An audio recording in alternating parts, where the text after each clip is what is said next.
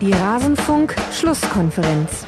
Glauben Sie doch nicht die Scheiße, die hier irgendeiner, äh, äh, irgendein Dummkopf im Boulevard schreibt.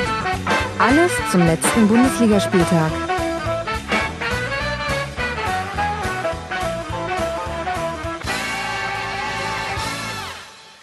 Die Rasenfunk-Schlusskonferenz, alles zum letzten Bundesligaspieltag. Das ist fake, das ist falsch. Heute reden wir nicht über den letzten Bundesligaspieltag hier im Rasenfunk, sondern wir blicken auf die kommende Bundesliga-Saison voraus. Von vielen schon heiß erwartet unsere Saisonvorschau. Und damit, liebe Hörerinnen und Hörer, herzlich willkommen im Rasenfunk in der Schlusskonferenz. Mein Name ist Max Jakob Ost, ich bin der Edgenetzer und ich freue mich sehr, dass ihr euch die Zeit genommen habt, hier reinzuhören. Ich spreche nicht alleine über die nächste Bundesliga-Saison, das wäre sogar mir zu heikel, sondern ich habe mir dafür Gäste eingeladen und ihr kennt sie schon sehr gut, denn sie haben in der letzten Saison schon unter Beweis gestellt, die haben's richtig gut drauf. Und zwar unter anderem Martin Schneider von der Süddeutschen Zeitung. Martin, du warst, das hat ein Hörer uns dann im Nachhinein errechnet, von all denjenigen, die ihre Tabelle vorhergesagt haben für den 34. Spieltag, warst du auf Platz drei, glaube ich, von über 300 Leuten in deiner Genauigkeit der Vorhersage. Ja, das ist äh, natürlich eine super Voraussetzung für den nächsten Tipp. Kann nur schlechter werden. Ich mag deinen Optimismus, aber das, also das kann man sich durchaus ans Revers heften. Äh, Tobias und ich, wir waren da nicht ganz so gut, aber auch gar nicht so schlecht. Und damit hätte ich den zweiten Gast auch schon äh, kurz angesprochen. Tobias Escher von Spielverlagerung.de von Bundesliga. Hallo Tobi. Hallo, das war aber noch nicht gut genug letztes Jahr. Da oh. muss ich meinen eigenen Ansprüchen schrauben. Ich habe dieses Jahr nochmal äh, mehr gescoutet. Mhm. Ich habe mir ein eigenes Bewertungssystem ausgedacht, das oh. hochwissenschaftlich ist und daran meinen Tabellentipp gemacht. Das und dann am Ende habe ich ihn wieder durcheinander geworfen, so wie ich es mir denke. ja, ich glaube ehrlich gesagt, dass mehr an Vorbereitung, dass wir in diese Saisonvorschau gesteckt haben, das erstreckt sich auf uns alle drei und auch auf die Hörerinnen und Hörer. Ich habe unglaublich viel Input bekommen aus äh, der Zuhörerschaft. Vielen, vielen Dank dafür. Ich werde versuchen, alle nochmal äh, zu würdigen bei den jeweiligen Vereinen, zu denen sie etwas gesagt haben. Aber damit ich es nicht vergesse, lese ich einmal kurz alle Namen vor. Ich werde den Forums Eintrag verlinken, liebe Hörerinnen und Hörer, in den Show Notes. Es ist unglaublich, was da alles zusammengetragen wurde und ich glaube, das ist eine sehr gute Diskussionsgrundlage für ja, wenn ihr dann diese Saisonvorschau gehört habt und das vielleicht zum Teil anders seht. Also danke an Drahok, Villain, Nichtssagend, Eistonne 26, Flachland, Knipser, Tim, MF, ZB, Alex Muck 86, das D1-Duo, Gavia Cooler, Fipser, Schlüsselspieler, Kylie Nepp, Martin, Asch S04, der Löser, Chris Stein 07, Fiete Sauhefe 1887, Jasi 2106 und an A. Zeigler. Danke euch. Ihr habt ähm, mir sehr viel Arbeit nicht abgenommen, aber ihr habt mir die Gewissheit gegeben, wenn ich fertig war mit der Vorbereitung eines Vereins, dass ich nichts Wesentliches übersehen habe. Und das ist sehr, sehr viel wert. Also vielen Dank dafür. Und wenn wir schon an der Stelle des Dankes sind, möchte ich auch noch den Spendern der Woche danken, nämlich alle den, diejenigen, die bei der Aktion 2,22 Euro für den Rasenfunk mitgemacht haben, im Rahmen unseres Kurzpasses zum Neymar-Wechsel und was das eigentlich sportlich für Barca bedeutet, das wird mir nämlich ein bisschen zu wenig beleuchtet, habe ich dazu aufgerufen, wenn alle Hörerinnen und Hörer 2,22 Euro spenden würden, dann könnte ich das hier den ganzen Tag über machen. Das wäre doch wunderbar für uns alle. Deswegen vielen Dank für diejenigen, die diesen Appell sich zu Herzen genommen haben und uns neu unterstützt haben unter rasenfunk.de slash unterstützen könnt ihr erfahren, wie man dem Rasenfunk helfen kann. Und 2,22 Euro, das ist kein Witz, so kleine Beträge, die summieren sich ganz schön auf, da freuen wir uns sehr, wenn ihr zu den Spenderinnen und Spendern gehört. So, ihr zwei, Tobi, Martin. Saisonvorschau, da müssen wir immer ein bisschen voranschicken, wie wir das gemacht haben. Ihr kennt das schon, vor allem Tobi ist ja ein alter Hase, du hast bisher jede Saisonvorschau im Rasenfunk mitgemacht. Wir bewerten die Vereine und zwar in den Kategorien besser als im Vorjahr, tendenziell gleichbleibend und schwächer als im Vorjahr. Und ich glaube, es ist wichtig vorauszuschätzen, dass da jeder so ein bisschen seine eigene Definition hat. Mir ist vor allem wichtig zu sagen, das hat erstmal nichts mit dem Tabellenplatz zu tun. Das, wir tippen zwar auch noch die Abschlusstabelle und werden das auch noch zusammen mit den Hörerinnen und Hörern dann vergleichen. Aber mir geht's da eher so um ein Gefühl, ob sich, ob es einen, einen Fortschritt zu sehen gibt in dem Verein und zwar in welche Richtung es eine Entwicklung gibt. Und das hängt bei mir nicht nur am Tabellenplatz. Ich weiß nicht, Tobi, wie deine Definition, ob sich das damit deckt. Ähm, ganz ähnlich, ja. Also mir geht's auch nicht nur um den Tabellenplatz, aber ich bin auch nicht ganz so ähm, hippie-mäßig befreit von den Ergebnissen wie du. Äh, ich gucke mir dann schon an, wie viele Punkte haben sie letztes Jahr gemacht und wie viele machen sie dieses Jahr. Also wenn ich bei manchen Teams zum Beispiel sage, die Leistung ist gleichbleibend, dann muss es nicht bedeuten, dass sie auf dem gleichen Tabellenplatz rauskommen. Weil wenn man sich zum Beispiel anguckt, letztes Jahr hat Köln, ich glaube, das war die geringste Anzahl an Punkten, die jemals ein Fünftplatzierter hatte. Wenn sie jetzt nochmal dieselbe Punktzahl holen, dann werden sie wahrscheinlich trotzdem nur auf acht oder neun. Also so ist, denke ich dann. Also bei manchen sage ich gleichbleibend, aber das kann dann ein völlig anderer Tabellenplatz sein. Und Martin, wie hast äh, du das gemacht? Magst du da noch was ergänzen? Ja, ist bei mir auch ein bisschen ähnlich, so eine Kombination aus äh, äh, geschätzter Leistungsfähigkeit und, und Tabellenplatz, zumal es ja auch äh, Tabellenregionen gibt, wo man halt nach oben und unten keine, keine Luft mehr hat, wie zum Beispiel bei, bei Bayern, wenn man jetzt sagt, die spielen stärker, geht's ja am Tabellenplatz nicht mehr, nicht mehr nach oben.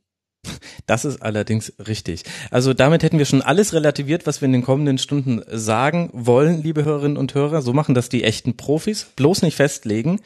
Und ich habe es schon vorweggenommen. Am Ende tippen wir auch noch die Abschlusstabelle des 34. Spieltags 2017-2018.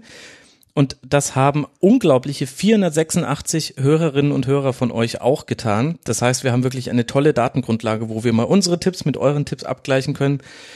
Mögliche Spaßtipps, die es da durchaus auch gab an der einen oder anderen Stelle, haben sich statistisch ganz schön rausgerechnet. Da war ich recht dankbar für. Vielen Dank für alle, die da mitgemacht haben. Da kommen wir ganz am Schluss zu. Und jetzt würde ich sagen, ist es höchste Zeit, dass wir auch wirklich loslegen und uns mal um die Vereine im Einzelnen kümmern. Und bei einer Mannschaft, da waren wir uns alle einig, dass man die tendenziell als besser als im Vorjahr einschätzen würde. Und da möchte ich aber gleich als Einschub vorausschicken, genau so war es in der letzten Saisonvorschau auch. Vor der Saison 2016, 2017 haben wir alle drei, die wir hier an verschiedenen Orten, aber im selben Boot sitzen, alle gesagt, Schalke 04, das wird das nächste große Ding. Das ist der heiße Scheiß. Wir sagen es 2017, 2018 auch. Und äh, da leite ich die Frage gleich an dich weiter, Tobi. Warum? Warum jetzt? Eigentlich kann man dir dieselben Argumente wieder runterrattern wie letztes Jahr. Ähm, der Kader sieht gut aus, der Kader ist gut zusammengestellt, die Neuzugänge passen in die Mannschaft. Ähm, man hat mit Heidel einen Manager, der Ahnung von der Materie hat und der auch ruhig bleibt im Zweifel, also der nicht impulsiv irgendwelche Entscheidungen trifft. Man hat einen neuen Trainer, dem man vertrauen kann. Das haben wir alles letztes Jahr schon gesagt, aber ich glaube es dieses Jahr noch umso mehr, weil ich auch an den jungen Herrn Tedesco glaube. Da hast du schon die wesentlichen Eckpfeiler rangebracht. Lass mal, bevor wir über den Trainer sprechen, finde ich, den Kader noch etwas genauer angucken. Also wir haben eine Transferbilanz von ausgegebenen 47 Millionen Euro, so circa alle Zahlen, die ich da nenne, sind von transfermarkt.de. Das heißt, man ist ordentlich ins Investment gegangen. Schauen wir uns mal an, wer alles den Verein verlassen hat. Da haben wir einmal Kolasinac, Hünteler, Giefer, Wellenreuter, Phil Neumann, Props an den Blauen Salon, den Schalke 04 Podcast, den ihr alle hören solltet, Schuppomoting, Aogo, Barber und Bartstuber, den man sich nicht gekrallt hat. Dafür hat man investiert in Bentaleb und Konoplyanka, die beide schon gespielt haben und fest verpflichtet wurden. Amin Harid vom FC Nord, 20 Jahre alt, 30 Spiele in der Ligue 1 gemacht in der letzten Saison. Ochipka von Eintracht Frankfurt, Pablo Injur, ein Innenverteidiger von Deportivo La Coruña und aus der eigenen Jugend hochgezogen. Das ist bei Schalke ja nicht immer unerwähnenswert. Wright, Hemmerich und McKenny. Martin, würdest du auch sagen, der Kader hat sich verbessert im Vergleich zum Vorjahr oder kommen da vielleicht bei deiner Bewertung auch die Rückkehrer mit rein, die im letzten Jahr ja gar nicht so wirklich spielen konnten, wie zum Beispiel Embolo und Koke?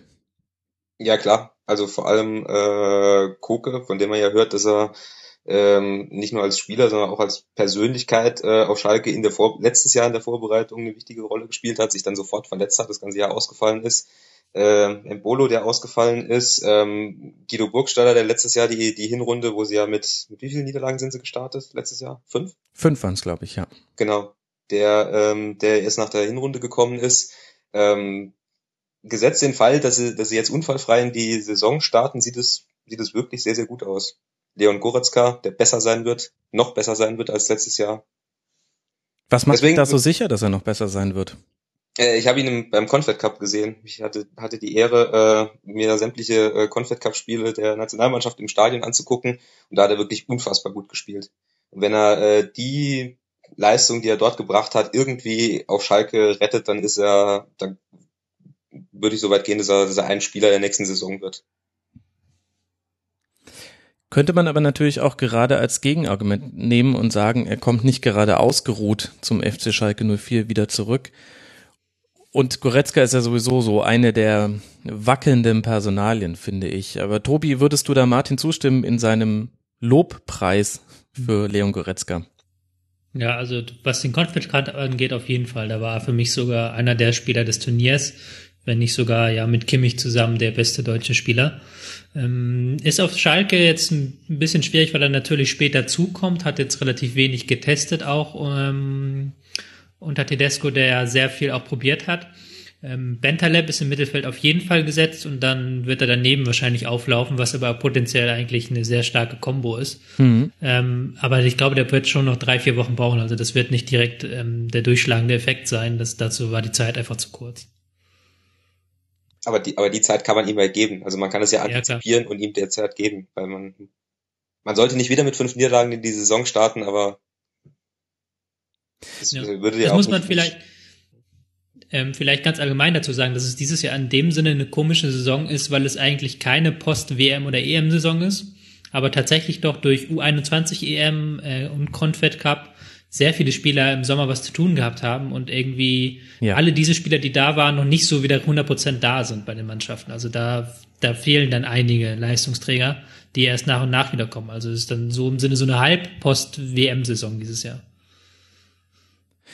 Wenn wir uns noch die Abgänge angucken, da tut natürlich vor allem Kolasinac auf der linken Abwehrseite weh. Den hat man jetzt ersetzt mit Bastian Oczipka. Martin, findest du, dass kann Oczipka die Lücke füllen, die Kolasinac reißt, oder ist er vielleicht auch ein anderer Spielertyp und der direkte Vergleich ist ein bisschen ungerecht? Also ersetzen kann er ihn nicht, aber ähm, spielt Kehrer spielt auf der anderen Seite, ne? Ja. Und kann äh, gut sein, ja. Kehrer auf links und Koka auf rechts dann, oder?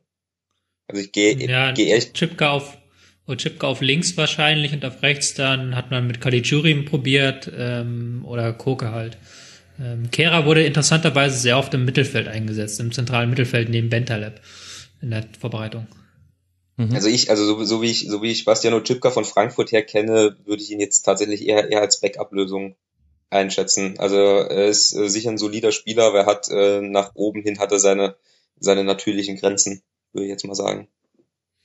Das Problem ist, es gibt halt keinen Backup. Also ja, es gibt keinen First Player, für den er backuppen könnte auf, als, auf dieser Linksverteidigerposition. Das ist wirklich die große Schwachstelle auf Schalke und die hat man da auch mit Utschipka jetzt auch nicht mit internationalem Format geschlossen, muss man gestehen. Aber ich glaube, er bringt genug defensive Stabilität mit. Und vorne kann er ein, zwei Flanken anbringen, vielleicht, wie er es bei Frankfurt in der letzten Saison gemacht hat, was auch mit Burgstaller nicht die falscheste Idee ist.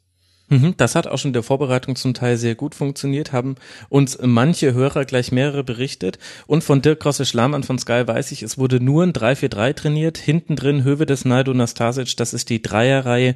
Und dann eben auf der linken Seite derzeit Ochipka und Koke. Aber da wird man sehen müssen, wie sich das im Verlauf der Saison entwickelt. Womit wir ja auch schon Tobi, beim Trainer wären, Domenico Tedesco, hochgelobt, aber hochgelobt war schon so mancher Trainer. Und allein die Abschlussnote im Fußballlehrgang sagt ja ehrlich gesagt auch wenig aus. Was können wir uns denn von ihm erwarten? Ähm, er hat aus Aue sein 3-4-3-System mitgebracht, das er auch da schon hat spielen lassen. Ähm, 3-4-3, das klingt immer so für Leute, die sich ein bisschen in der Taktik auskennen, die wissen, dass Dreierkette oft in Wahrheit Fünferkette heißt und dann meist mit fünf Verteidigern hinten gestanden wird und die Außenverteidiger nur ab und zu aufrücken. Ähm, bei Tedesco ist es tatsächlich ein echtes 3-4-3 mit ähm, weit vorrückenden Außenverteidigern, ähm, die die gesamte Breite des Feldes beackern. Und die Außenstürmer vorne sind gar keine echten Außenstürmer, sondern die ziehen häufig in die Mitte. Ähm, da hat er auch in der Vorbereitung sehr oft auf den Außenpositionen Stürmer ausprobiert. Da hat mal Burgstaller gespielt, da hat jetzt äh, Fabian Rehse gespielt, da hat auch schon Embolo gespielt. Ähm, da versucht man offensichtlich mit sehr, mit einer sehr engen Dreierreihe vorne zu arbeiten, die dann auch sehr häufig in die Spitze startet. Ähm, das ist auch so ein Charakteristikum. Und dann mhm. ist es halt ein sehr schnelles Spiel. Also das, da kann wirklich von der Abwehr mit einem Pass ähm, bis hinter, hinter die gegnerische Linie gespielt werden und dann meist auch flach. Ähm, diese Angriffe wollen natürlich gut vorbereitet sein und dementsprechend hat man so ein bisschen das Ballbesitzspiel und dann das Umschaltverhalten, wie man schnell Dynamik aufnimmt, trainiert. Und das sieht alles sehr modern aus. Also das ist alles ähm, das, was man heutzutage als letzten Taktikschreibe schreibt. Hm. Das hat der Tedesco in der Vorbereitung alles eintrainieren lassen. Aber er spielt ja ein 3-4-3 nicht in einer Rautenformation. Das heißt, es gibt keine klassische Zehnerposition, was so ein bisschen die Personalie Max Meyer aufwirft. Denn der sähe sich gerne in dieser Position, wird die aber nicht kriegen. Siehst du da Probleme oder findest du, Max Meyer kann sich da auch auf anderen Positionen gut ins Spiel einbringen? Ähm, ich, ich sehe da tatsächlich Probleme, weil ähm, die so Außenpositionen gehen zwar häufig in die Mitte, aber sollen auch sehr hoch spielen und sollen halt auch eher als ähm, dann für den Abschluss und für die Geschwindigkeit Richtung Tor bringen. Mhm. Und man hat da mit Konoplianka hat man auf links häufig ausprobiert und der hat das eigentlich sehr stark gemacht. Der hat eine sehr gute Vorbereitung gespielt, was keine Selbstverständlichkeit war. Der war schon so halb weg, nachdem er im Sommer ähm, sehr harte Worte gegen ähm, Weinziel geschossen hat und dann ist Weinziel gegangen, er hat eine neue Chance bekommen. Und jetzt sehe ich ihn tatsächlich auch so ein Stück weit vor Meier, der auf derselben Position ausprobiert wurde. Okay. Und so wie das jetzt klingt, alles auf Schalke, ähm, dürfte Meier ein Kandidat sein, der geht. Sein Vertrag läuft aus in einem Jahr. Ähm, Schalke kann das Geld gut gebrauchen. Die werden ihn wahrscheinlich nicht ablösefrei gehen lassen und für ihn ist einfach momentan keine Planstelle frei. Es wird nicht langweilig werden auf Schalke. Wer hätte das erwartet? Martin, auf welchen Spieler freust du dich am meisten von Schalke, den wir jetzt noch nicht so häufig gesehen haben im Dress der Königsblauen? Also ich denke da an Kategorien wie Koko, Koke, Embolo, aber auch Amin Harit, den Neuzugang. Ähm, Amin Harit kenne ich nicht. Ich kenne ihn nur von, von Erzählungen. Ähm, das ist gar nicht so schlecht, was man da hört. Zu Meier äh, noch, also ich denke auch, dass äh, es war letzte Saison ja schon relativ klar, dass, äh, dass er nicht den Riesenrückhalt hat. Und ähm, zu dieser Zehnerposition, das ist ja genau das, was Leon Goretzka auch im Confed Cup ständig gemacht hat, diese, diese unfassbar dynamischen Läufe, eher aus einer tiefen Position, äh, dann in, in die Spitze und dann ja. muss halt irgendein, irgendein Ball da sein, der, der Goretzka erreicht. Und ähm, dann ist er mit seiner, mit seiner ganzen Statur und seiner, seiner Technik, die er hat, äh, absolut prädestiniert dafür, halt diese Bälle dann anzunehmen und, und zu verarbeiten. Also es ist gar, gar nicht notwendig, dass da wirklich irgendjemand äh, vor, vorne drin steht und, und Bälle verteilt, sondern das kann, wenn äh, Goretzka sich mit Bentaleb da entsprechend abstimmt, kann er das einfach mit übernehmen. Also ich freue freu mich bei, bei Schalke tatsächlich wirklich sehr, sehr auf Leon Goretzka, weil ich glaube, dass da man merkt das richtig. Du bist auf eine Art und Weise ja. verliebt, Martin. Das ist ja.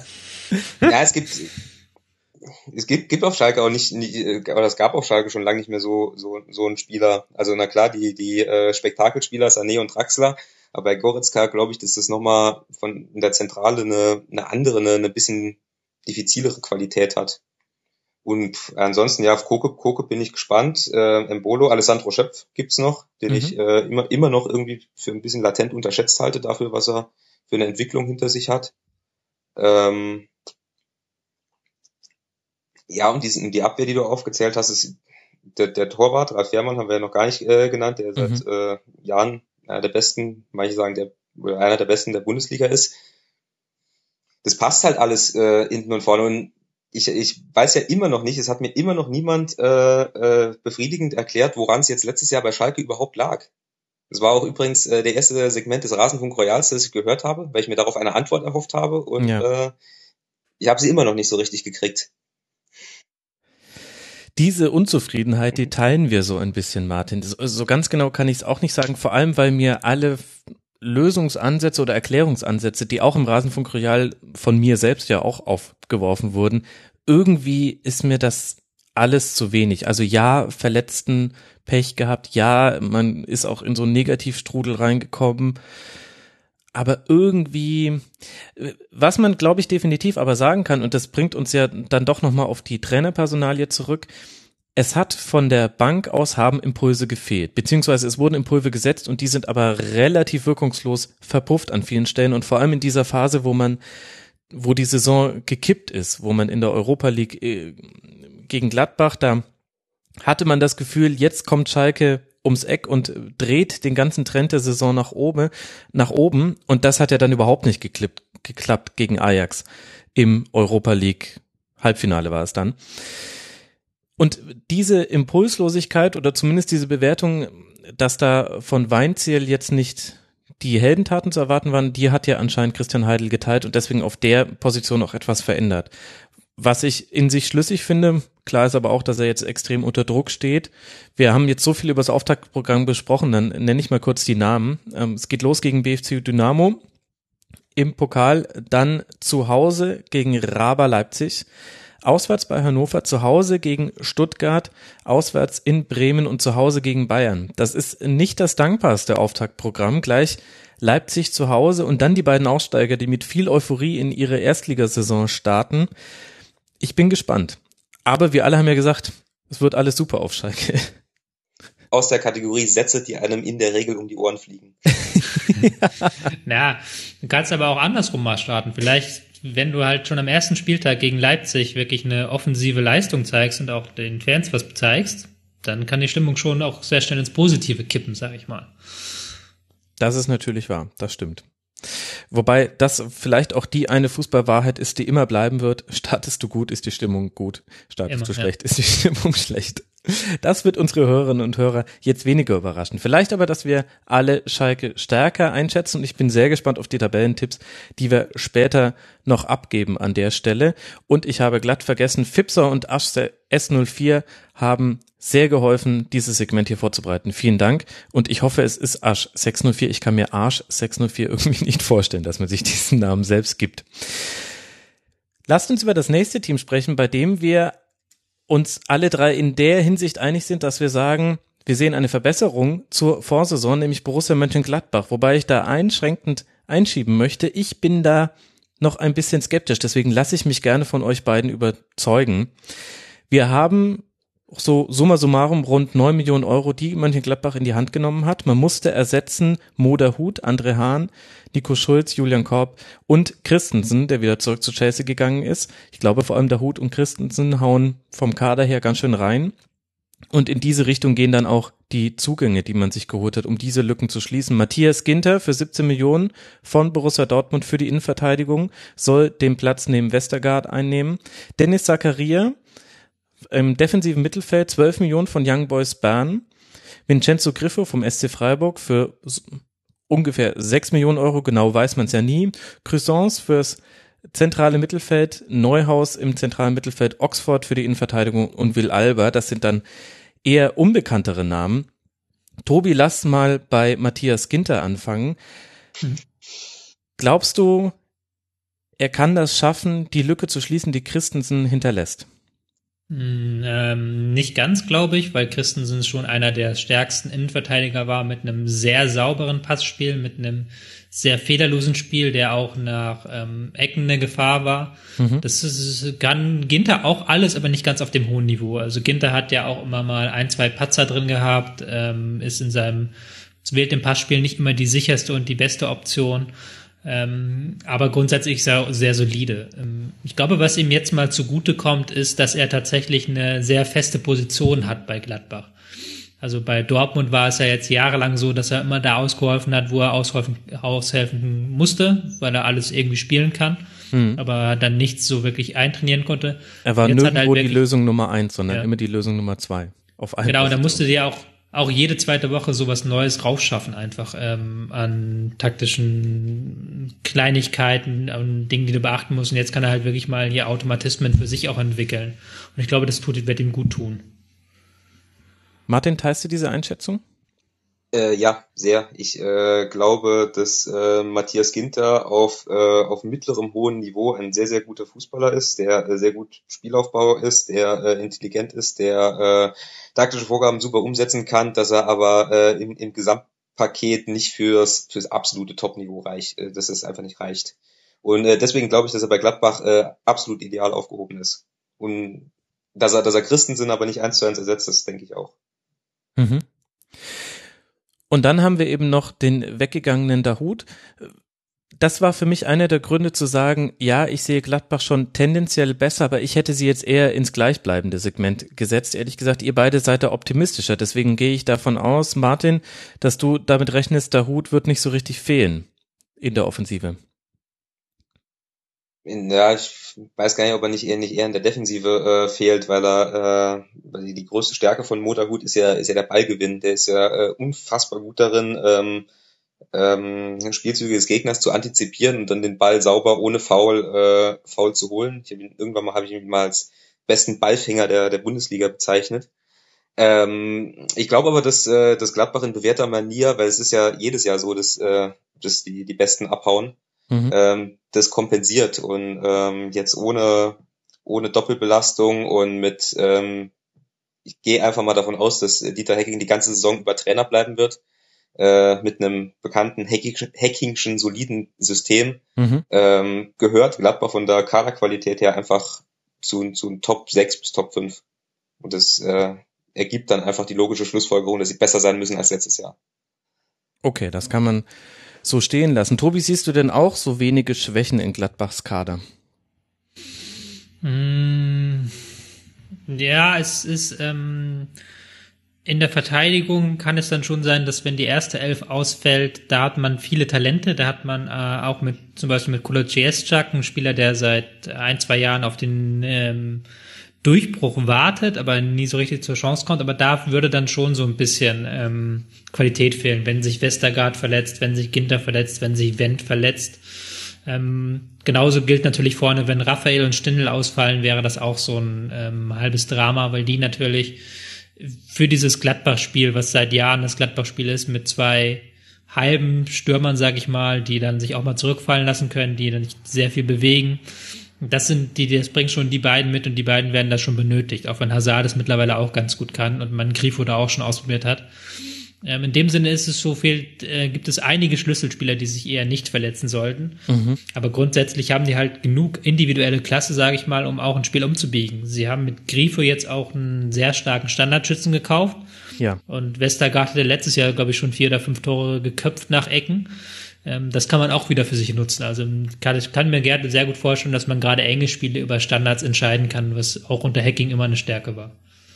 Mhm. Ja, wichtiger Punkt. Ich finde Griffo und Westergaard, das äh, hört sich schon förmlich nach 10 plus X Standardtoren pro Jahr an.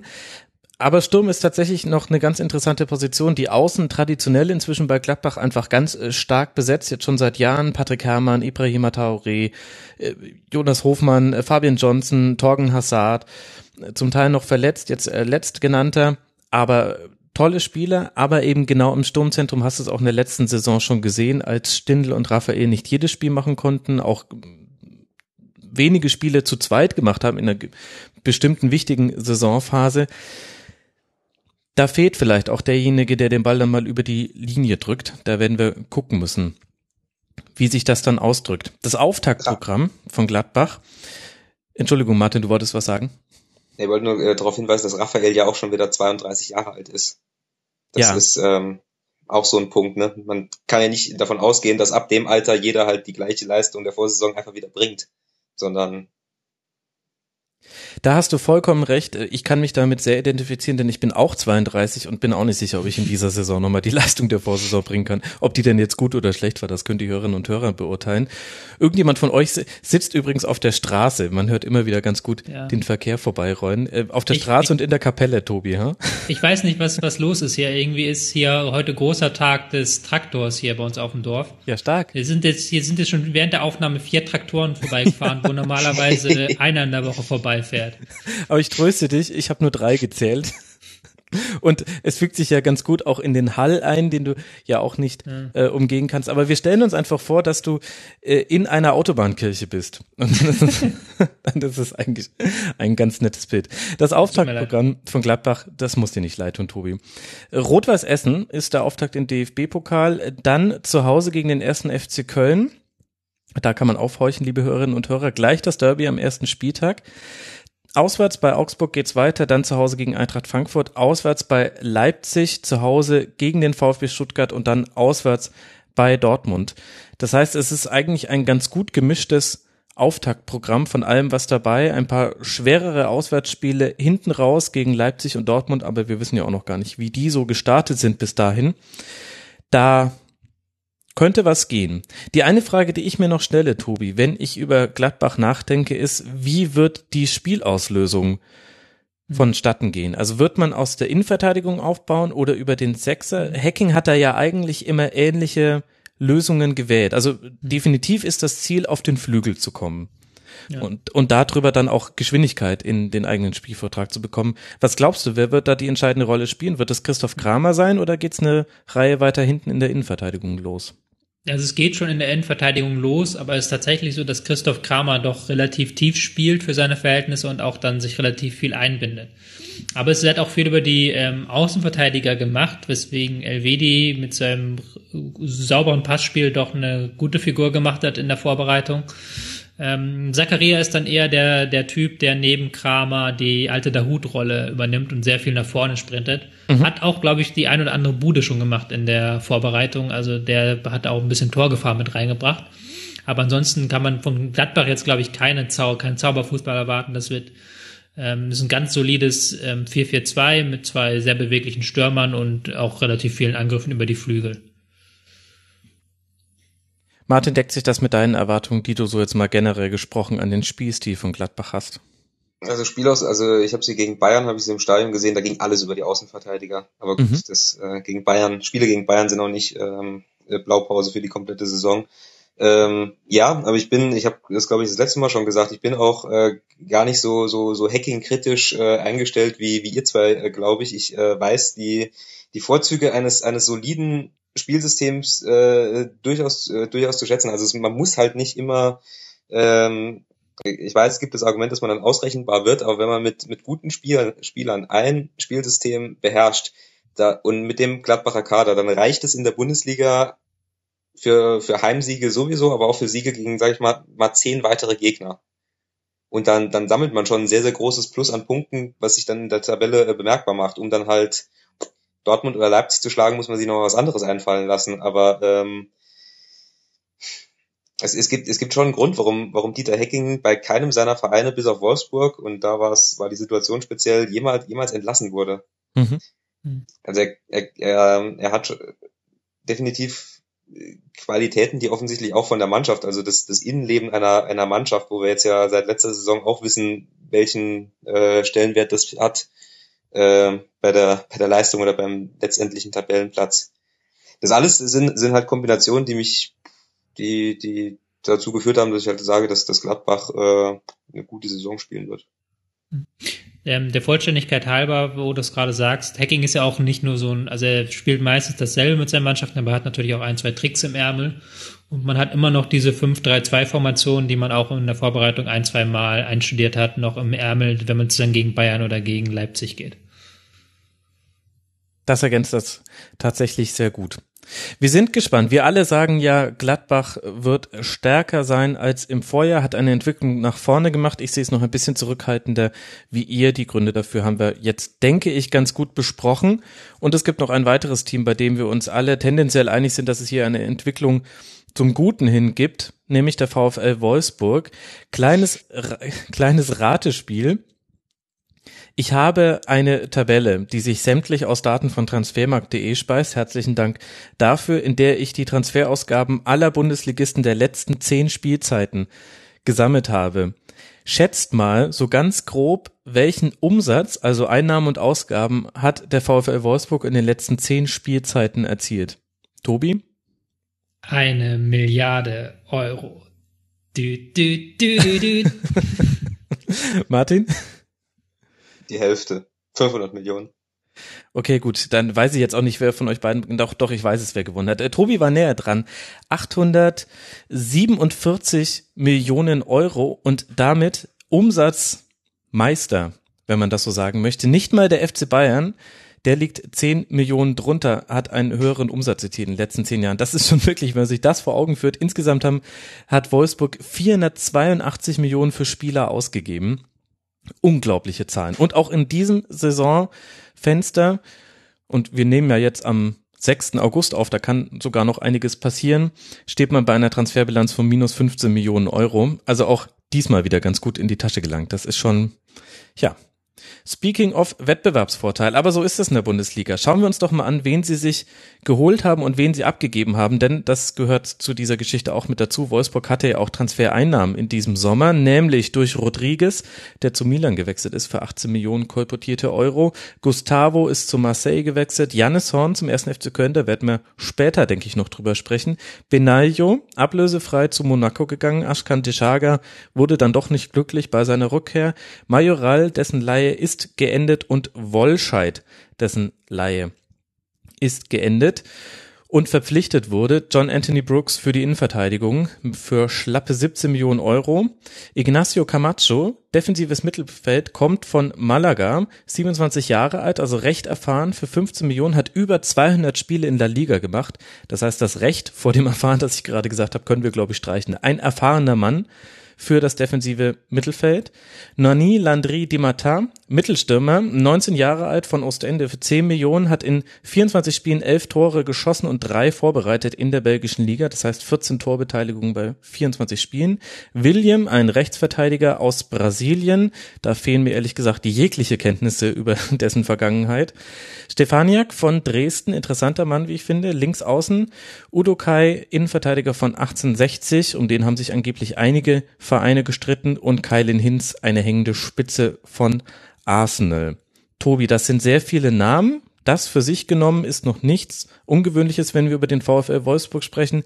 Welche großen Strukturen siehst du denn in dieser Kaderzusammenstellung? Ein bisschen wirkt es ja so, als hätte man überall nachlegen wollen, auf allen Positionen.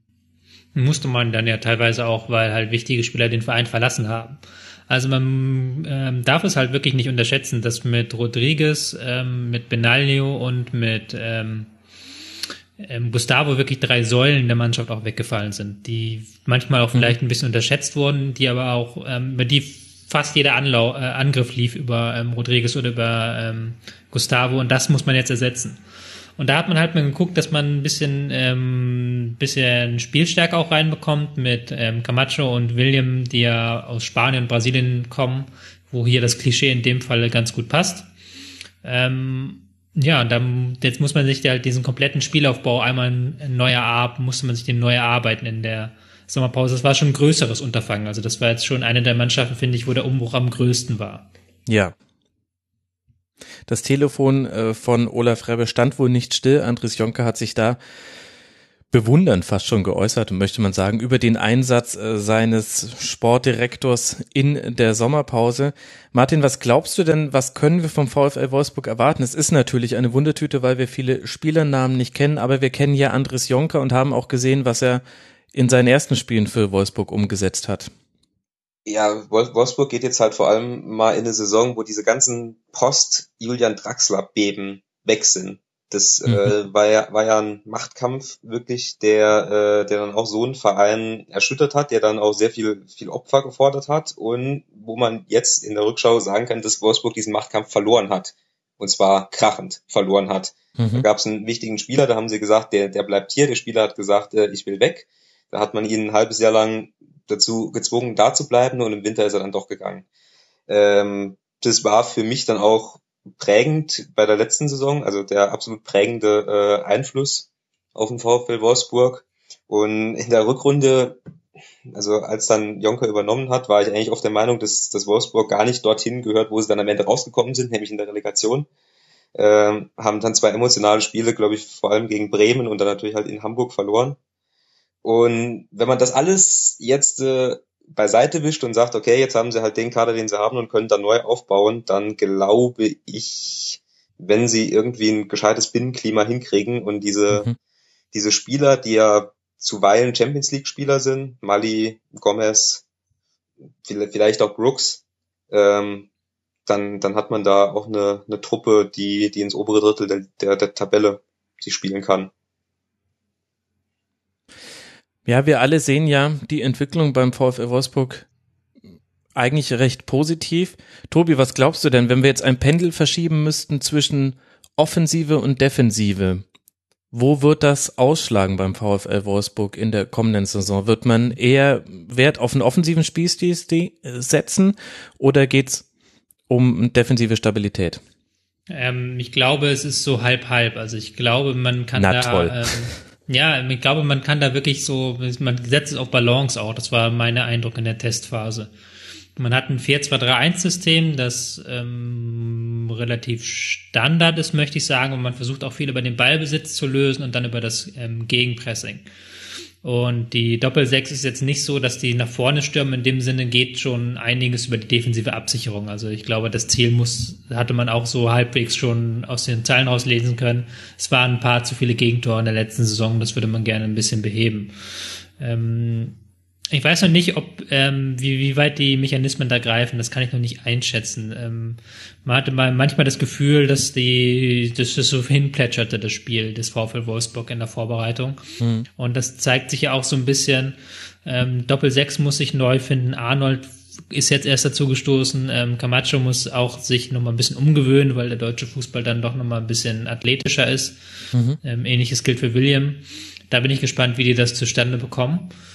Ähm, schwierig. Ähm, ich sage schon, dass sie besser sind, aber das liegt natürlich auch an der Ausgangslage so ein bisschen, weil die letzte Saison war so katastrophal, dass selbst ein Mittelfeldplatz besser ist als das, was letzte Saison war. Also für mich ist der VfL Wolfsburg eine von drei großen Wundertüten. Okay. Martin, was glaubst du denn? Mario Gomez war der Fixpunkt in der letzten Saison, vielleicht der MVP, wenn wir MVP als ist derjenige, der mit seiner Einzelleistung seine Mannschaft auf ein ganz anderes Level hebt, der letzten Bundesliga-Saison. Glaubst du, das wird auch weiter so bleiben, dass das 4-2-3-1, dass die 1 ganz, ganz klar und unumstritten ist und vor allem immer Ziel für alle Angriffe ist? Denn ich fand das in manchen Spielen in der letzten Saison dann schon fast etwas zu ausrechenbar. Ja, es ergibt sich halt einfach logisch daraus, dass wenn man einen Mario Gomez im Kader hat, dann sollte man einen Mario Gomez auch einsetzen. Ähm, es ist sicherlich möglich, dass wenn man ähm, dahinter einen Yunus Mali oder einen Daniel Didavi hat, bei Daniel Didavi immer mit der Einschränkung, ob er fit ist, mhm. ähm, das da variabler zu sein.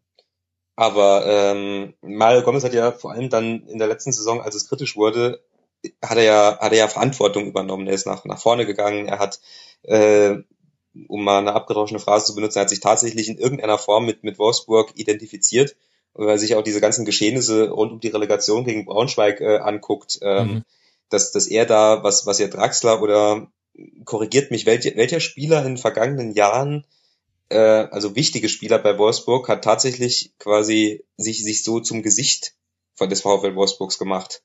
Da fällt mir spontan jetzt, jetzt keiner ein. Und ähm, wenn, wenn, Warum wenn lachst du denn da so? Stefan Effenberg, Stefan Effenberg, Roy Preger. Diego Benaglio, Marcel Schäfer würde ich in den Raum werfen. Also auch ernst gemeint jetzt. Äh, also aber, ernst gemeint, ja, ja, aber klar, konnte aber, nicht immer spielen.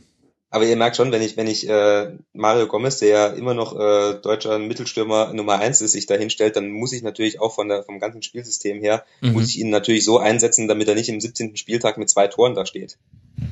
Aber wenn du bei Raphael sagen darfst, dass er schon 32 ist, dann werde ich das jetzt bei Mario Gomez sagen.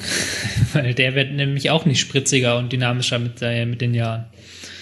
Ich weiß nicht, ob man ja, da dann, ob das. Glaub, und der hat nicht so viele Tore gemacht, konstant, die letzten Jahre wie ein Raphael.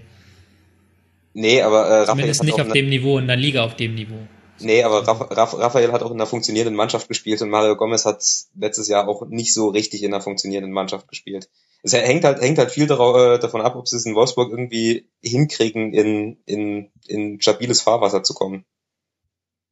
Dann, ja. wenn, mhm. weil auch, auch letzt, letztes Jahr war diese Mannschaft besser und rauskam, äh, rauskam der 16. Platz, was absolut absurd ist für das, was da auf dem Platz steht. Ja, wobei nicht für das, was sie auf den Platz gebracht haben. Das war dann schon in sich schlüssig, aber klar, wir haben diese auseinandergehende Schere zwischen individueller Klasse und dem, was man als Mannschaft erzeugt. Aber da haben wir ja, ich weiß nicht, ob Kaderhygiene ein schönes Wort ist, aber das ist, was, ist das, was mir eingefallen ist, als wir darüber gesprochen haben, dass bestimmte wechselwillige Spieler jetzt auch gegangen wurden, gegangen sind, wie auch immer, auf jeden Fall, man hat da jetzt einen Neubeginn.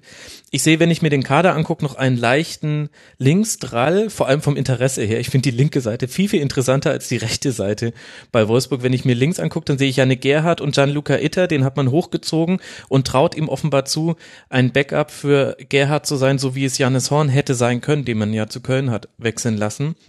Und dann davor ein Tepp und eben Marvin Stefaniak, der eine tolle Saison bei Dresden gespielt hat. Da sehe ich ordentlich Also auf die linke Seite freue ich mich bei Wolfsburg. Die rechte, der stehe ich indifferent gegenüber, ehrlich gesagt. Gut. Das Auftaktprogramm, man wird im DFB-Pokal nach Norderstedt reisen, dann zu Hause gegen Borussia Dortmund starten. Da könnte ich mir ehrlich gesagt alles vorstellen, in sämtliche Richtungen. Dann geht's auswärts zu Eintracht Frankfurt zu Hause gegen Hannover 96, dann auswärts beim VfB, das heißt beide Aufsteiger sehr kurz nacheinander. Dann zu Hause gegen Werder Bremen und dann auswärts bei den Bayern. Eine ganz gute Mischung. Der Auftakt hat es natürlich in sich mit dem Dortmund-Spiel. Da kann man sich auch noch ganz gut an die letzte Saison erinnern. Da gab es ein 1 zu 5, glaube ich. Das Gefühl aber eher ein 2 zu 2 war. Unglaublich viele Chancen für Mario Gomez. Vielleicht schafft es ja in dieser Saison davon dann auch eine zu verwerten. Und damit sind wir ganz galant auch schon beim nächsten Verein gelandet, den wir auch noch tendenziell besser sehen. Und ich glaube, hier müssen wir aber eine Klammer machen, denn wir sprechen über Borussia Dortmund die aktuell ein Transfer Plus von viereinhalb Millionen Euro haben. Und warum jetzt die Klammer? Die Klammer heißt Dembele. Und wir alle wissen nicht, was wird passieren. Wird Dembele Teil dieser Mannschaft sein oder wird Barcelona die Neymar Millionen neu investieren? Wird Dortmund vielleicht noch ein, ein Ersatz im weitesten Sinne holen? Wir können es nicht sagen. Das heißt, wir haben da so ein bisschen allein daher schon eine Wundertüte. Aber, Tobi, die Frage, die ich stellen möchte, ist es denn überhaupt richtig, so viel auf Dembele zu beschränken? Der BVB hat ja ganz, ganz viele tolle Offensivkünstler. Ja, aber Dembele ist noch ein Stück weiter als die anderen Offensivkünstler und er bringt noch ein Stück Unberechenbarkeit in diese Mannschaft, die der Mannschaft ähm, gut zu Gesichte steht. Also ich glaube schon, dass ein Dembele-Abgang eine relativ große Schwächung für die Mannschaft wäre. Ähm, weil es so gut im 1 gegen 1 ist, oder? Weil es eins gegen eins ist, weil er halt dieses Besondere reinbringt, weil er einfach so wahnsinnige Sachen macht mit dem Ball und dadurch ähm, Szenen kreiert, die du da am Taktikboard nicht entwerfen kannst einfach. Also den Jungen kannst du einfach machen lassen und dann entsteht was draus so. Er hat auch gestern, geht er nicht nur, geht er auch um Pässe, geht um Laufwege. Ähm, der hatte halt einfach ein unfassbares, ähm, unfassbare Lust am Fußball. Und ähm, die Geschwindigkeit, die er hat, brauchst du ja auch in diesem neuen Spielstil, der sehr viel mehr auf Geschwindigkeit ausgelegt ist. Ich fand auch, dass Watzke sich relativ weit aus dem Fenster gelehnt hat. Ähm, er hat ja auch gesagt, man, bevor man ihn verkauft, muss man sich mal aus, angucken, was erreichen wir in den nächsten ein, zwei, drei, vier, fünf Jahren mehr, wenn er da ist. Und dann muss das Angebot schon stimmen. Und das heißt für mich schon, dass dann ähm, der FC Barcelona schon ziemlich tief in die Tasche greifen muss, wenn er Dembele haben möchte. Wobei man da Otto Rehage zitieren kann, der gesagt hat, Geld schießt keine Tore und der hat das ja tatsächlich so gemeint, es ging darum, ich, ah, jetzt habe ich gerade vergessen, um welchen Spieler es ging, aber er wollte eben auch seinen Topspieler nicht verkaufen, weil seine Aussage nämlich eigentlich aussagen sollte, na, wenn ich dann 100 Millionen Euro auf der Bank habe, dann schießen die mir keine Tore. Interessanterweise wird die Aussage immer andersrum verwendet, dass man sagt, Geld schießt dann doch Tore. Ja, die Preise sind halt auch so versaut, dass du da halt dann das meiste wieder ähm, investieren müsstest, wenn du einen Spieler mit ähnlicher Klasse haben wollen würdest. Klar, es wissen ja auch alle, dass du die Kohle hast. Das äh, ja. hilft ja nicht unbedingt. Und dann, und es ist halt schon ganz was ganz anderes, wenn du mit Schöle plötzlich spielst. Nichts gegen Schöle, aber das ist schon dann ähm, einfach vom von der, Indi von der individuellen Klasse, von der Genialität, von dem Entstehen lassen von Dingen, die der Gegner nicht ahnt, ähm, ist das dann sehr viel statischer ohne Dembele. Und das ist insofern ein interessanter Punkt, weil man das in der Vorbereitung noch beobachten könnte. Also lasst uns an der Stelle vielleicht mal über den neuen Trainer sprechen, denn das haben wir ja auch. Wir haben die gefühlt 18. Umbruchssaison von Borussia Dortmund in Folge. Diesmal ist der Trainer auch gegangen. Thomas Tuchel ist nicht mehr da, Peter Bosch ist sein Nachfolger und in den Vorbereitungsspielen konnte man zum Teil schon sehen, ohne die jetzt überbewerten zu wollen. Also in der Chancenkreierung war man jetzt nicht unbedingt so variabel wie unter besten Zeiten auch unter Thomas Tuchel zum Beispiel.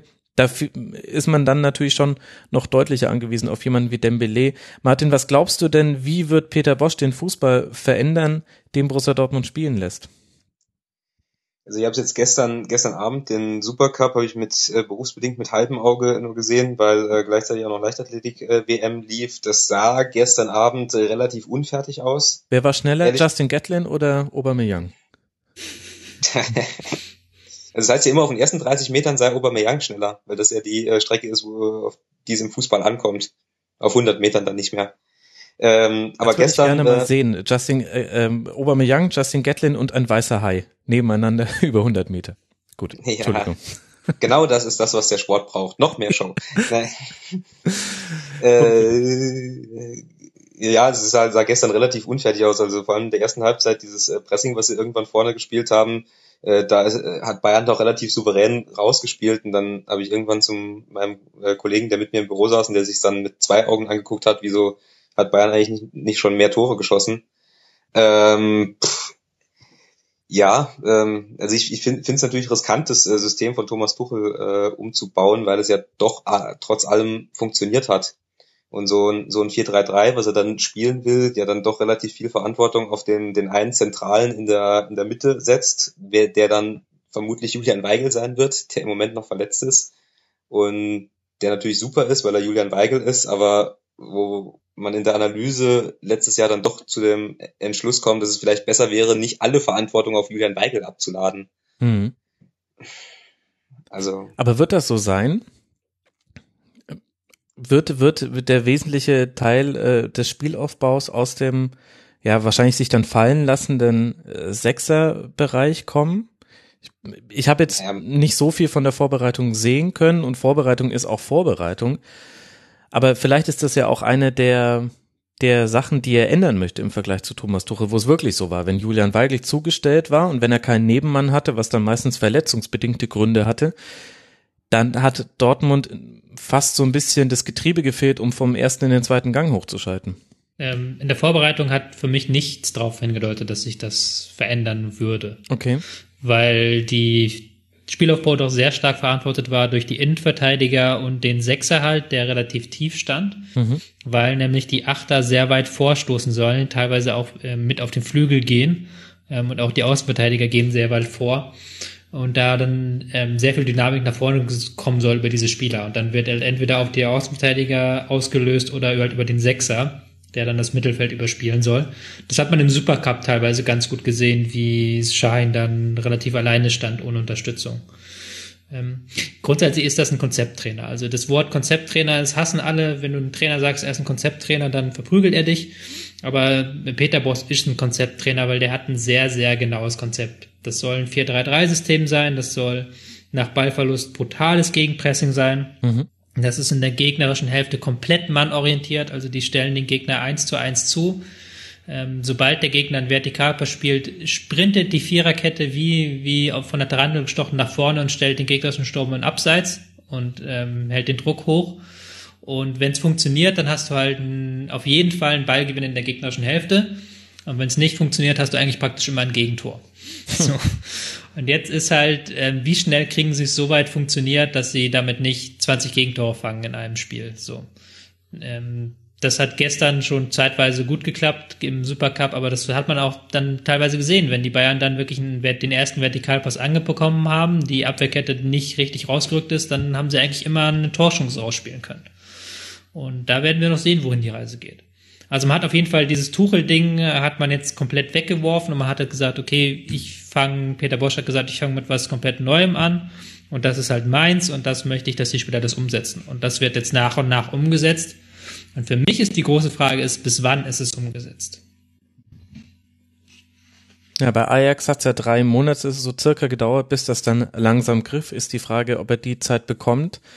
Vielleicht gucken wir da mal auf die Neuzugänge auch, denn das beantwortet ja zum Teil auch die Frage, in welche Richtung möchte man sich da entwickeln. Da haben wir einmal Maximilian Philipp für die Offensive der, denke ich, vor allem auch ein guter Reus-Ersatz sein kann, der ja lange fehlen wird. Verletzungen sind auch ein großes Thema bei Borussia Dortmund. Sehr, sehr viele Spieler verletzt, zum Teil auch lange keine, keine einfache Vorbereitung auch dahingehend. Aber dann, wenn wir jetzt auf die Verteidigung gucken, dann haben wir mit Ömer Toprak einen wichtigen Neuzugang aus Leverkusen und mit dann Axel Sagadou einen weiteren Innenverteidiger. Das heißt, die Innenverteidiger lesen sich Stand heute, 6. August, folgendermaßen Sokrates, Toprak, Batra, Subotic, Sagadou. Wird das dann auch so ein bisschen die Achillesferse sein, Tobi? Ähm, ja, ähm, momentan schon, also mittelfristig nicht. Äh, mittelfristig wird ja dann ähm, Guerrero und Zagadou wiederkommen. Aber grundsätzlich ist diese Verletzten-Situation für den Anfang erstmal ziemlicher Mist. Ja. Ähm, weil die ja mit Weigel und Reus fehlen ja zwei Spieler, die sind unumstößlich Stammspieler und die sind auf ihren Positionen internationale Klasse. Bei Reus würde ich sogar sagen Weltklasse mittlerweile. Und Guerrero ist eigentlich auch auf Linksverteidiger sehr stark und Schmelzer ja sowieso. Und ähm, ist natürlich auch nicht ideal, wenn ein neues System ist und dann fehlen dir auf einer zentralen Position, weil die Außenverteidigerpositionen sind sehr zentral in diesem Bosch-System und da fehlt es dir einfach. Ähm, gibt noch so zwei, drei Baustellen. Also Pisscheck habe ich jetzt in der Vorbereitung und gerade im Supercup als der, dem fehlt irgendwie die Dynamik von früher, der hat nicht mehr dieses ähm, 1 gegen 1, der hat sich ja davon Ribery teilweise herspielen lassen. Das ist man auch ein bisschen anders gewohnt aus der Vergangenheit. Mhm. Und im zentralen Mittelfeld musst du auch noch gucken. Der Hut ist relativ neu wieder dabei, hat noch nicht diese Klasse. Ähm, genauso Götze, Kagawa haben auch viel verpasst, beziehungsweise Götze ist wieder da, aber auch noch nicht bei 100 Prozent. Kagawa hat auch wieder viel verpasst. Im Mittelfeld steht noch überhaupt nicht. Also das ist noch sehr viel Puzzlei. Deswegen ist halt meine große Sorge ist halt, dass dieser Saisonstart komplett in die Hose geht. Ähm, weil halt, wie gesagt, wichtige Spieler fehlen. Dann diese Dembele-Sache, wenn der dann noch gehen sollte, dann hast du wirklich halt ähm, so eine richtige Scheißsituation, sage ich mal. Deswegen hast du Dortmund auch auf tendenziell gleichbleibend eingeschätzt. Martin mhm. und ich haben sie tendenziell besser gesehen. Martin, wir, wir reden über Dortmund wie über einen Krisenverein, fällt mir gerade so ein bisschen auf. Was, was hat dich denn bewogen, ihn besser einzuschätzen als in der Vorsaison, die ja auch keine schlechte war? Ähm, ja, ich habe schon ein bisschen von der Rück tatsächlich ein bisschen von der Rückrunde her gedacht, weil äh, es stimmt total, äh, was äh, Tobias gesagt hat. Äh, wenn Beigel und Reus nicht da sind, dann ist es eine andere Mannschaft, als wenn Weigel und Reus da sind. Also Rückrunde und, äh, der, der jetzt anfangenden Saison meinst du? Oder aus der letzten genau. Saison? Ja. Okay. Nein, Rückrunde der jetzt anfangenden Saison. Okay. Mhm. Wenn äh, dieser, wenn dieser Kader vollständig ist, selbst wenn Dembele jetzt äh, noch gehen sollte, wenn dieser Kader vollständig ist, ähm, dann ist er, ist er klar der, der zweitbeste Deutschlands. Und wenn wenn diese Querelen um Thomas Tuchel äh, die Mannschaft, was jetzt immer, immer mehr, mehr durchkommt, tatsächlich dann doch irgendwie so belastet haben, wie, wie man das jetzt da nehmen muss. Und wenn die dann weg sind, ähm, dann muss man von einer, von einer Leistungssteigerung ausgehen. Aber es kommt halt wirklich darauf an, wie, wie die diesen Saisonstart dann wegstecken. Und auch was, was, was Mario Götze dann langfristig macht. Mhm. Ja, Götze der äh, geheime Neuzugang der Saison und irgendwie auch doch gar nicht so geheim. So oft, wie wir jetzt schon über das Auftaktprogramm gesprochen haben, möchte ich es dann auch mal kurz vorlesen. Es beginnt nach dem DFB-Pokal auswärts in Wolfsburg, das haben wir gerade schon angesprochen, dann zu Hause gegen Hertha, die ja auch immer ganz ganz gut aufgetreten ist auswärts in Dortmund, auch wenn man zuletzt ein bisschen Spielpech hatte. Dann auswärts bei Freiburg, äh, zu Hause gegen den 1. FC Köln, auswärts bei Hamburg und zu Hause gegen Gladbach.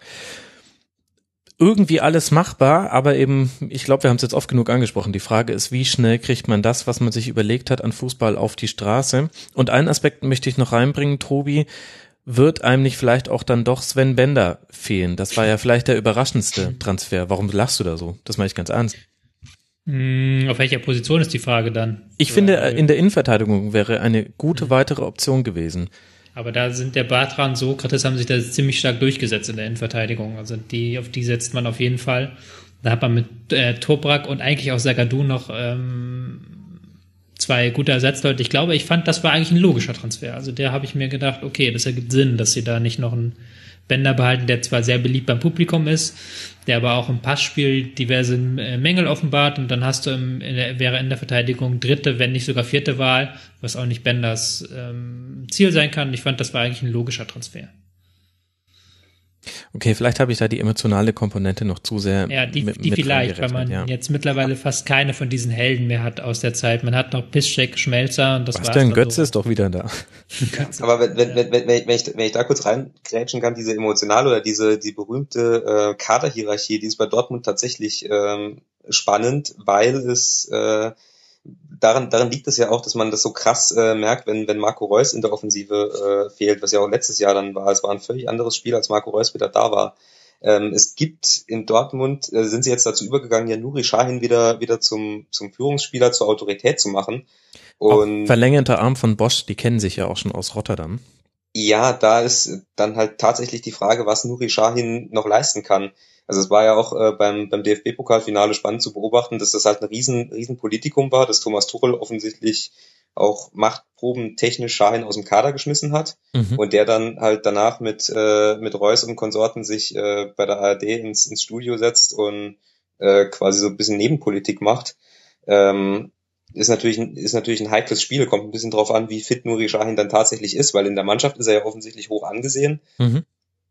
Ist, ist, halt, ist halt die Frage, ob er das dann auch aufs Feld bringt. Er muss unglaublich viel reden im Training, das habe ich im BVB-Podcast auf Ohren gehört, wo man zwei Gäste eingeladen hatte, die sich das Trainingslager in voller Länge gegeben hatten, das in Bad Ragaz wohlgemerkt und nicht das im Ausland. Und äh, daher kam auch die These, dass er derzeit der verlängerte Arm von Peter Bosch ist. Und, und dann haben wir ja noch dieses andere Problem, Tobi, aus der letzten Saison kennen wir das noch. Schafft man es nach Champions League Spielen konstant Sieger einzufahren? Mhm. Das wird auch schwierig sein, weil das, wenn ich, das hat man ja auch gestern ein bisschen gesehen, da waren sie am Ende platt ähm, im Supercup, aber ähm, das kann man ja vielleicht noch in der Saison so ein bisschen, da kommt man noch ein bisschen Kondition dazu. Aber es ist auch spannend, weil dieser Spielstil ja auch sehr intensiv ist. Ähm, was für die Mannschaft spricht, ist, dass man auf jeder Position so gut besetzt ist, dass man da eigentlich zwei Spieler hat, die ohne einen massiven Qualitätsausfall spielen zu können. Also bis auf Aubameyang, vielleicht noch Dembele und Reus, okay, aber selbst ein Pulisic ist ja sehr stark. Im Mittelfeld kannst du da Hut, Castro, Götze, Kagawa kannst du wechseln. Mhm. Ähm, das sehe ich noch nicht als das Problem. Ich möchte vielleicht nochmal eine allgemeine Frage reinwerfen beziehungsweise was, was, wo ich mich noch ähm, störe und was ich noch nicht ähm, sehe, ist, ist die Frage, ob dieser Spielstil ähm, im Jahr 2017 überhaupt der richtige ist für die Bundesliga. Ähm, weil man hat ja gesehen, wie sie jetzt im Supercup und auch in den Testspielen immer sehr stark versucht haben, so Hektik zu kreieren, den Gegner zu jagen und sowas. Und wenn du dann äh, Extrembeispiel, wenn du gegen den HSV spielst, der HSV wird sich, wird sich, wird sich kichern dahinstellen, wird sich freuen, weil das ist ja genau das, was sie eigentlich haben wollen. Ähm, und Eintracht Frankfurt wird sich auch hinten reinstellen, wird auch sagen, hihihi, kommt mal, äh, presst uns mal an, wir jagen den Ball weg und dann holen, holen wir uns den zweiten Ball halt. Mm, da bin ich noch gespannt, ob das in der Bundesliga, die da das auch mit relativ hoher individueller Qualität kann, diesen zweiten Ball zu jagen und auch ein Vertikalspiel aufzuziehen. Wenn das noch nicht ganz gut läuft, ob das dann ähm, überhaupt passend ist für diese Liga. Ähm, um ich, ja. Nee, naja, aber ähm, sie werden sich ja nicht hauptsächlich auf, auf Ballgewinne verlassen können. Also es ist absolut ja, offensichtlich, dass, dass, äh, dass Borussia Dortmund spielerische Lösungen finden muss. Das wird ja auch, mhm. kommen wir bestimmt noch dazu, jetzt bei Leipzig äh, die Herausforderung sein. Aber du, das ist, bei, bei Pep Guardiola war auch dieses Pressing ja da, aber es war ja nicht die, die, die Hauptkomponente ja. des Spiels. Ja. ja. das stimmt schon, aber das Ballbesitzspiel ist, also nach Balleroberung sind sie am besten noch, würde ich sagen, jetzt aktuell. Im Ballbesitzspiel, okay, da, da haben sie sehr gute Ansätze, aber das ist halt nicht so wie unter Tuchel, dass man da jetzt fünf verschiedene Varianten auspackt, die auf den Gegner passt, sondern dass man da schon so eine Variante versucht zu perfektionieren. Denn in so einer defensiv starken Liga kann das der dann auch im schlimmsten Fall passieren, dass dann irgendwann jemand das Gegenmittel hat und das sind alle anderen dieses Gegenmittel kopieren. Das hattest du dann ja zeitweise letzte Saison auch schon bei RB Leipzig, so ein bisschen ähm, nach der Winterpause. Hm. hm. Das kann ich mir vielleicht auch vorstellen. Also für mich gibt es zwei Szenarien, da muss ich sagen, hier nicht, dass ich nachher verklagt werde vom spielverlagerten Kollegen Konstantin Eckner, der hat mich da auf diese Fährte gebracht. Ähm, es gibt zwei Szenarien. Das erste Szenario ist, dass man nach einer relativ schwachen Anfangsphase halt dann durchstartet, genau wie das in Amsterdam schon war und auch in Israel bei seiner Station, da war das auch schon so. Ähm, oder zweites Szenario ist, dass man im Winter tatsächlich einen neuen Trainer holt, also dass das schief geht und dann in der Rückrunde mit dem neuen Trainer durchstartet. Na, du denkst das aber ganz schön in Schwarz und Weiß. Für die Saison. Ja, hm? du denkst ganz schön in Schwarz und Weiß. Also da sehe ich ja noch eine durchwachsene Saison, in der man am Ende guter Zweiter wird, schon auch noch als Möglichkeit und mit Trainer. Peter. Ja, ein guter Zweiter ist ja schon die gute Variante. Also guter also, Zweiter wäre eine gute Position. So. Ja, das wäre wäre fast schon äh, Ziel übererfüllt. Also. Sag mal, der, ich freue mich immer mehr auf unsere Tabellentipps am Ende. Ich kann euch sagen, ja, was, äh, da hat eine Verschiebung stattgefunden. Ja. Ich, das Ding ist, die letzte Saison war nicht schlecht. Ich glaube, das wird in Dortmund manchmal vielleicht so ein bisschen unterbewertet. Ähm, durch diese ganze Tuchel-Diskussion. Man hat einen Pokaltitel gewonnen. In der Champions League ist man gegen Monaco rausgeflogen nach wirklich irregulären Bedingungen eigentlich. Ähm, und in der Liga ist man Dritter geworden. Und das ist, und ich habe manchmal das Gefühl, wenn das diese Saison wieder so wäre, dann wäre das schon so ein halber Verlust quasi. Weil man ja doch jetzt große Dinge wieder erwartet, wieder zurück zu dem, was vorher war. Und ich weiß nicht, ob das geht. Dafür hat man auch jetzt keine Stütze in dem Sinne verloren, jetzt mal jenseits von Tuchel, wenn man ihn als Stütze bezeichnen möchte. Das heißt, der große Umbruch im Kader, den man sonst häufig hatte bei Borussia Dortmund, der fehlt diesmal. Und das ist ja was sehr Positives. Hm. Gut, wir alle sehen ja Dortmund auch tendenziell positiv mit der Dem Dembele-Klammer und dann gucken wir uns einfach mal an, was da am Ende bei rauskommt. Wir bleiben im Segment der Vereine, wo wir sagen, es gibt eine Entwicklung nach oben, es schwächt sich jetzt aber immer, immer weiter ab. Wir waren uns da immer uneiniger und kommen damit zum Hamburger SV. Da haben äh, Tobias und ich gesagt, die sehen wir auf einem ähnlich äh, hohen Level oder niedrigen Level, je nachdem, wie man das bezeichnen möchte. Das kann jeder für sich selbst entscheiden. Wie in der Vorsaison. Martin, du bist da optimistischer. Und deshalb äh, soll dir auch die Ehre zuteil werden, dass du uns durch dieses HSV-Segment führst. Was, was begründet denn dein Optimismus? Sind es irgendwelche Neuzugänge? Ja, mir fällt gerade auf, dass ich, dass ich auf Schalke und Hamburg gesetzt habe. Das ist äh, der absolute Wahnsinn. Ähm, Äh, ja, mein Optimismus begründet sich darin, als dass wir äh, letztes Jahr genau genau dieser Stelle äh, haben wir über einen Verein äh, gesprochen, der mit einem unfassbar schiefen Kader in die Saison gegangen ist, der faktisch keinen Innenverteidiger hatte, der faktisch keinen Sechser hatte hm. und wo man das äh, ich glaube, damals haben wir dieses, um, um uns mal hemmungslos selbst zu loben, diese, diesen Start mit einem Punkt aus zehn Spielen oder zwei Punkten aus zehn Spielen, den haben wir relativ konsequent vorhergesagt. Ja, das stimmt. Und wenn ich jetzt, und wenn ich jetzt davon ausgehe, dass man diesen Start einfach nicht hat, dass man jetzt äh, mit, mit Mavrei und Papadopoulos wenigstens mal Innenverteidiger hat, ähm, dann, dann muss ich eigentlich davon aus, und wenn man, wenn man mal die Rückrunde so ein bisschen zum Maßstab nimmt, wo Hamburg wirklich nicht so schlecht war, ich glaube, wir sind Sechster, Siebter in der Rückrundentabelle, mhm. dann muss, dann muss ich auch wieder absolut zwingend zu dem Entschluss kommen, dass das eine bessere Saison wird als letztes Jahr. Mit, da kommen wir jetzt bestimmt noch gleich zu, mit den ganzen Einschränkungen, die man in Hamburg immer setzen muss. ja, Tobi, was fällt dir dazu ein? Du hast sie ja eher gleichbleibend gesehen. Warum? Ähm, es gibt da so zwei Seiten, die mir schlagen. Ähm, die eine Seite ist die fußballerische, die bei mir eigentlich immer sehr hochgewichtet ist. Da muss ich sagen, fand ich die Vorbereitung nicht schlecht. Also man hat ein bisschen was spielerisch sich raufgeschafft. Ähm, man bleibt diesem, diesem Pressing-Stil treu, dass man dem Gegner früh anläuft, dass man versucht, Hektik zu verbreiten. Aber man hat auch ein paar spielerische Lösungen sich erarbeitet. Also man kann jetzt auch aus der Abwehr heraus mit einem Pass ins Mittelfeld aufbauen und dann hat man zwei, drei Wege, wie man auch flach vor das Tor kommt. Ähm, das ist schon mal eine Verbesserung und dadurch, dass man auch noch alles das hat, was man im letzten Jahr hatte, lange Bälle, ähm, Ballereien, Wuchten vorne, sehr viel Geschwindigkeit in der letzten Linie. Mm, das hat ja in der Rückrunde auch häufig okay geklappt soweit und äh, hat dann auch zu einer guten Rückrunde geführt. Und in dem Sinne ist fußballerisch ist man eigentlich besser da, steht man besser da als vor einem Jahr. Äh, oder auch noch vor einem halben Jahr. Auch mit dem Einkauf von Haaren, der ähm, da reinpasst. Was bei mir so ein bisschen sauer aufstößt, ist, ich habe sämtliche Kader von allen Mannschaften so als Grafik verarbeitet und habe dann geguckt, okay, wie viele Ersatzspieler haben die, wie tief ist der Kader, wie sieht die erste Elf aus.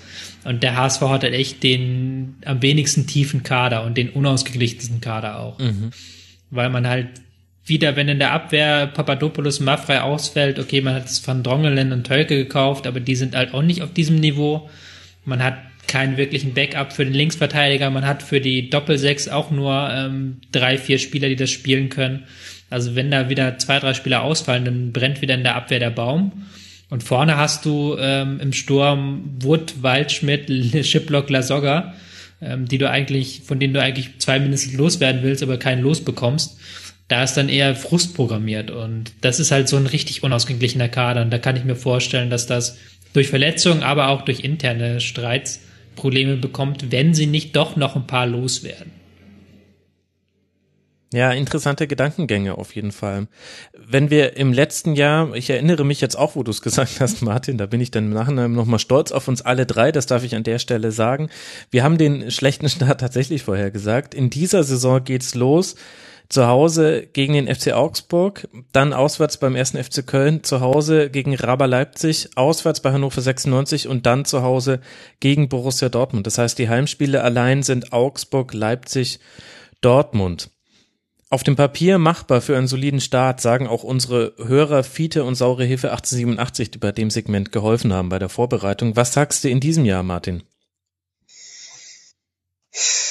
Ja, es kann, kann tatsächlich zu einem, ja, kann, kann schon, also es muss besser werden als im letzten Jahr. Zwei Punkte aus zehn Spielen ist ja Wahnsinn. Ähm, aber zu, zu dem, was äh, Tobias gesagt hat, das, äh, das stimmt natürlich. Sie müssten sich eigentlich noch einen Sechser holen. Also sie haben jetzt äh, Ostscholek ist gegangen und der hat ja, glaube ich, in, in den letzten Spielen hat er ja auf der Sechs gespielt, ne? Aber ja auch eher als Notlösung irgendwie. Das zeigt ja, ja schon, wie dünn dieser ja. Kader war, auf welchen Positionen man da überall auflaufen musste. Also allein Gutoko Sakai hat ja gefühlt zwölf Positionen gespielt im Verlauf der Saison. Also sie müssten sich schon noch einen Sechser holen.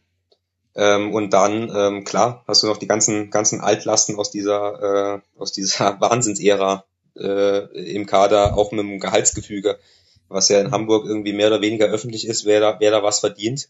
Und was natürlich ein riesen Sprengsatz ist für, für die Kaderhygiene. Kaderhygiene ist ein super Wort. Ich werde das in diesem, dieser Vorschau jetzt noch, noch häufiger verwenden. Freut mich. Ja, da ist halt auch noch so viel unklar im Moment. Also der HSV ist wirklich noch der unklarste Verein von allen, weil man halt ja wirklich, eigentlich wollte man Holtby, Hand, Lasogga gerne loswerden. Man wollte mit Müller verlängern. Jetzt sind Holtby, Hand, Lasogga immer noch da und es scheint niemand sie haben zu wollen, weil ihre Gehaltsvorstellungen auch zu hoch sind für das, was sie eigentlich leisten können. Aber sie sich halt denken, wir kriegen halt beim HSV gutes Geld. Nikolai Müller ähm, hat Vertragsverlängerungsverhandlungen abgebrochen, weil er gerne nach Wolfsburg würde, die ihm mehr bieten. Der HSV hat aber auch gesagt, tut mir leid, wir können da nicht mithalten. Und da ist jetzt auch die Frage, verkauft man ihn noch, weil sein Vertrag ausläuft? Was aber auch wieder eine massive Schwächung wäre ähm, für einen Flügel, muss man ganz klar sagen. Er bringt halt wirklich diese Geschwindigkeit mit und auch die Torgefahr, die der HSV braucht. Mhm. Das ist halt noch nicht in Stein gemeißelt. Da kann sich noch einiges tun zum Guten, aber auch zum Schlechten. Wenn man halt sagt, okay, wir müssen jetzt Nikolai Müller abgeben, aber wir kriegen keinen Ersatz wirklich dafür. Ich sehe, wir haben jetzt schon die zweite von deinen drei Wundertüten, oder, Tobi? Ähm, ja, ja, wobei, nee, nicht ganz. Also ich finde nicht ganz. Also der HSV ist schon fraglich, aber es ist für mich jetzt keine, in dem Sinne keine Wundertüte, weil ich habe schon eine realistische Vorstellung, was da geht. Also, dass die sich nicht abschießen lassen, dass die einen Gegner mit Hektik verbreiten, dass sich vielleicht auch wieder den einen oder anderen Favoriten ärgern. Ähm, aber dass die jetzt nicht nach ganz vorne kommen. Also für mich ist das nicht, also der Tabellentipp mäßig ist das für mich nicht so eine Riesenwundertüte. Da bin ich schon mit meinem Tabellentipp schon relativ optimistisch, dass das irgendwie halbwegs hinhaut. Ja, ich fand schon interessant, dass du gesagt hast, dass sie nicht ganz nach vorne kommen, wo ich mich gefragt habe, ja, ja, aber nach hinten ist ja die Frage. Das ist ja. in der Art und Weise denke ich noch über den HSV nach. Ich äh, Spoiler, ich äh, tippe sie auch nicht als Absteiger. Aber nach oben sehe ich da jetzt ehrlich gesagt äh, sehr schnell die Decke kommen, an die man stößt. Ja. Ja. Gut, dann müssen wir da abwarten. Vielen Dank an äh, Saure Hefe und Fiete fürs Helfen. Ich habe noch Martin vergessen, der hat beim Borussia Dortmund Segment unglaublich viel Input gegeben. Allein das wäre eine eigene Sendung gewesen. Und wir kommen zum letzten Verein, das gerade noch geschafft hat in die Kategorie besser oder mit einer Entwicklung nach oben.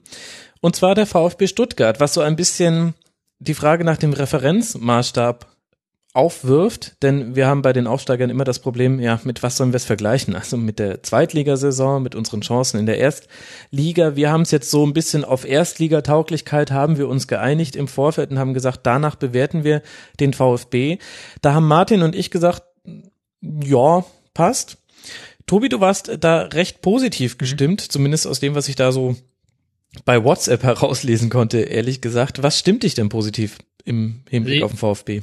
Dieses Jahr fand ich es interessant, weil man ja in dem Sinne einen Tipp machen kann, diese Mannschaften sind vor zwei Jahren abgestiegen und dann kann man jetzt vergleichen, stehen, stehen sie besser da als vor zwei Jahren oder schlechter. So habe ich mir das gedacht mhm. ähm, bei meinen besser schlechter Tipps. Mhm. Und ich finde, dass der VfB Stuttgart besser dasteht als vor zwei Jahren.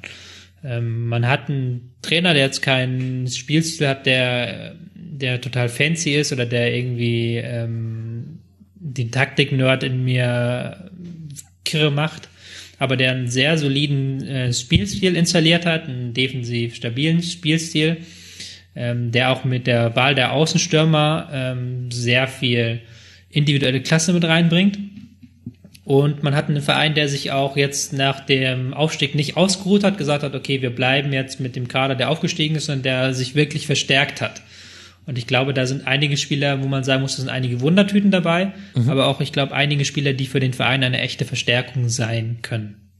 Dann lass die Spieler mal durchgehen und wir können so ein bisschen unsere Einschätzung loswerden zu den Einzelnen. Es begann mit Ron Robert Zieler von Leicester City, eine überraschende Verpflichtung, denn eigentlich dachte man mit Mitch Langerack hätte man auf der Torwartposition eine klare Nummer eins. Das ist dann schon mal die erste Frage für diese Bundesliga-Saison. Wir haben einen Rechtsaußen vom FC Sion, Akolo. Wir haben Donis, ein Mittelstürmer von Juventus Turin. Ailton, nicht dieser Ailton, sondern ein neuer Ailton. Er ist schlanker, neuer und neu ist immer besser, liebe Hörerinnen und Hörer. Linksverteidiger aus Portugal von Estoril Praia. Dennis Burnic, eine Laie von Borussia Dortmund, über die Dortmunder Fans, über den Dortmunder Fans nur gute Worte verlieren und jetzt zuletzt noch Holger Badstuber für die Innenverteidigung. Tobi, was sind da so für dich die Erwartungen an den Kader? Mhm. Ähm, es sind ähm, größtenteils junge Spieler, entwicklungsfähige Spieler, aber auch ähm, Spieler mit einem sehr sauberen Passspiel. Wenn ich mir vor allen Dingen Burnic angucke, der sich da im Mittelfeld schon sehr schnell festgespielt hat, was auch so eine kleine Überraschung war, aber der durchaus Chancen hat, Stammspieler zu sein im zentralen Mittelfeld. Mhm. Ähm, damit kann man halt schon den ein oder anderen ähm, Gegner knacken. Ähm, was ich glaube auch, dass man auch so ein bisschen in die Tiefe investiert hat. Man hat vorne mit Terodde, Ginczek und Donis jetzt drei Stürmer, die halt wirklich Torgefahr verstreuen. Ähm, was nochmal ganz wichtig ist. Man hat ähm, aber immer noch mit Injur und Pavard und Zimmer so ein paar Außenverteidiger, die Druck nach vorne bringen können. Das ist für mich einfach alles so eine runde Sache. Also es gibt verschiedene Wege, wie man zum Tor kommen kann. Man kann über Flanken kommen, man kann über ein Direktspiel kommen. Ähm, ich glaube schon, dass man da den einen oder anderen Gegner vor Probleme stellen wird mit. Martin, deckt sich das denn mit deinen Einschätzungen zum VfB? Ähm, ich würde äh, Terodde und Ginzek nochmal besonders äh, hervorheben, weil wir ja äh, oft darüber diskutieren und oft zu dem äh, Entschluss kommen, dass äh, der, gut, der gute alte Stürmer in der Bundesliga ein nicht zu äh, unterschätzender Faktor ist. Mhm. Und wenn ich es als äh, VfB schaffe, zwei Stürmer zu halten, die so auch äh, zum Beispiel, ich glaube, dass Gladbach nicht, nicht unglücklich darüber gewesen wäre, wenn sie einen von beiden gekriegt hätten, ähm, wenn ich es schaffe, die beide zu halten, dann ist das, ist das ein Vorteil, den man nie unterschätzen sollte. Und was ist mit der Abwehrreihe? Ich glaube, in der Offensive, da sind wir uns alle einig, da musste man auch eine, in der zweiten Liga mit halb offenen Augen rumlaufen, um zu sehen, da hat der VfB eine, eine sehr gute Qualität. Wenn ich mir jetzt aber die Abwehrreihe angucke, da haben wir Baumgartel, Pavard, jetzt Bartstuber noch dazu, Onguene, Kaminski, Insua, Ailton und ja, Jean Zimmer. Das sind so denke ich, die wichtigsten Namen da hinten drin. Vielleicht kann man Matthias Zimmermann noch mit reinnehmen und Ofori. Ist das eine Abwehr, die für euch Erstliga-Qualität hat? Das ist für mich ehrlich gesagt noch das größte Fragezeichen. Bei Holger Badstuber natürlich immer die Frage, wie viele Spiele kann er machen? Mhm. Ähm, bei Schalke hat er zuletzt äh, gespielt. Wenn Holger Badstuber spielen kann, ist er einer der besten Innenverteidiger der Liga. Wenn er spielen kann. Ähm, Jean Zimmer war und ist, glaube ich, ein, ein solider Zweitligaspieler. Ob er, eh, den kenne ich noch ein bisschen aus Kaiserslautern, äh, weil ich ihn dort ein paar Mal beobachtet habe. Ob der die Liga packt, das müssen wir mal gucken. Äh, bei Timo Baumgartel kann ich mich dran erinnern, dass er in der Abstiegssaison auch oft äh, keinen so tollen Eindruck gemacht hat. Mhm. Unglaublich, ähm, fasst es ganz gut zusammen. Ja, bei Insua glaube ich genauso. Ähm, ja, insofern äh, würde ich mich deiner, Einsch äh, deiner Einschätzung da, da anschließen. Ich glaube, Baumgut, Gartel, Bartstuber, wenn sie beide in Form kommen und Leistung zeigen, das ist schon äh, nicht so schlechte Endverteidigung. Gerade für einen Aufsteiger. Ich glaube, das ist definitiv ähm, Erstligareif. Und den Schauer halt, finde ich auch nicht schlecht als Linksverteidiger. Der bringt auch ein bisschen Zug mit nach vorne. Ähm, wird auch ganz gut genutzt. Also ich glaube, das ist jetzt nicht die beste Defensivreihe, aber ich glaube, das ist jetzt nicht so eine Defensivreihe, dass man da jetzt den äh, automatisch wegen der Defensivreihe den Abstiegskampf aufrufen müsste. Ja. ja man, man, man hat ja auch vor, vor, vorne dran hat man noch mit Carlos Mané ja auch durchaus einen Mittelfeldspieler mit Defensivqualitäten. Mhm. Und Christian Gentner. Glaubt ihr, dass der VfB anders auftreten wird jetzt in der ersten Liga als in der zweiten Liga? Tobi?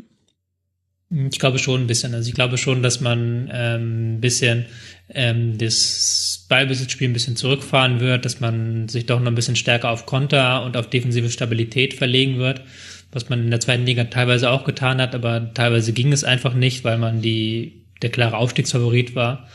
Ähm, das ist man jetzt nicht mehr. Und ich glaube, das wird dem Verein auch nicht schlecht tun, weil er jetzt auch nicht im Ballbesitzspiel im letzten Jahr so übermäßig überzeugt hat, sondern auch dass manches Spiel dann durch die individuelle Klasse einfach gedreht hat.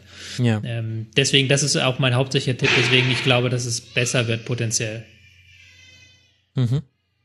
Ich würde ich würd gerne bei, bei Stuttgart noch was, äh, wenn, wenn ihr die Taktik auseinander nimmt, würde ich gerne was zur, äh, zur allgemeinen Vereinsstimmung, äh, was ja auch immer äh, ein Faktor, Faktor sein kann. Die ist ja in Stuttgart sensationell positiv. Also dafür, dass sie abgestiegen sind, sind die ja mit einer Euphorie durch diese Zweitligasaison äh, marschiert. Ja. Äh, und selbst an dem Punkt, wo, wo man dachte, es könnte jetzt irgendwie ein bisschen kippen, nämlich als äh, Kevin Großkreuz ähm, aus dem Kader geschmissen wurde.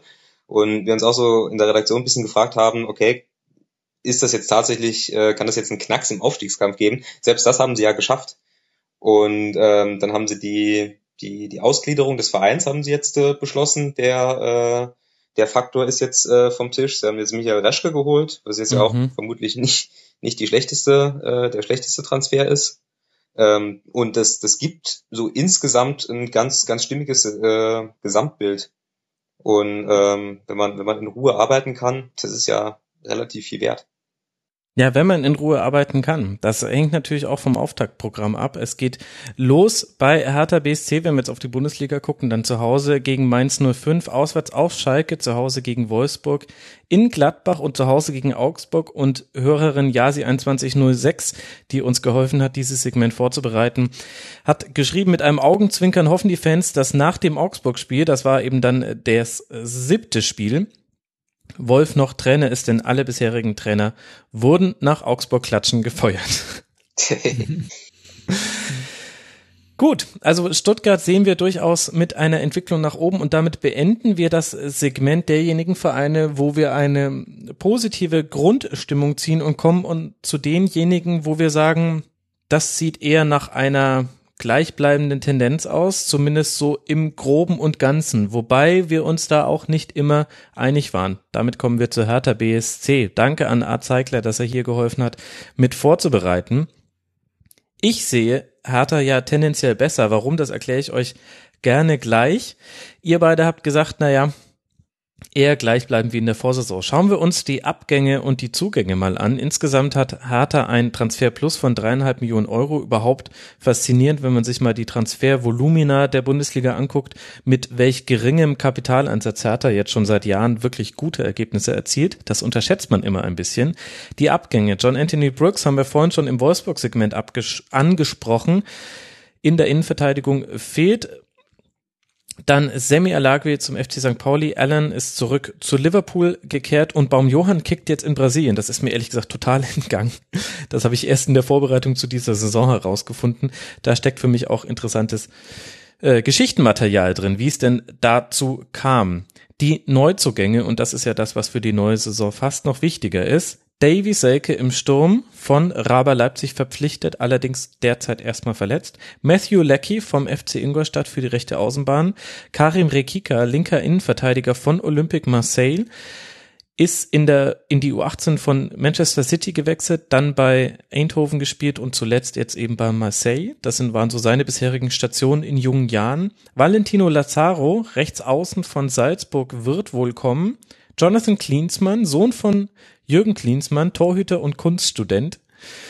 Duda, den würde ich noch mit reinnehmen. Der war der Top-Transfer letzte Saison, hat aber in der Saison letzte, letztes Jahr allein 26 Spiele wegen seiner Verletzung verpasst. Der war wichtigster Einkauf im letzten Sommer, den würde ich in diesem Sommer deswegen zu den Zugängen nochmal dazu rechnen.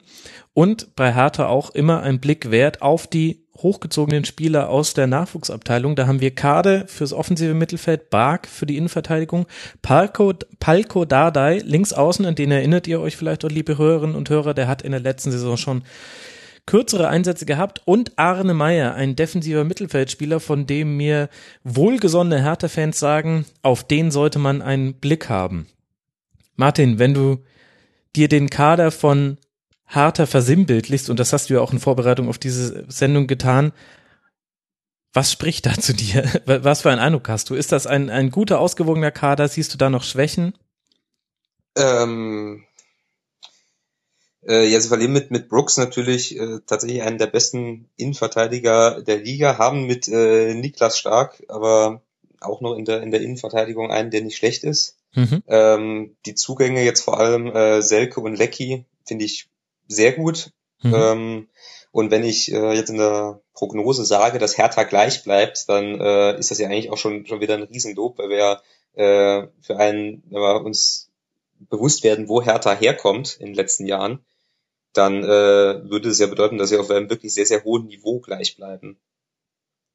Und ich habe hab immer gesagt, auch in, in diesen Sendungen, dass der Kader von Hertha im Vergleich zu, zu anderen Bundesligisten auch einfach, einfach sehr, sehr gut ist, auch mit den äh, Spielern, die sie haben, mit, mit Ibisevic und Kalu, mit, äh, mit Mitchell Weiser, der, wie ich tatsächlich finde, wirklich immer besser wird.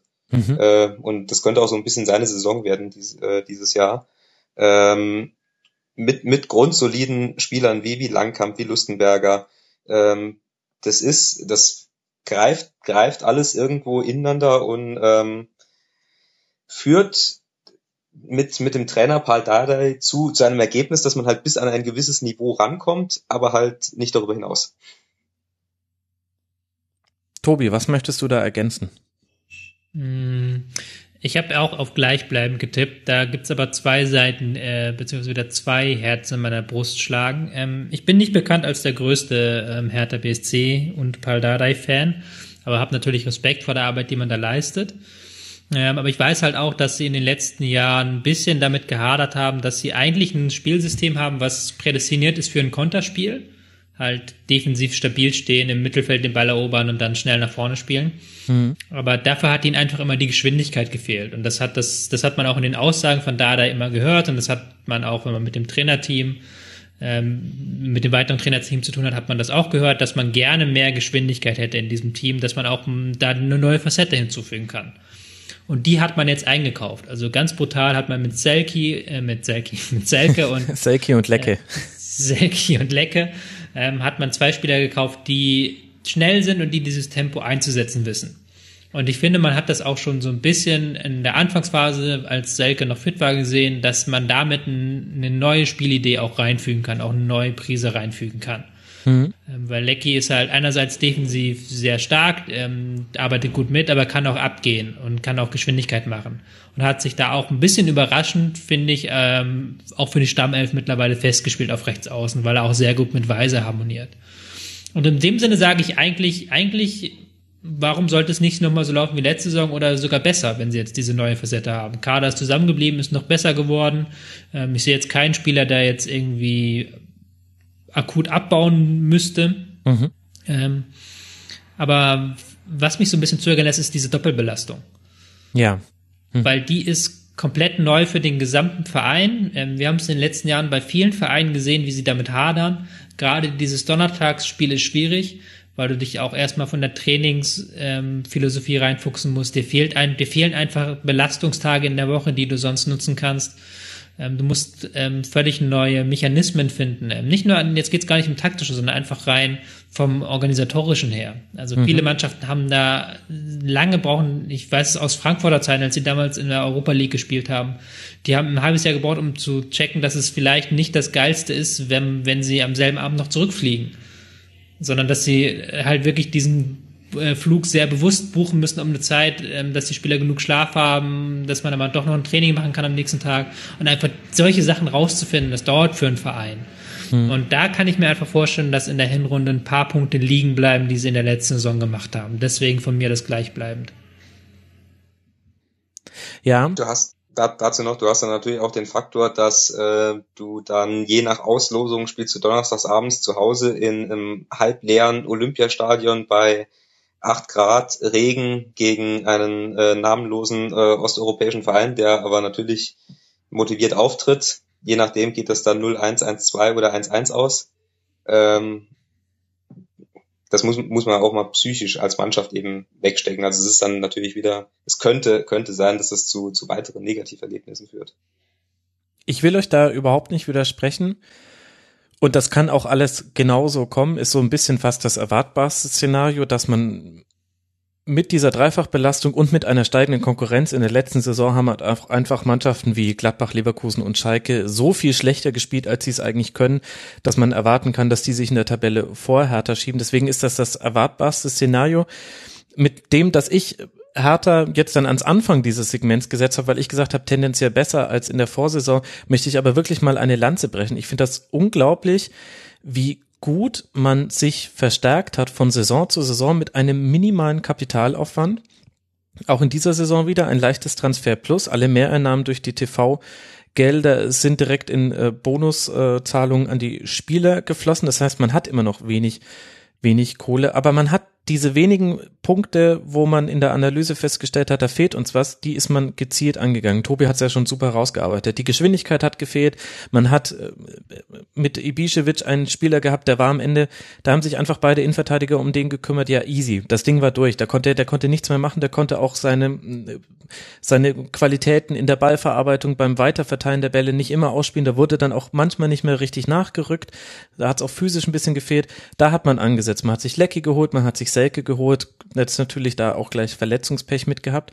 Und dann finde ich diese jungen Spieler einfach unglaublich interessant. Toro Nariga, über den haben wir zum Beispiel jetzt noch gar nicht gesprochen. Ich könnte mir gut vorstellen, vielleicht spielt er sogar Stamm in der Innenverteidigung. Der hat einige herausragend gute Spiele in der letzten Saison gemacht. Jetzt muss man nur gucken, wie kann er das in dieser neuen Saison jetzt auf den Rasen bringen. Und von dieser Reihe hast du noch vier, fünf weitere Spieler. Und ich könnte mir vorstellen, ich fast, ich wünsche es mir fast sogar ein bisschen, dass, dass die jungen Spieler, die wirklich gut sind, und Hertha ist ja für, bekannt für eine gute ähm, Jugendarbeit und jetzt kommt auch ein sehr, sehr starker Jahrgang, dass der vielleicht über diese Dreifachbelastung hinweghilft. Und vielleicht kann man dann tabellarisch zwar nicht besser abschließen, da habe ich es ja auch nicht besser getippt als in der letzten Saison, aber gefühlt von dem, was man rausgeholt hat aus seinem Potenzial. Diese Dreifachbelastung ist einfach, die ist es, es gab einfach in den letzten, also ich würde auch gerne dran glauben, ähm, weil es auch sehr logisch klingt, was du sagst. Aber es gab einfach in den letzten Jahren Bundesliga keinen Verein, der erstmals europäisch gespielt hat, der dadurch nicht gelitten hat. Das, das gab es einfach nicht in den letzten Jahren. Die haben, da hast du immer Federn gelassen, gerade wenn du dieses elende Donnerstagsspiel hast und dann am Sonntag wieder ran musst. Ähm, Donnerstagabend und Sonntagmittag und dann, das sind ja äh, eigentlich keine 72 Stunden zwischen den Spielen. Mhm. Das ist schon, das haut rein so. Das ist nicht wie Champions League, wo du aber dann eine ordentliche Schmerzensgeld bekommst und dann tatsächlich nochmal im August auf Kauftour gehen kannst. Wenn Hoffenheim jetzt in die Champions League kommt, können sie nochmal auf Kauftour gehen.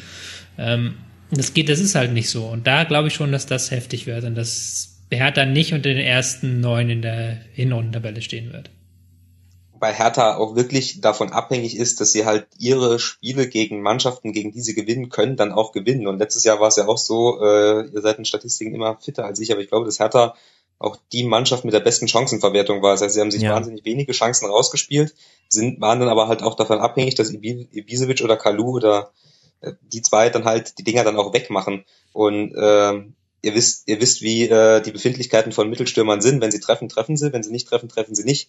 Und wenn das, äh, wenn das wegfällt, ist der, äh, ist das Netz, das Hertha hinten dran hat, dann doch auch relativ dünn. Ja, wenn, okay. wenn sie sagen, wir, wir wollen, wir wollen Geschwindigkeit im Spiel haben, das kann ich schon verstehen. Ähm, ich frage mich aber auch, wie sie die, wie sie die umsetzen wollen bei den Spielen, die ich von ihnen gesehen habe. Also, pff, Okay, ich, ich gebe euch recht. Wir haben sie ja auch eher auf gleichbleibend und ich glaube, es ist ganz gut rausgekommen, wessen Ansicht da die realistischere Variante ist und wer da vielleicht ein bisschen mehr reinprojiziert in diesen Kader. Wer hätte das gedacht, dass ich mal in Hertha WSC irgendwas reinprojiziere? Ich gebe dem Damenwahl-Podcast die Schuld unter anderem und Uwe Bremer. Ich bin sehr gespannt auf die Tabellentipps nachher. Ich, weil ich glaube, wir hatten das schon, schon mal irgendwann, dass, dass wir ein Hertha-Segment hatten, wo du sie alleine verteidigt hast. Und dann habe ich sie am schlechtesten Das ist ja schlecht. mein, Her mein Hertha-Tipp ist gar nicht so, ich tippe die gar nicht so weit schlecht. Gleichbleibend ist eigentlich, wenn du bedenkst, dass sie letztes Jahr Sechster geworden sind, ist das kein schlechter Tipp. Also es ist jetzt auch keine Beleidigung oder sowas für Hertha. Es würde, glaube ich, jeder Hertha-Fan, der das hört, wird gleichbleibende Platzierung unterschreiben. Ja, das, das glaube ich, das glaube ich allerdings auch. Ja, diese, diese Saisonvorschau ist natürlich legendär geworden, in der ich dann Hertha auf 17, glaube ich, getippt habe, nachdem ich gesagt habe, sie haben mega gut eingekauft. Aber ich lasse mich beim Tabellentipp dann auch, äh, da gibt's einen Wurf und dann wird nicht mehr nachkorrigiert, weil ich finde, das muss komplett aus dem Bauch kommen und da muss man dann auch mal ein Statement setzen. Und da war das Statement halt, naja, man hat gute und man hat schlechte Tage, auch als Rasenfunkmoderator. Lasst uns zu Rasenballsport Leipzig kommen und zwar ganz schnell. Dank an Drahok, der geholfen hat, dieses Segment vorzubereiten. Beim Hertha-Segment haben wir übrigens auch ganz viele nette Hertha-Hörer geholfen. zum Teil im persönlichen Kontakt. Wahrscheinlich kommt daher mein, mein flammendes Plädoyer für Hertha. So, Leipzig. Da sind wir uns sehr uneinig und das finde ich interessant. Denn damit hätte ich nicht gerechnet. Ich glaube aber, der, der einfache Grund ist unterschiedliche Bewertung des Faktors Champions League. Wir haben ein Transferminus von 29 Millionen Euro. Wer hätte es gedacht, dass bei Leipzig Kapital vorhanden ist, das investiert werden kann? Das Wichtige sind aber, glaube ich, nicht die Zugänge, die haben schon auch eine Bedeutung. Ich glaube, die größte Bedeutung haben die Nicht-Abgänge. Ich habe das im letzten Jahr schon gesagt beim ersten FC Köln. Diesmal ist es ein bisschen anders gelagert. Aber dass man sowohl Emil Vosberg als auch Darby Cater halten konnte, die so vielleicht so die einzigen Spieler bei Leipzig sind, die nicht ersetzbar sind, bei denen es einen wesentlichen Unterschied macht, ob sie spielen oder nicht. Vielleicht kann man Timo Werner da noch äh, grob mit reinwerfen in diese Rechnung. Das ist, glaube ich, schon viel wert. Deswegen habe ich Leipzig als sogar leicht besser als in der Vorsaison eingeschätzt. Martin, du siehst es etwas pessimistischer, du siehst hier leicht schlechter und Tobi wollte sich nicht festlegen, weil er ein Feigling ist und hat gesagt, sie bleiben gleich, gleich stark. Ich habe gleich bleiben gesagt. Genau. Ja, ja, ähm, ich er wollte nur einen Witz auf deine Kosten machen, es tut mir leid. Ja. Also, an Abgängen hatten wir nur Davy Selke, das haben wir gerade schon angesprochen. Gehen wir kurz noch die Neuzugänge durch und dann können wir vielleicht mal daraus ableiten, mit welchem Plan Leipzig dieses Abenteuer Champions League plus Bundesliga angehen möchte. Jean-Kevin Augustin, wahrscheinlich von Paris Saint-Germain, 13 Millionen Euro, 20 Jahre jung, hat vor allem in der Youth League sehr gut gespielt mit 12 Toren in 20 Spielen. Bruma von Galatasaray, ein Linksaußen. Konrad Leimer von, tja, woher kommt der? Red Bull Salzburg. Interessant, habe ich noch nie gehört, dass man, dass man da einen Spieler herbekommt für Leipzig. Da muss man auch Ralf Rangnick gratulieren. Yvonne Mogo äh, fürs Tor von den Young Boys Bern, ganz interessant, denn Gulaschi haben so einige, auch wir hier im Rasenfunk in der letzten Saison hin und wieder als äh, Schwachpunkt ausgemacht. Philipp Köhn ebenfalls fürs Tor aus der U19 vom VfB Stuttgart und Ibrahima Konate, ein Innenverteidiger vom FC Sochaux. So, Martin, was sagt uns denn diese Kaderzusammenstellung, dieses, wie man sich verstärkt hat, über den Plan, den Leipzig vermutlich für die nächste Saison hat? Ja, das ähm, äh, Ralf Rangnick hat ja in mehreren Interviews gesagt, dass man, wenn man Champions League spielt, braucht man im Prinzip zu dem, was Leipzig noch hat, noch noch mal sechs Spieler auf dem gleichen Niveau. Ob mhm. sie die jetzt gekriegt haben, das kann ich tatsächlich insofern nicht beantworten. Den einzigen, den ich ein bisschen kenne, ist, äh, ist Augustin, der äh, übrigens noch vor Mbappé äh, zum äh, besten Spieler der U19 EM gewählt wurde. Ähm, das ist schon, schon mal eine Aussage. Ähm, es kommt in Leipzig aber tatsächlich darauf an, wie die nächsten äh, äh, Transfertage noch ablaufen, ob Cater und Forsberg halt wirklich bleiben. Bist du das dir halt, so unsicher? Ich hatte ja, das als abgeschlossenes Ding verstanden ja, wartet mal ab, wie, wie das Transferbeben jetzt halt weitergeht, wenn Hannover, äh, Hannover. wenn Hannover, Hannover jetzt Neymar sich holt. Wie, ja? zur, Hölle, wie zur Hölle komme ich jetzt auf Hannover? Entschuldigung. Äh, das war ein wenn, schöner Versprecher. Wenn, wenn, wenn, wenn Hannover wenn jetzt Kindsmillionen Wenn die bei Dembele nochmal dazwischen pushen, dann, dann oder, oder Cristiano Ronaldo, hat er jetzt nicht heute doch wieder gesagt, er will weg aus der La Liga? Ja. Ab zu Hannover. Der Maschsee war immer mein Ziel. Super. ja, genau, der Maschsee. wenn Barcelona, Ruhe jetzt, äh, ernsthaft, äh, wenn Barcelona diese 222 Millionen jetzt äh, unter die Leute bringt und die könnten ja eventuell ja auch beim FC Liverpool wegen Coutinho landen. Ja. Und der FC Liverpool ja schon mal nach allem, was man weiß, die äh, Nummer von Leipzig gewählt hat wegen Keita. Und Keita im Training jetzt äh, Spieler umfault, die man eventuell auch nicht umfaulen muss. Und äh, wenn man halt weiß, dass, äh, dass Ralf Rangnick wirklich gucken muss, dass er nicht wieder in diese gleiche Falle tappt wie damals äh, bei Hoffenheim, wo er auch gesagt hat, Spieler sind unverkäuflich und am Schlu Schluss sind sie dann halt doch wieder gegangen. Gustavo ähm, in der Winterpause zu den Bayern. Mhm. Genau. Dann, äh, wenn man, wenn man jetzt auch wieder, wieder Wolfsburg im Hinterkopf hat mit Draxler, dann kommt es halt tatsächlich stark darauf an, ob Leipzig diese, diese Machtprobe bei Navi Keita, wenn Liverpool jetzt äh, eventuell oder irgendwer anders äh, da kommt und sagt, und hier ist nochmal ein fetterer Scheck für Keita und Berater und alles Mögliche, wie, wie diese Machtprobe dann mit Keita wieder ausgeht. Und wenn Keita geht, dann hast du einen Dominoeffekt, dann kommt auch Forsberg wieder an und hebt, ein, hebt die Finger und sagt, aber ich, ich durfte doch auch nicht, wieso darf der? Okay. Und nicht dass das passiert. Ja. Ich glaube tatsächlich, dass man sich da sehr weit aus dem Fenster gelehnt hat in Leipzig. Ja, und ja, das ist jetzt Fluch und Segen des Geldes, Geldes quasi. Ich glaube nicht, dass sie das Geld brauchen, einfach. Ich glaube, nee, dass das, denen andere Dinge wichtiger sind, dass die nee, sagen.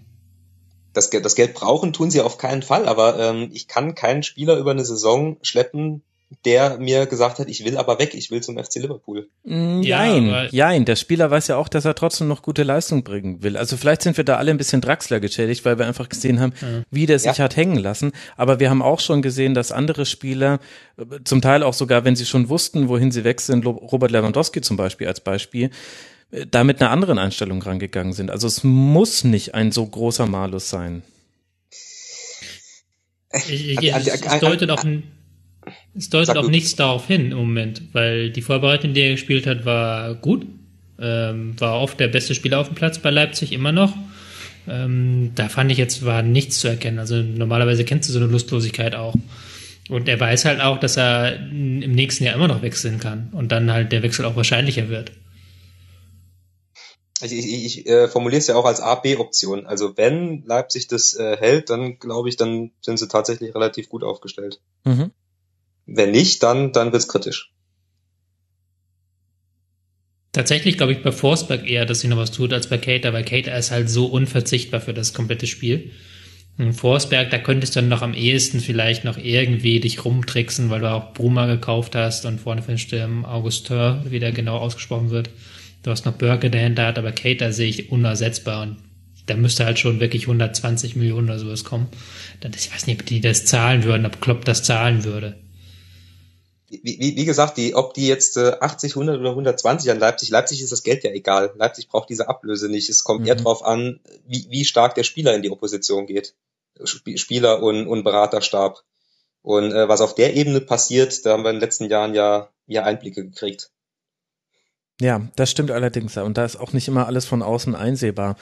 Wenn wir uns jetzt mal loslösen von den einzelnen Personalien, dann landen wir ja automatisch bei der Art und Weise, wie Fußball gespielt wird. Und Tobi, da haben wir in der vergangenen Rückrunde erkennen können, da gab es Abnutzungserscheinungen, beziehungsweise vielleicht haben sich auch andere Vereine besser auf das hin vorbereitet, was Leipzig angeboten hat in der Hinrunde.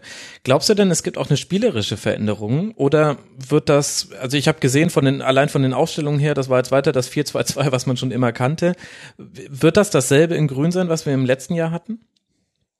Ähm, ich glaube schon. Also ich glaube nicht, dass wir jetzt hier eine großartig veränderte Mannschaft sehen würden. Das hat auch nicht in der Vorbereitung hingedeutet.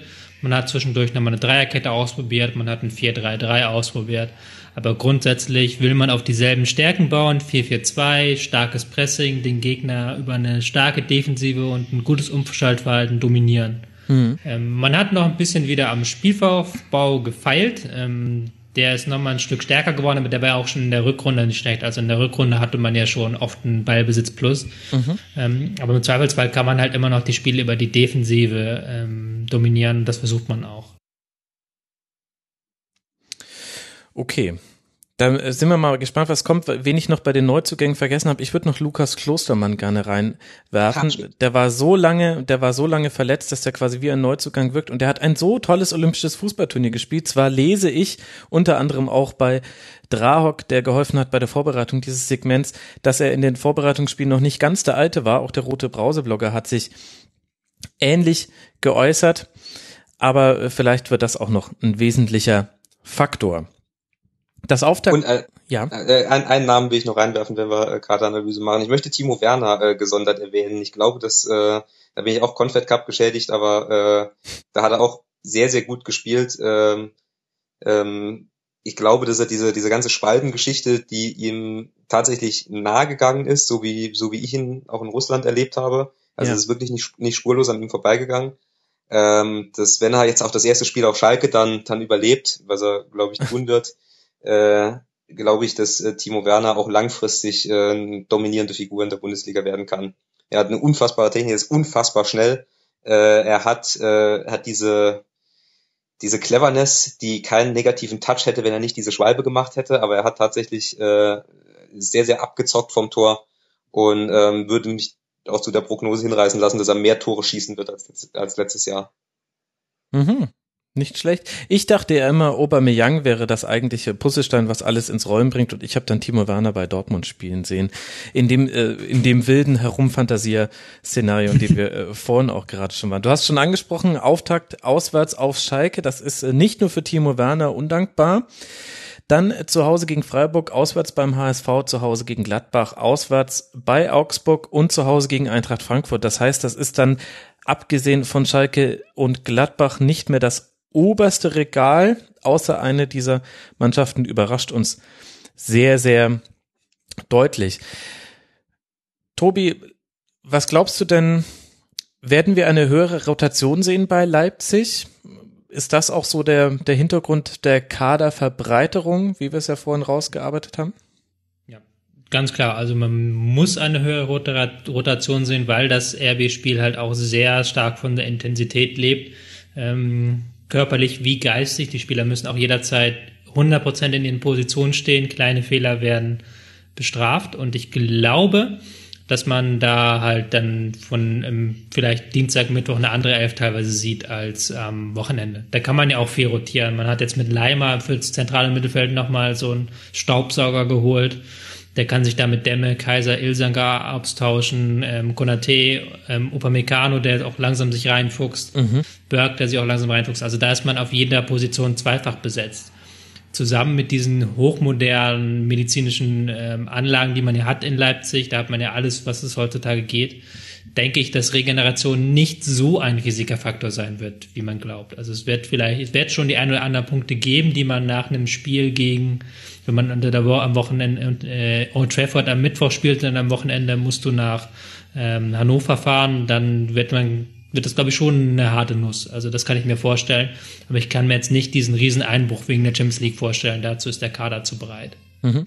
Also Old Trafford jetzt wahrscheinlich nicht, außer man ist dann Tabellendritter. Ja, ja, stimmt, Old Trafford. War so der blöde Wähl, das ist ja. mir das beste Schade eingefallen. Das ist natürlich das Falscheste an diesem. Aber wobei Old Trafford doch klar, natürlich. Die sind doch wegen Europa League dabei. Ach, ja, na klar. Ah, der Max. Ja, sehr gut, Tobi. Ich glaube, damit haben wir aber Leipzig ganz gut abgehandelt. Mainz 05 ist der nächste Verein auf unserer Liste.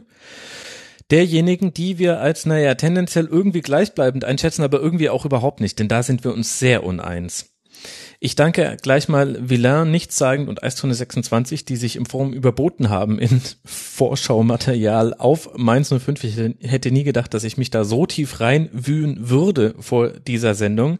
Gehen wir mal kurz die wichtigen Eckpfeiler durch und dann kommen wir zu unserer Einschätzung der nächsten Saison für die Mainzer. Wir haben neben einem Trainerwechsel von Martin Schmidt hin zu Sandro Schwarz auch im Kader einige Veränderungen gehabt. Cordoba ist zum ersten FC Köln gewechselt, zu dem kommen wir dann später auch noch.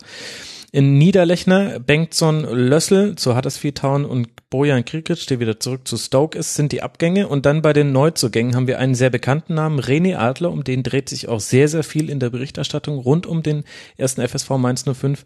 Abdu Diallo, ein Innenverteidiger vom AS Monaco. Fünf Millionen Euro hat er gekostet, hat bei Monaco aber gar nicht so viel gespielt. Alexandro Maxim, den kennen wir noch vom VfB Stuttgart. Drei Millionen Euro für die Offensive. Viktor Fischer, links außen von Middlesbrough, drei Millionen, nicht viele Einsätze gehabt. Kenan Kodro, Mittelstürmer von Osasuna, hat in 28 Spielen sieben Tore gemacht. Tobi, der wichtigste Abgang ist natürlich John Cordoba. Jetzt vermute ich, dass auch du mir bei Kenan Kodro nicht unbedingt sagen wirst, ob das ein 1 zu 1 Ersatz ist. Hm. Ähm, wird schwierig. Ist auch noch eine Position, eine der Positionen im System, die offen sind. Also Muto und Kodro ähm, kämpfen da um diese Position. Fischer, der eigentlich auch lange Zeit als Mittelstürmer gespielt hat, kommt aber eher jetzt über links außen beim äh, bei Sandro Schwarz. Also da ist noch nicht ganz klar, wer da vorne starten wird, aber es ist natürlich schon ein gewisser ähm, gewisser Abgang, auch wenn Cordoba nicht immer so äh, konstant getroffen hat, war doch einer, der Torgefahr und vor allen Dingen in der Box ein sehr gutes Verständnis hatte.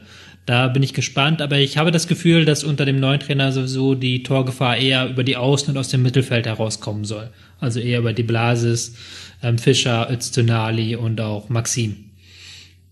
Ist der Trainer, also Sandro Schwarz, auch der Grund, warum du derjenige von uns dreien bist, der gesagt hast, er sieht Mainz besser als in der Vorsaison? Ja, ähm, ganz klar, eindeutig. Ähm, das ist jetzt wieder so eine persönliche Sache. Also Mainz ist jetzt eins, eins der extremeren Projekte in dieser Saison, sage ich mal.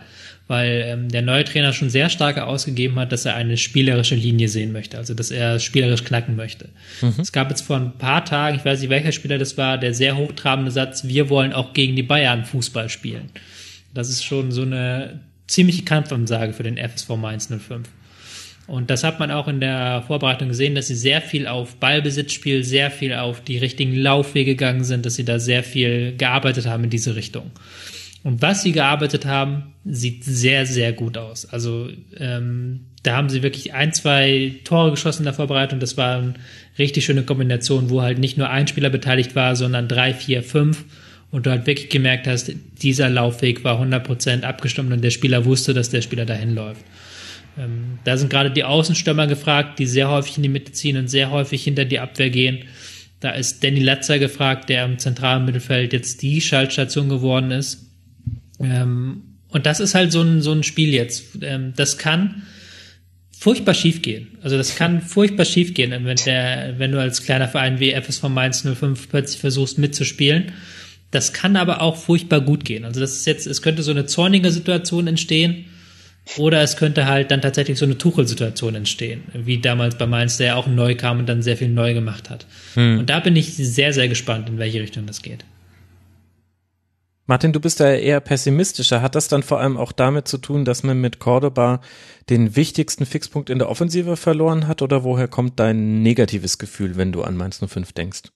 Ich äh, würde mich Tobis, äh, Tobis Analyse am Schluss anschließen. Also ich bin wirklich sehr pessimistisch, was äh, Mainz angeht, weil die, äh, die Gesamtbedingungen zum ersten Mal seit Jahren nicht stimmen. Sie, äh, sie sind von der, von der Kaderstärke her, sind sie mit, mit Freiburg und Augsburg und Hannover unter den letzten vier in der Bundesliga. Also allein von, von dem Fundament, von dem sie arbeiten. Mhm. Ähm, Sie haben den besten Stürmer verloren. Sie haben letztes Jahr äh, im Winter den besten Spieler verloren, Yunus Mali. Ähm, diese beide, gut, es kann natürlich sein, dass tatsächlich einer der Neuen einschlägt und, ähm, und John Cordoba ersetzt. Äh, mir fehlt völlig die Fantasie, dass man mit dem Spielermaterial Ballbesitzfußball spielen kann. Ich glaube, dass das schiefgehen muss.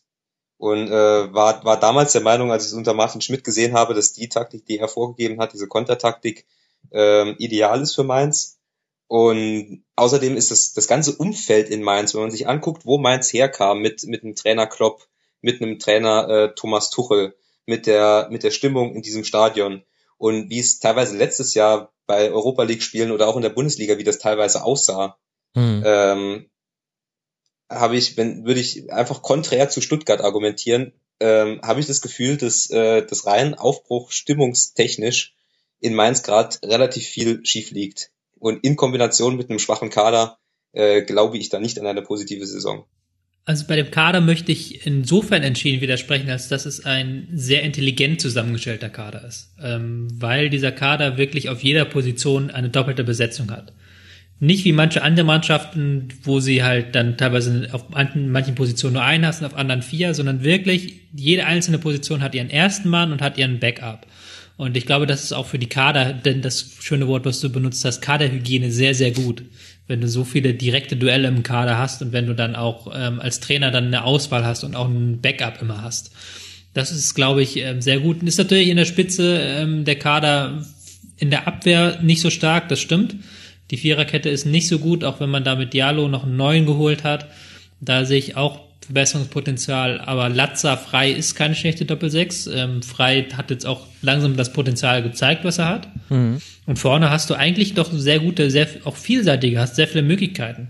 Hast mit Maxim nochmal so einen richtig echten Zehner geholt, der dann auch den Pass spielen kann, den entscheidenden Pass spielen kann, sich sehr viel in den äh, Spielaufbau einschaltet.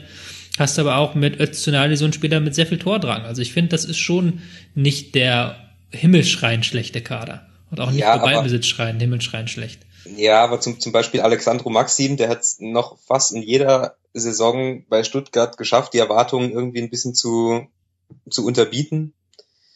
Klar ist Levin, Levin Öztunali äh, ein guter Spieler, auch auf äh, De Blase ist ein guter Spieler. Ähm, frei, die, die sind alle nicht schlecht. Ich glaube nur, wenn ich mir halt die Konkurrenz angucke, gegen, gegen, gegen wen sollen sie gewinnen? Also wen sollen sie mit diesem Ball, Ballbesitz, wen wollen sie mit dem Ballbesitzspiel auseinandernehmen? Ähm, Hannover 96, zweiter Spieltag, Hamburg nee, erster SV, Spieltag. Hertha BSC, ähm, Köln, halt all diese Mannschaften, die selber halt sich dann hinten reinstellen, gegen die du eine Idee brauchst und die oft fehlt. Und das könnte Mainz haben. Ich weiß nicht, es kann natürlich sein, dass es schief geht, aber ich finde halt, die Ansätze sind halt so vielversprechend. Und es ist ja nicht, es ist jetzt nicht nur dieser, die werden jetzt nicht 90% Ballbesitz haben. Die haben auch Schnellangriffe drin, die haben auch Konter drin, aber halt alles mit flach, alles mit sehr abgestimmten Aufwegen, alles mit sehr guten Mechanismen. Also das ist halt das, was ich meine. Und ich natürlich als Taktik-Nerd, ich neige das zu überschätzen. Mhm. Das gebe ich offen und ehrlich zu. Da ich, Mainz ist dieses Jahr der Fall, den ich zu überschätzen neige, aber ich verliere die Hoffnung nicht, dass man damit mit so einem, mit einem schönen Fußball die Erwartung mal treffen kann. Wir, wir haben letztes Jahr gesehen, wer alles mit Ballbesitzfußball gescheitert ist. Nie wer denn? Schalke, Wolfsburg. Ja, der Schalke hat ja keinen Ballbesitzfußball gespielt. In Wolfsburg, nee. da hatte Ismail als Trainer. Also nichts gegen Ismail, aber das ist jetzt kein Ballbesitztrainer, den ich jetzt hier als, als ähm, Lab-Trainer, Generation Laptop-Trainer nenne. Wir haben Thomas Tuchel, der gut, ganz okay Arbeit geleistet hat, der aus anderen Gründen gescheitert ist, nicht am Ballbesitz ja. Fußball. Ja, aber, hast du ja nicht mehr viel gehabt. Nee, deswegen, aber das ist ja der Grund, du brauchst ja einen qualitativ hochwertigen Kader. Die, ihr, ihr wisst doch, äh, äh wie, das, das, Fußball, wie, wie, wie Fußball theoretisch ist, was, äh, was man mit Ballbesitz Fußball riskiert, wenn man eben in irgendeiner, äh, irgendeiner äh, kritischen Zone den Ball verliert. Und dann braucht man eben Spieler wenn du gut in diesen... nicht. Ja. ja, aber naja. Schau die Hoffenheim an, schau die Hoffenheim an letztes Jahr. Hätte keiner so in dem Sinne vorhergesagt. Die haben ja auch, die haben Ballbesitzfußball gespielt. So. Ja, die, die hatten auch Sebastian, die hatten auch Süle, Rudi, Vogt, Hübner. Die hatten ja auch Spieler, die, die, die, die Spiele, die den Ball dann nicht verloren haben. Und ich sag, der Mainz hat Latza, Maxim, Kaison, De Blasis, Ezionali, äh, das sind aber, schon ein paar. Aber halt auch Bell, Balogun, Hack, Bungert, Diallo. Donati, Brusinski. Ähm, das ist das, was mich ehrlich gesagt dazu gebracht hat, obwohl ich Sandro Schwarz alles Gute wünsche und ich mag es auch, wenn so neue Trainer reinkommen und ein Konzept haben. Das hat mich dazu gebracht, Mainz auf gleichbleibend zu setzen und damit war ich ja dann so das Zünglein an der Waage, was sie in dieses Segment hier mhm. reingeschoben hat weil ich mir einfach dieses Signal, einen René Adler zu holen und zu sagen, offensiv nach außen auch, der soll unsere Defensive stabilisieren und organisieren, das fand ich irgendwie schief. Also natürlich ist René Adler ein guter Spieler und ähm, ist es auch toll, wenn man auch heutzutage im Fußball offenbar über den Torhüter, der dirigiert, noch ganz viel stabilisieren kann. Noch besser hätte es mir aber gefallen, wenn man sich Spieler gekauft hätte, die die Defensive stabilisieren und zwar direkt die da spielen. Und da sehe ich echte Probleme bei Mainz. Und dann glaube ich, dass sich das so gegeneinander aufhebt so ein bisschen. Offensiv wird man ein paar mehr Varianten haben als den langen Ball auf Cordoba. Dafür wird es defensiv aber auch nicht immer stabil sein, nur weil da jetzt René Adler hinten drin steht. Andererseits, wenn es jemand weiß, wie es ist, dass man viele Schüsse aufs Tor bekommt, dann ja René Adler. Damit sind wir am Ende des Segments angekommen über die Vereine, wo wir sagen, da sehen wir eine gleichbleibende Tendenz und die, der letzte Verein, der es gerade noch da reingeschafft hat und ich verstehe ehrlich gesagt 0,0 warum, ist Leverkusen. Grüße an das D1 Duo, das uns da äh, wertvolle Hinweise gegeben hat im Forum. Das müsst ihr mir jetzt wirklich erklären, denn ich war bei Leverkusen also Leverkusen gibt mir ein vollkommenes Rätsel auf. Eine, ja. eine Transferbilanz plus von plus 45 Millionen Euro. Ist aber nicht so, dass man die Kohle gebraucht hätte. Ich lese mal nur die Abgänge vor. Cialanolo zu Milan, Chicharito zu, zu West Ham und zu einem Bruchteil dessen, was man für Arnautovic ähm, kurz danach gezahlt hat. Auch nicht so top verhandelt, wenn man mich fragt, aber gut. Toprak zum BVB, Papadopoulos zum HSV, ja, Kaufoption gezogen. Da Costa zu Eintracht Frankfurt und Roberto Hilbert wurde in die Vereinslosigkeit entlassen. Und dem entgegen steht Sven Bender und Dominik Kohr. Ich kann jetzt natürlich noch Ramaye und Mark Brasnic und so weiter noch mit dazuzählen, aber die, die nennenswerten Zugänge sind Sven Bender für die Innenverteidigung, um Topra aufzu, Toprak aufzufangen und Dominik Kohr, um ja wen auch immer aufzufangen um im zentralen Mittelfeld für Stabilität zu sorgen. Ich, ich verstehe, ich, also ich, ich verstehe da nichts am, am, am Transferverhalten von Leverkusen und ich verstehe vor allem nicht, Martin, wie man sagen kann, die sind leicht verbessert. ja, das ist. Ähm, Rechtfertige ähm, dich. Nein, ich rechtfertige mich nicht. Mir geht's genauso. Ich habe keine, ich habe keine Ahnung, was ich von Leverkusen äh, halten soll. Ich habe zwei, ich habe zwei große äh, Pole, die, die sich äh, gegenseitig bekämpfen. Auf der anderen Seite, auf der einen Seite bin ich immer noch der Meinung, dass dieser dieser Kader sehr sehr gut ist. Ja. Dass er mit mit äh, mit Tar, mit den Benders, mit äh, Arangis, mit äh, Julian Brandt, mit äh, Karim Bellarabi, dass das alles absolut überdurchschnittliche äh, Bundesligaspieler sind Mhm. Äh, mit, mit Havertz, mit Joschenko, mit allem, was da noch hinten dran ist, mit Bernd, Bernd Leno, Leno im Tor. Äh, das, das ist rein vom Papier her ist das ein Kader, mit dem man unter die ersten fünf kommen muss und mit den Leverkusen über, über Jahre ja auch mit um die Champions League gespielt hat.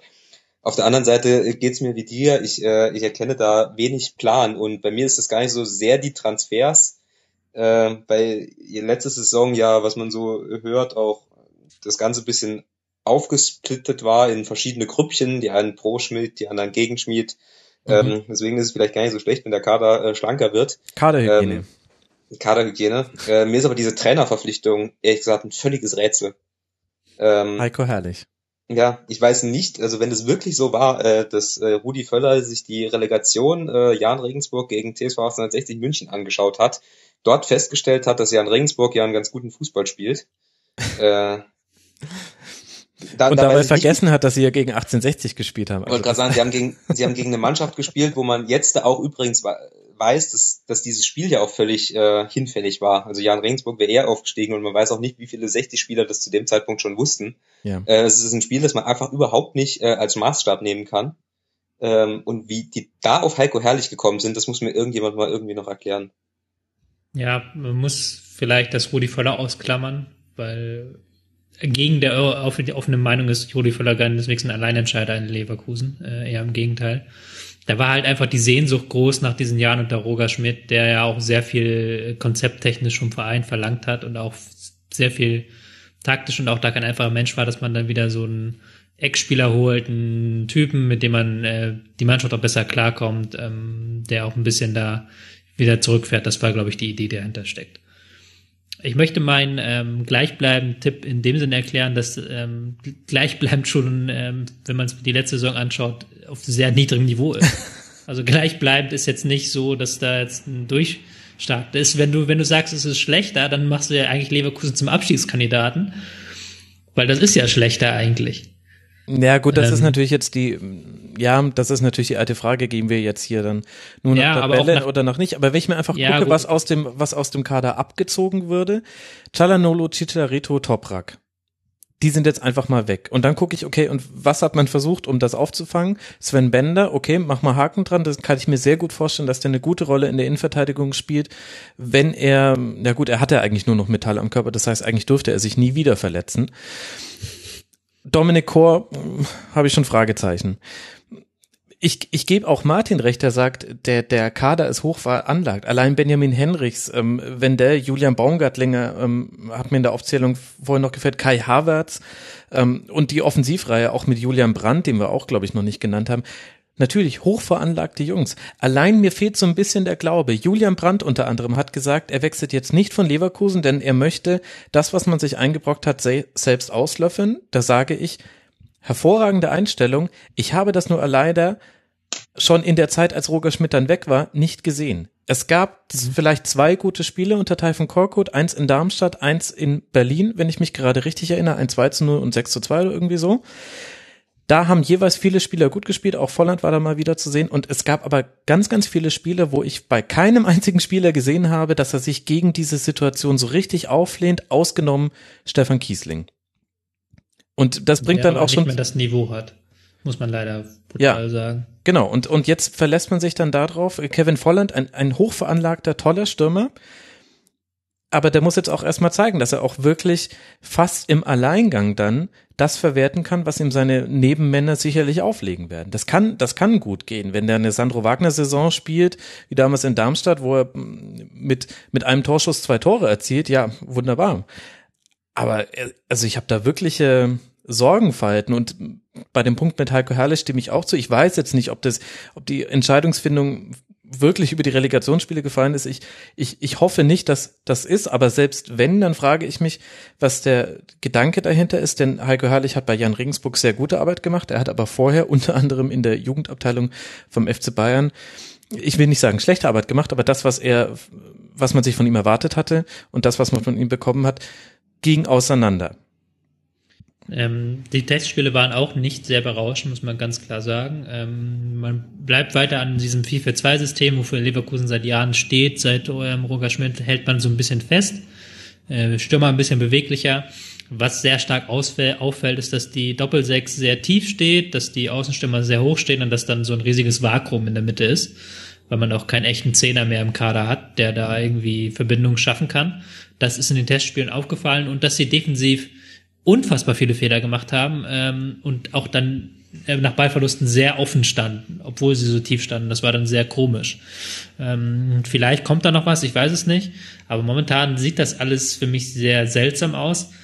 Ähm, aber grundsätzlich hat dieser Kader schon noch ein bisschen was. Also es gibt für mich zwei Faktoren, die ähm, dagegen sprechen, sich schlechter einzustufen. Erstens, wir haben die ganze Zeit über Transferbeben geredet. Es muss bei Leverkusen gar kein Transferbeben kommen. Die haben eigentlich noch Geld. Die können eigentlich noch ein, zwei Spieler verpflichten, wenn sie wollen. Mhm. Gerade ein Zehner vielleicht, ähm, wenn sie da irgendwo eine Idee bekommen. Das wäre sehr interessant. Und das Zweite, was ich mir vorstellen kann, ähm, wenn es dann tatsächlich so kommt, dass sich die Vorbereitung relativ nahtlos in die Saison ähm, in die Saison übergeht und die Leistung auch nicht besser werden, dass man dann sich nicht allzu spät von Herke Herrlich trennt und dann vielleicht noch jemand anders kommt.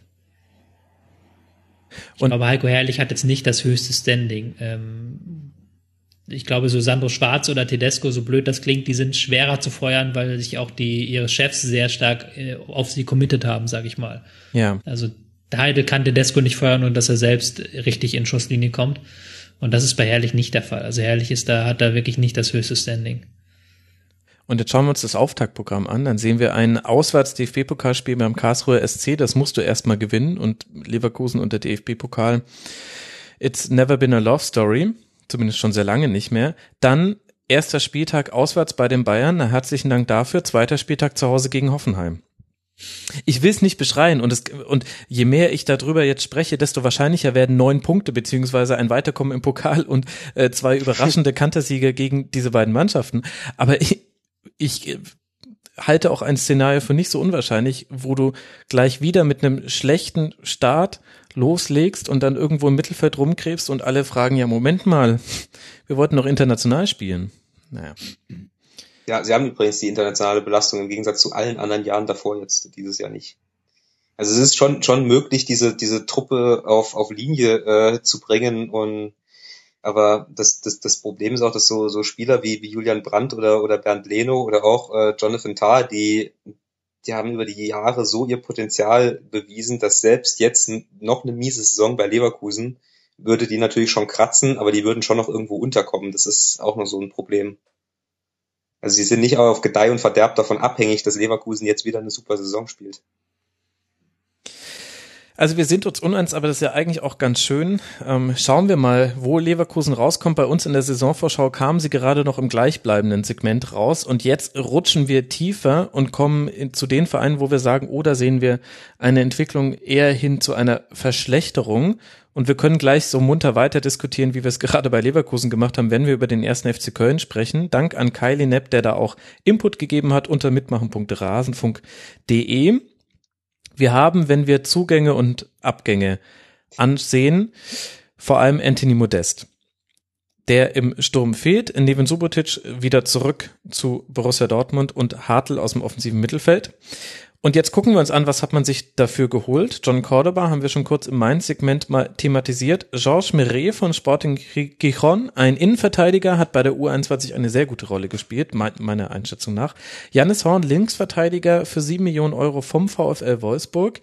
Joao Queiroz, ein Innenverteidiger von Bragas, also aus Bragas U19, hat bei der U19 alle Spiele gemacht, also bei der U19 Europameisterschaft. Tim Handwerker, allein schon wegen des Namens gehört er in eine Mannschaft mit Klünter, wenn ihr mich fragt. Handwerker und Klünter. Linksverteidiger aus der U19 von Leverkusen und hochgezogen aus dem eigenen Nachwuchs hat man Nicolas Nartey aus fürs zentrale Mittelfeld. Die wichtigste Personalie und die am häufigsten thematisiert wird, ist natürlich der Modestabgang. Martin, du hast den FC auf tendenziell schlechter gesetzt. War das auch der wesentliche Grund dafür oder kamen da noch andere Faktoren mit rein?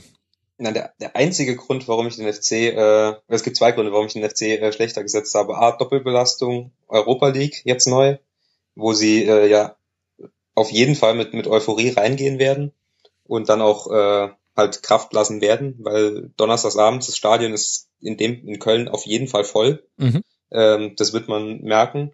Und äh, weil die Konkurrenz, ich glaube, dass die Konkurrenz halt einfach besser geworden ist. Äh, Tobias hat es am Anfang, glaube ich, schon gesagt, sie sind mit der äh, niedrigsten Punktzahl seit langer Zeit irgendwie noch in, nach Europa gerutscht. Ähm, und das werden sie nächstes Jahr einfach nicht schaffen. Das sind die einzigen zwei Gründe. Okay, das ist jetzt sehr tabellarisch argumentiert. Tobi, ist das auch das, warum du auf eine Verschlechterung in deiner Einschätzung gekommen bist vom FC? Bin ich das? Ich meine, ich habe sie gleich, aber. Nee, ich habe sie hier als schlechter bei dir notiert. Oh. Na toll, jetzt habe ich es auch. Hm.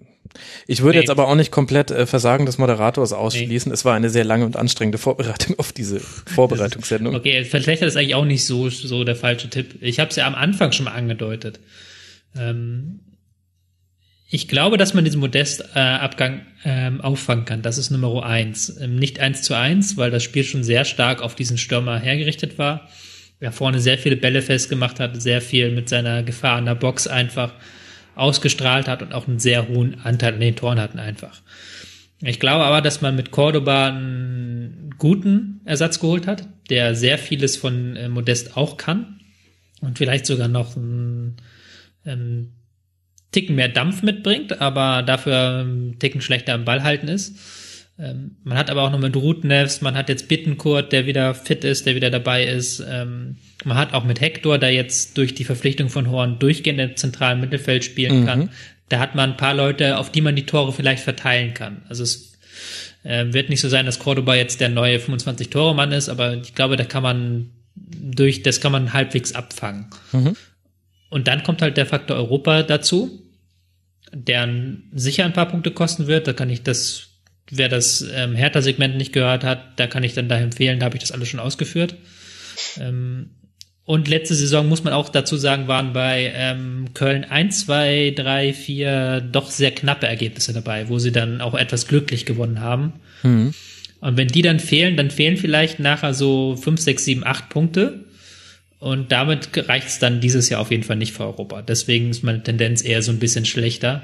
Aber ich glaube, von den Leistungen her kann man vielleicht sogar anknüpfen an dem, was man letzte Saison gemacht hat und ein maximal ärgerlicher Gegner sein für die meisten. Mhm. Und meine Prognose ist eben, ich rechne sogar mit einer Verbesserung. Nicht tabellarisch, das möchte ich ausdrücklich sagen. Ich glaube, da ziehen ein paar vorbei, die in der letzten Saison Punkte liegen gelassen haben. Aber I believe in Peter Stöger und zwar completely.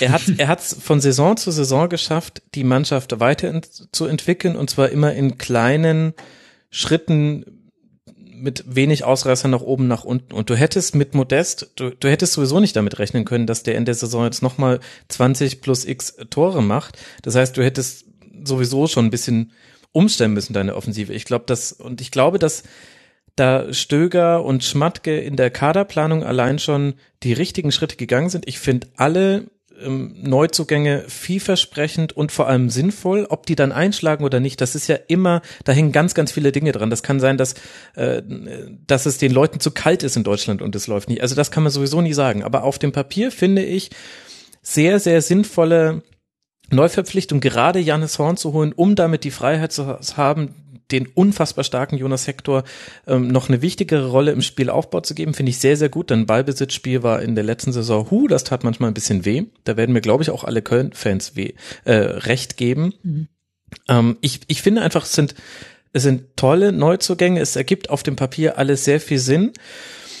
Und dann glaube ich, klar kann es mit der Doppelbelastung ein Problem werden, aber ich traue das Stöger ähm, total zu, denn er hat das in der letzten Saison schon gezeigt, wie die improvisieren mussten, äh, zum Ende der Saison hin, um noch in die Europa League reinzukommen. Da, und da waren auch Spiele mit dabei, die sehr glücklich waren. Da gebe ich dir auch recht, Tobi. Aber das haben wir ja eh immer, den Faktor Glück, den kannst du nicht berechnen. Aber ich finde, da hat auch Stöger gezeigt, dass er es auch da geschafft hat, äh, mit personeller Improvisation fast schon, trotzdem das Grundgerüst immer bestehen zu halten. Und dann hast du einfach eine unglaublich eingespielte Mannschaft, die jetzt so schon sehr, sehr lange zusammenspielt, die unglaublich flexibel ist. Ich glaube immer noch, dass das in der Bundesliga ein Wettbewerbsvorteil ist, wenn du innerhalb des Spiels das System umstellen kannst und das dann trotzdem funktioniert. Also es gibt ja auch Leute, die stellen das System um und es passiert gar nichts, aber bei Köln, die stellen um und du merkst dann auch was.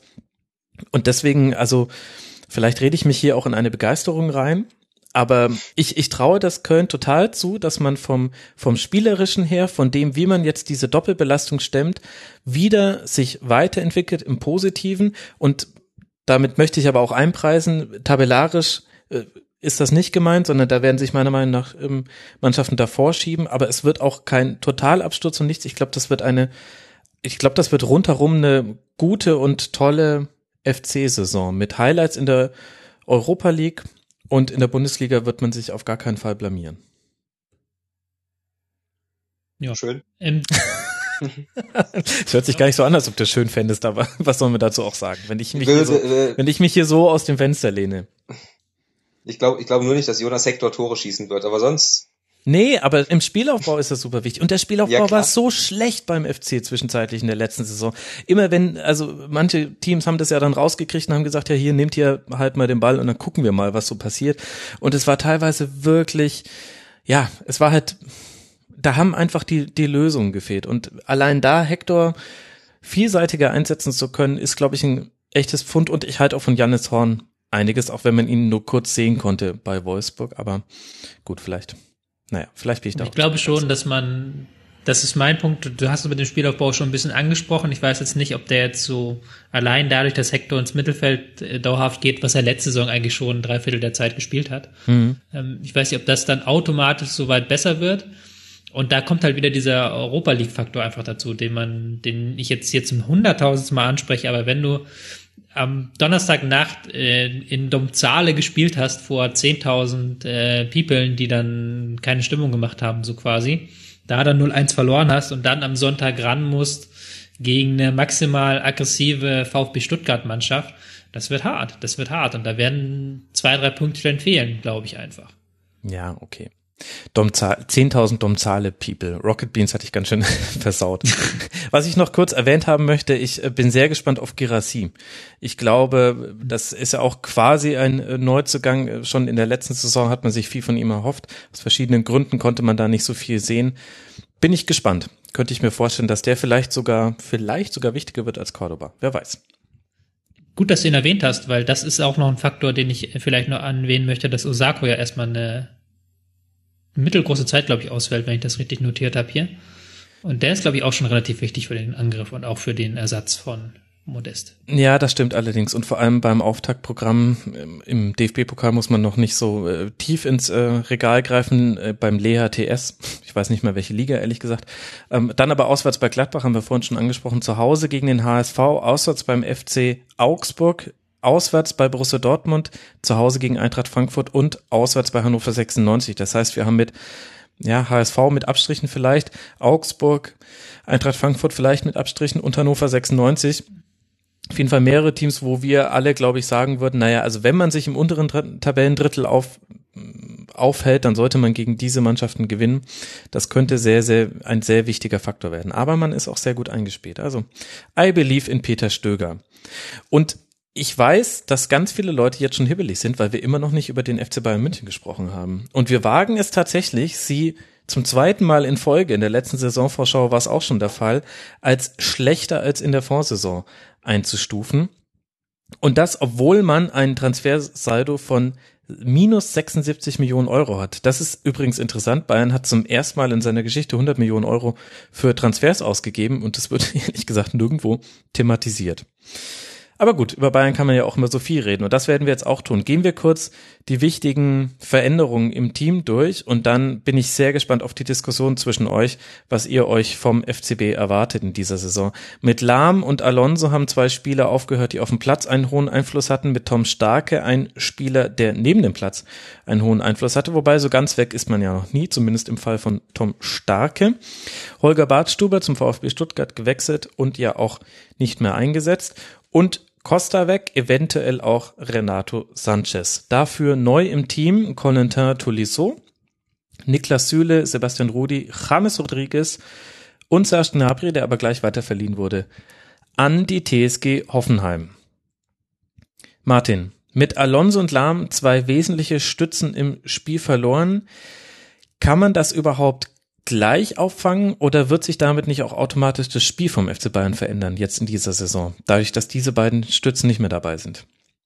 Auffangen kann man es nicht und das Spiel wird sich verändern. Ähm, ich habe es mehrfach gesagt, ich sage es auch an dieser Stelle mit äh, Vorstellen mit erhobenem Zeigefinger. Man wird immer erst dann äh, merken, welchen Einfluss Philipp Lahm und Xabi Alonso auf ein Fußballspiel haben, wenn sie nicht mehr dabei sind. Und das wird nächste Saison der Fall sein und dann wird man es feststellen. Und äh, äh, das wird das wird massiv sein. Also Lahm haben sie jetzt ja äh, durch äh, Kimmich ersetzt, äh, was insofern faszinierend ist, als dass sie tatsächlich den vermutlich weltweit besten Philipp Na Lahm Nachfolger gefunden haben, obwohl es keinen Philipp Lahm Nachfolger geben kann. Aber äh, Kim Kimmich dahin zu setzen, das äh, ist ein Überfall, also Kimmich in die Startelf zu bringen, ist ein überfälliger und äh, jetzt auch vollzogener Move. Mhm. Und im äh, zentralen Mittelfeld haben sie Xabi Alonso äh, nicht ersetzt, weil äh, auch der einzige, der Xabi Alonso eins zu eins ersetzt, äh, ersetzen könnte. Den haben sie äh, damals nach äh, Madrid ziehen lassen. Äh, jetzt haben sie sich Tolisso geholt, den ich jetzt äh, zweieinhalb Spiele gesehen habe, der aber auch phänotypisch und von seiner ganzen Art Alonso nicht ersetzen kann. Ähm, ja, aber inwiefern sich das Spiel des FC Bayern jetzt verändert oder was Carlo Angelotti genau vorhat, das weiß ich ehrlich gesagt nicht, weil ich es aus den Vorbereitungsspielen nicht erkennen kann. Mhm. Vielleicht weiß er es selber auch gar nicht. Das ist das Interessanteste. Das ist, ich glaube, das hat ähm, Surfing Bird ähm, gestern getwittert. Der Unterschied zwischen BVB und Bayern bei dem ähm, Supercup-Spiel war, dass der BVB eine Mannschaft ist, die noch nicht funktioniert, aber wo man das Gefühl hat, da geht es irgendwo hin und beim Bayern nicht. Bei Bayern hatte man nicht das Gefühl, da geht es irgendwo hin, das ist das große Ziel, das ist die Spieler, die man erreichen will sondern man setzt auf diese individuelle Klasse und hofft, dass die neuen Spieler die alten Spieler ersetzen können. Auf allen Ebenen rutscht der FC Bayern wieder zurück ins ja, Anfang der 2000er. Also äh, über Sportdirektor können wir ja gleich auch noch ein Wort verlieren. Ähm, Reschke weg. Wir setzen wieder auf individuelle Klasse.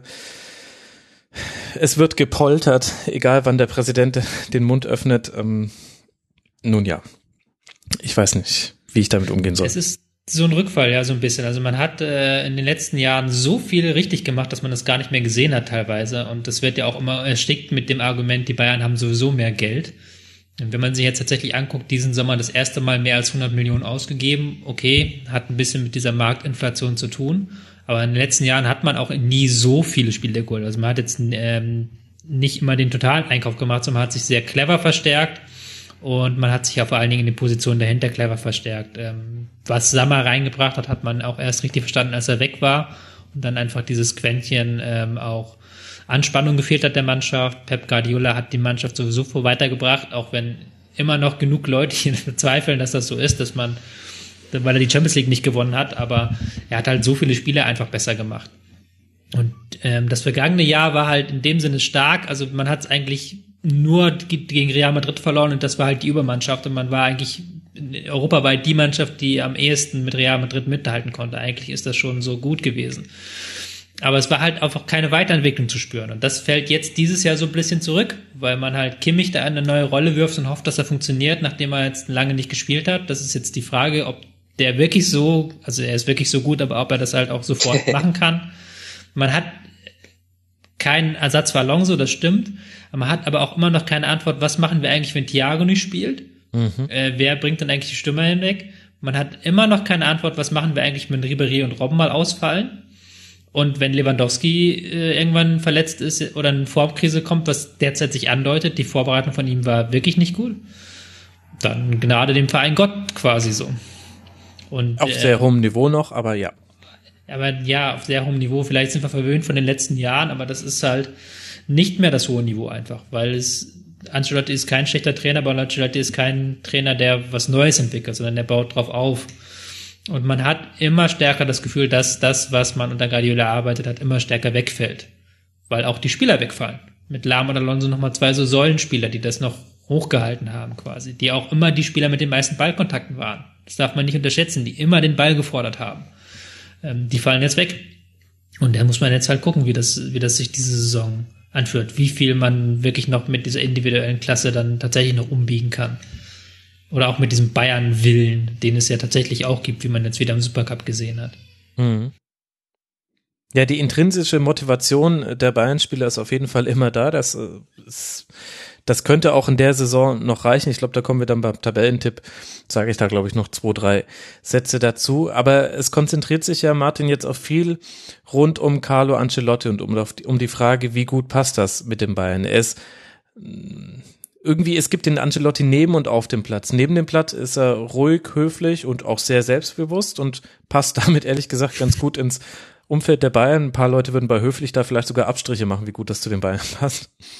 Aber auf dem, aber auf dem Platz ist er in den entscheidenden Spielen immer wieder damit aufgefallen, dass er nicht von außen eingegriffen hat. Also keine Auswechslung von Arturo Vidal, wo jeder gesehen hat, er geht auf einen Platzverweis zu. Bayern war im Hinspiel gegen Real Madrid komplett überfordert, damit in Unterzahl verteidigen zu müssen. Das war Vogelwild. Und man kann noch ein paar weitere Beispiele dafür, dafür finden.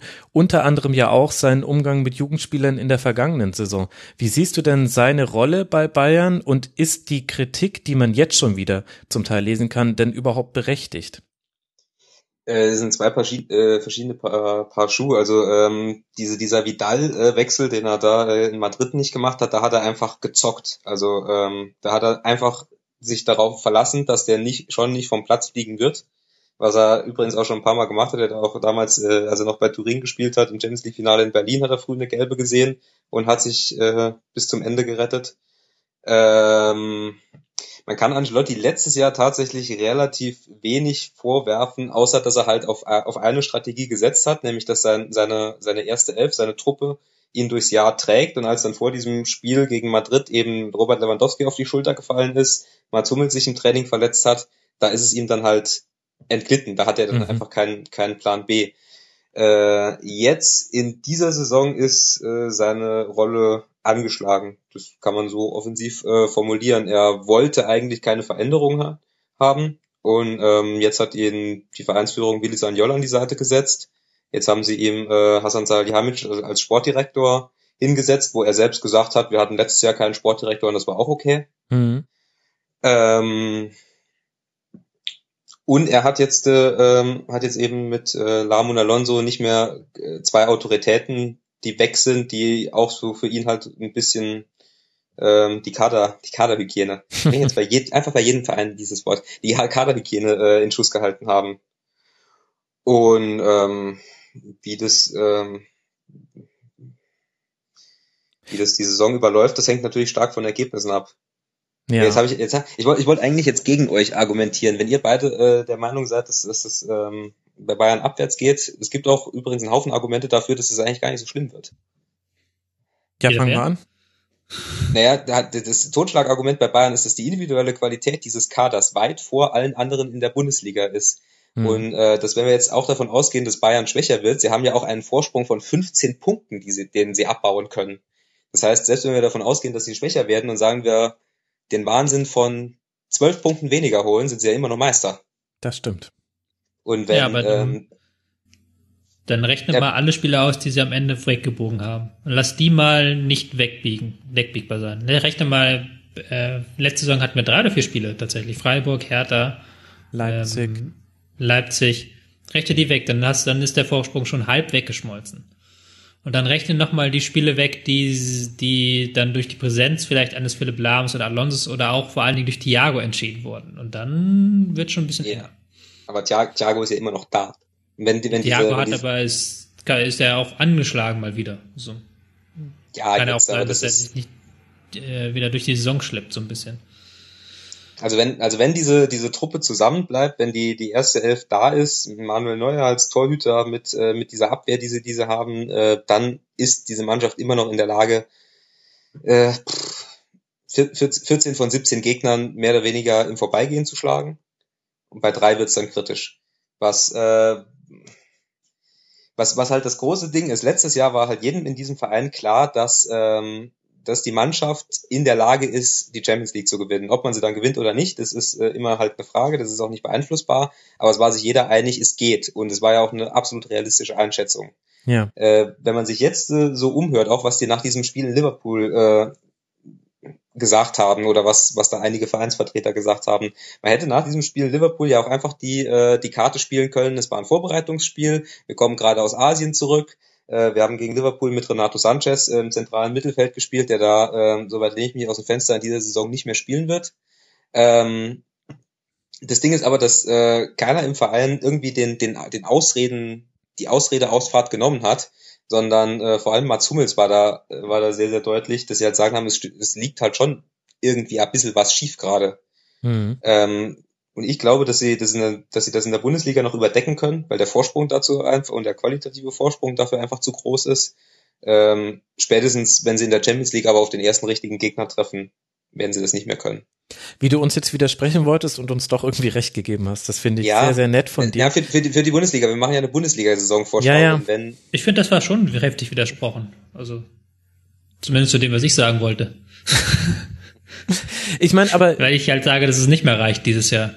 Das ja, ich freue mich sehr auf unsere Tabellentipps. Das, das war diese Saison auch bei den Hörern echt interessant und deswegen hat es mich auch umso mehr gefreut, dass jetzt fast 500 waren, die da ihren Tabellentipp abgegeben haben. Da haben wir eine große Bandbreite. Ich bin, also ich bin wirklich sehr, sehr gespannt, weil wenn ihr sagt, dass Bayern nicht Meister wird, müsst ihr euch für irgendeinen anderen Verein entscheiden, der ja. Meister wird. Und da bin ich Das ist das große Problem dieses Jahr. ja. Ich, ich möchte jetzt nicht spoilern. Ich möchte jetzt nicht spoilern. Nee. Aber nee, ich spoilere jetzt auch nicht. Ich sag nur, ich habe gestern mir mehrere Testspiele angeguckt und dann abends den Supercup. Und dann war ich zwischendurch irgendwann so weit, okay, vielleicht nehme ich doch Mainz als Meister. Weil einfach alle, die man halt als Meister Alles schlecht. unterirdisch gespielt haben. Aber das ist vielleicht noch ein wesentlicher Punkt, in den man noch mit reinrechnet. Neben vielen Verletzungen, die Bayern immer noch plagen, das hat man ja auch im Supercup gesehen, auch einfach eine, eine grauenhafte Vorbereitung auf so vielen mhm. Ebenen. Äh, verletzungstechnisch, mhm. Spieler kamen spät erst ins Training, wegen Confed Cup unter anderem. Du hattest furchtbare Spiele, ganz, ganz schlechte Ergebnisse. Du hattest diese Asienreise, die auch auf vielen Ebenen schrecklich war, auch wenn man natürlich auf vielen anderen Ebenen das als Verein, äh, als Erfolg feiern möchte. Du hast die Salihamidzic Verpflichtung als Sportdirektor. Willi Sagnol hat Martin schon angesprochen, ähm, als Nachfolger von Paul Clement, der jetzt bei Swansea trainiert also ganz, ganz viele Themen und ich finde, eines der Themen, das ist so am wenigsten greifbar, aber das finde ich, hört man auch aus so Aussagen wie von Mats Hummels nach dem Liverpool-Spiel beim Diesel Cup heraus. Die Frage der, der, der Mannschaftshierarchie. Mit Alonso und Lahm sind zwei, sind zwei Spieler verloren gegangen, die nicht dadurch aufgefallen sind, dass sie kritisch ihren Trainern gegenüberstanden und ganz bewusst, ganz bestimmt auch nicht gegenüber Carlo Ancelotti. Und dafür gibt es im Kader einige Spieler, unter anderem zum Beispiel auch Jerome Boateng, der sichtlich irritiert war, dass Javi Martinez für ihn spielen durfte, als er eigentlich gesagt hat, ich bin wieder fit und ich könnte jetzt auch im DFB-Pokal-Halbfinale helfen. Aber auch zum Beispiel ein Thomas Müller, wo, wo man nicht mehr genau sagen kann, wo der eigentlich jetzt spielen soll. James Rodriguez, Wunschspieler von Carlo Ancelotti, wirkt wie ein wie ein, eine gewollte Alternative. Und es wird noch schwieriger für Müller, in die Mannschaft auf den Platz zu kommen. Und ich glaube, diese Frage der internen Hierarchie ist eine echt wichtige bei Bayern. Und, und dann kommt Thomas Müller und ist der wirklich äh, eigentlich der einer der wenigen Spieler, die sich wirklich aufgedrängt haben in der Vorbereitung. Ja. Und dann hast du plötzlich wieder, wie, wie mache ich jetzt Rammes wieder rein? So. Ja, und, und du hast zum Beispiel eine linke Seite mit Bernard und Alaba. Ja, also muss mal gucken. Ich meine, jetzt sowieso erstmal alle wieder verletzt und das wird dann sowieso viel Improvisation. Aber es gibt schon eine ganze Reihe von Problemen und die These, die ich so ein bisschen verfolge in Bezug auf die Bayern ist, ich glaube, du musst heutzutage musst du Bayern-Spieler nicht mehr motivieren, dass sie ein Spiel gewinnen, sondern mhm. die sind so an das Gewinnen gewöhnt, dass das so eine Irritation für die bedeutet, wenn die mal in der 85. 1 zu 0 zurückliegen. Die laufen dann schon alle die zehn Prozent schneller nochmal, die es dafür braucht. Und ich glaube, das wird auch in der Saison für viele Spiele noch reichen. Was aber, glaube ich, fehlt, und das fehlt aber auch schon ein bisschen seit letzter Saison, ist, dass du auch Impulse von außen setzen kannst durch taktische Ideen, durch äh, gezielte, gezielte Wechsel, ähm, da nochmal eins draufzulegen. Das heißt, ich glaube, der Instrumentenkasten für das Gewinnen von Spielen ist ein bisschen schmaler geworden, ein bisschen dünner geworden für den FC Bayern. Ich glaube auch, dass es in der Bundesliga noch sehr, sehr weit reichen wird, aber also es wird keine ruhige Saison. Das würde mich wundern. Ich habe im Sommer, äh, ich habe im Sommer Interview mit Philipp Lahm gelesen, der ja auch dann in, gesagt hat, ähm, dass Pep Guardiola teilweise einfach umgestellt hat, weil er Lust drauf hatte. Und der hat auch so zwischen den Zeilen hat andeuten lassen, dass es äh, als Bayern-Spieler ziemlich Spaß macht, eine andere Mannschaft 5 zu 0 zu zerpflücken, so. Und dann, dann noch ein bisschen was umzustellen und noch was vor Problem zu stellen. Und weiß nicht, ob dann, was dann passiert, wenn dieser Fun-Faktor auch irgendwann wegfällt, wenn dann wirklich mal so eine Krise ist. Und dass dann wirklich immer jedes Spiel Arbeit ist. Ich bin sehr gespannt.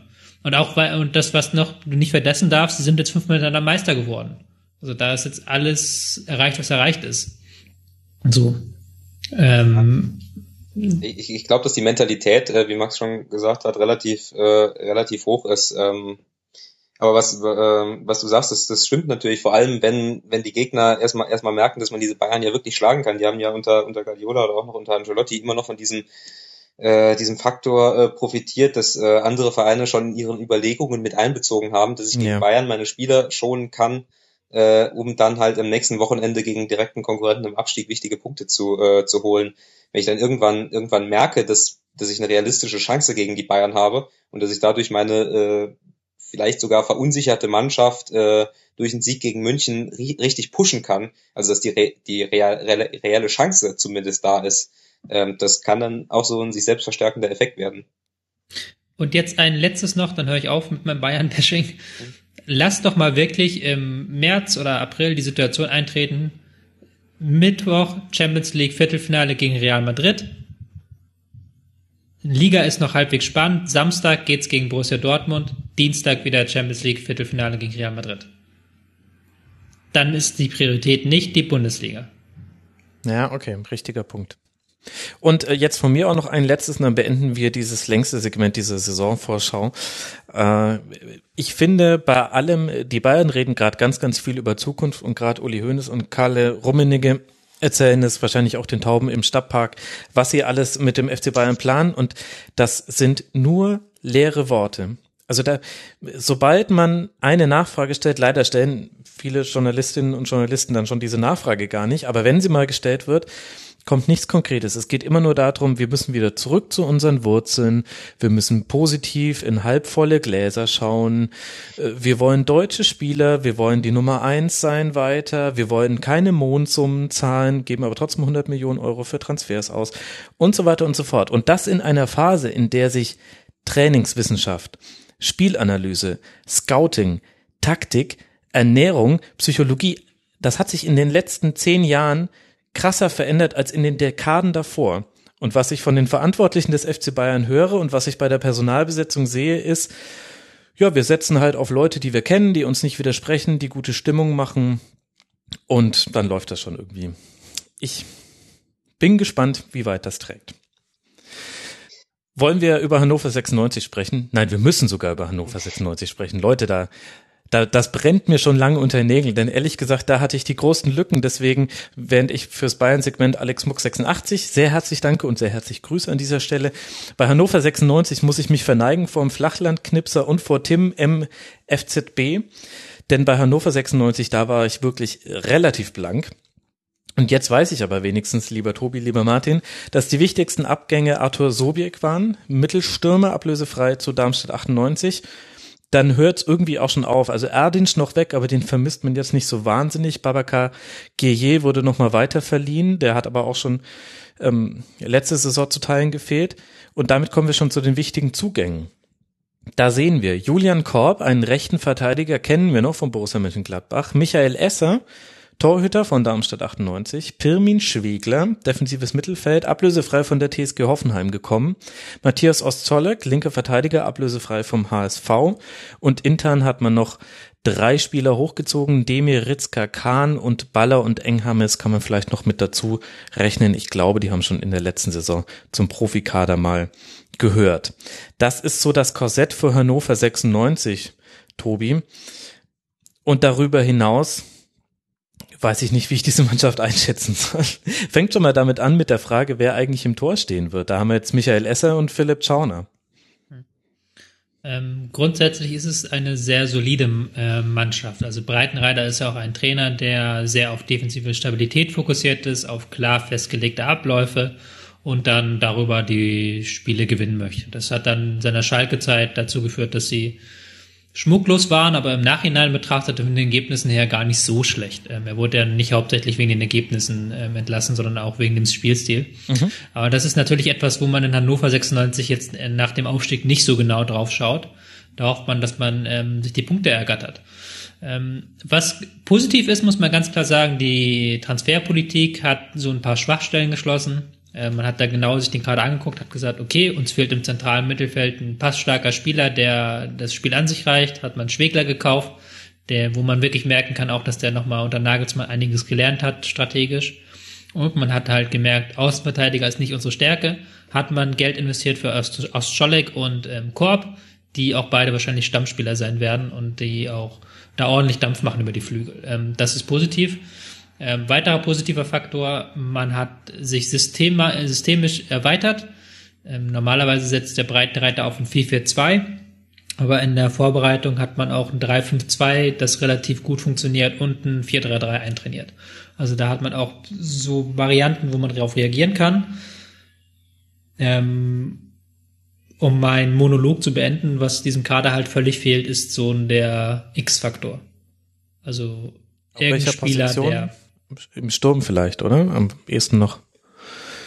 Ja, ich meine, der X-Faktor im Sinne von irgendjemand, der was Besonderes reinbringt. Füllkrug und Harnik sind jetzt auch okay, ähm, viel beweglich, sind viel dabei, können auch mal eine Flanke verwerten, aber auch jetzt nichts Besonderes. Also da fehlt jetzt irgendwie die Genialität, weißt du? Das ist halt so, Flügel werden wahrscheinlich Prip und Klaus spielen, die halt so für mich das personifizierte Durchschnitt sind. Gar nicht böse gemeint, aber einfach durchschnittliche Spieler, die defensiv gut funktionieren, aber halt auch jetzt nicht die geniale Idee beisteuern das sehe ich halt so ein bisschen. Da ist manchmal die Frage hinter, wie die Mannschaft Tore schießen will oder auch einfach so, so, was das besonders machen soll.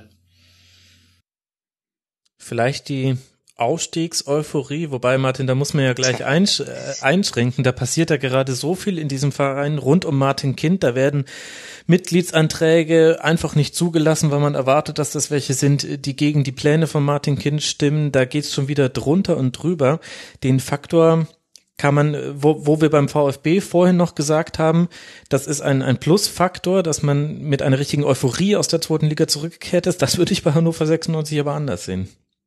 Ja, das ist übrigens aus der Kategorie, äh, Max nimmt äh, einem die Argumente schon in der Frage weg. Sorry.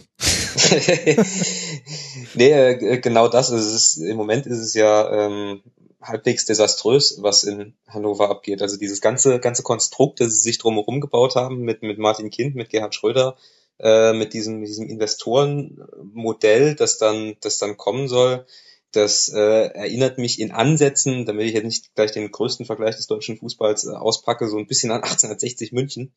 Und oh. ähm, jetzt, jetzt haben sie, jetzt haben sie gestern in, in England randaliert, die Fans, und ähm, also irgendeine Form von Aufstiegseuphorie kann ich da überhaupt nicht mehr erkennen. Mhm.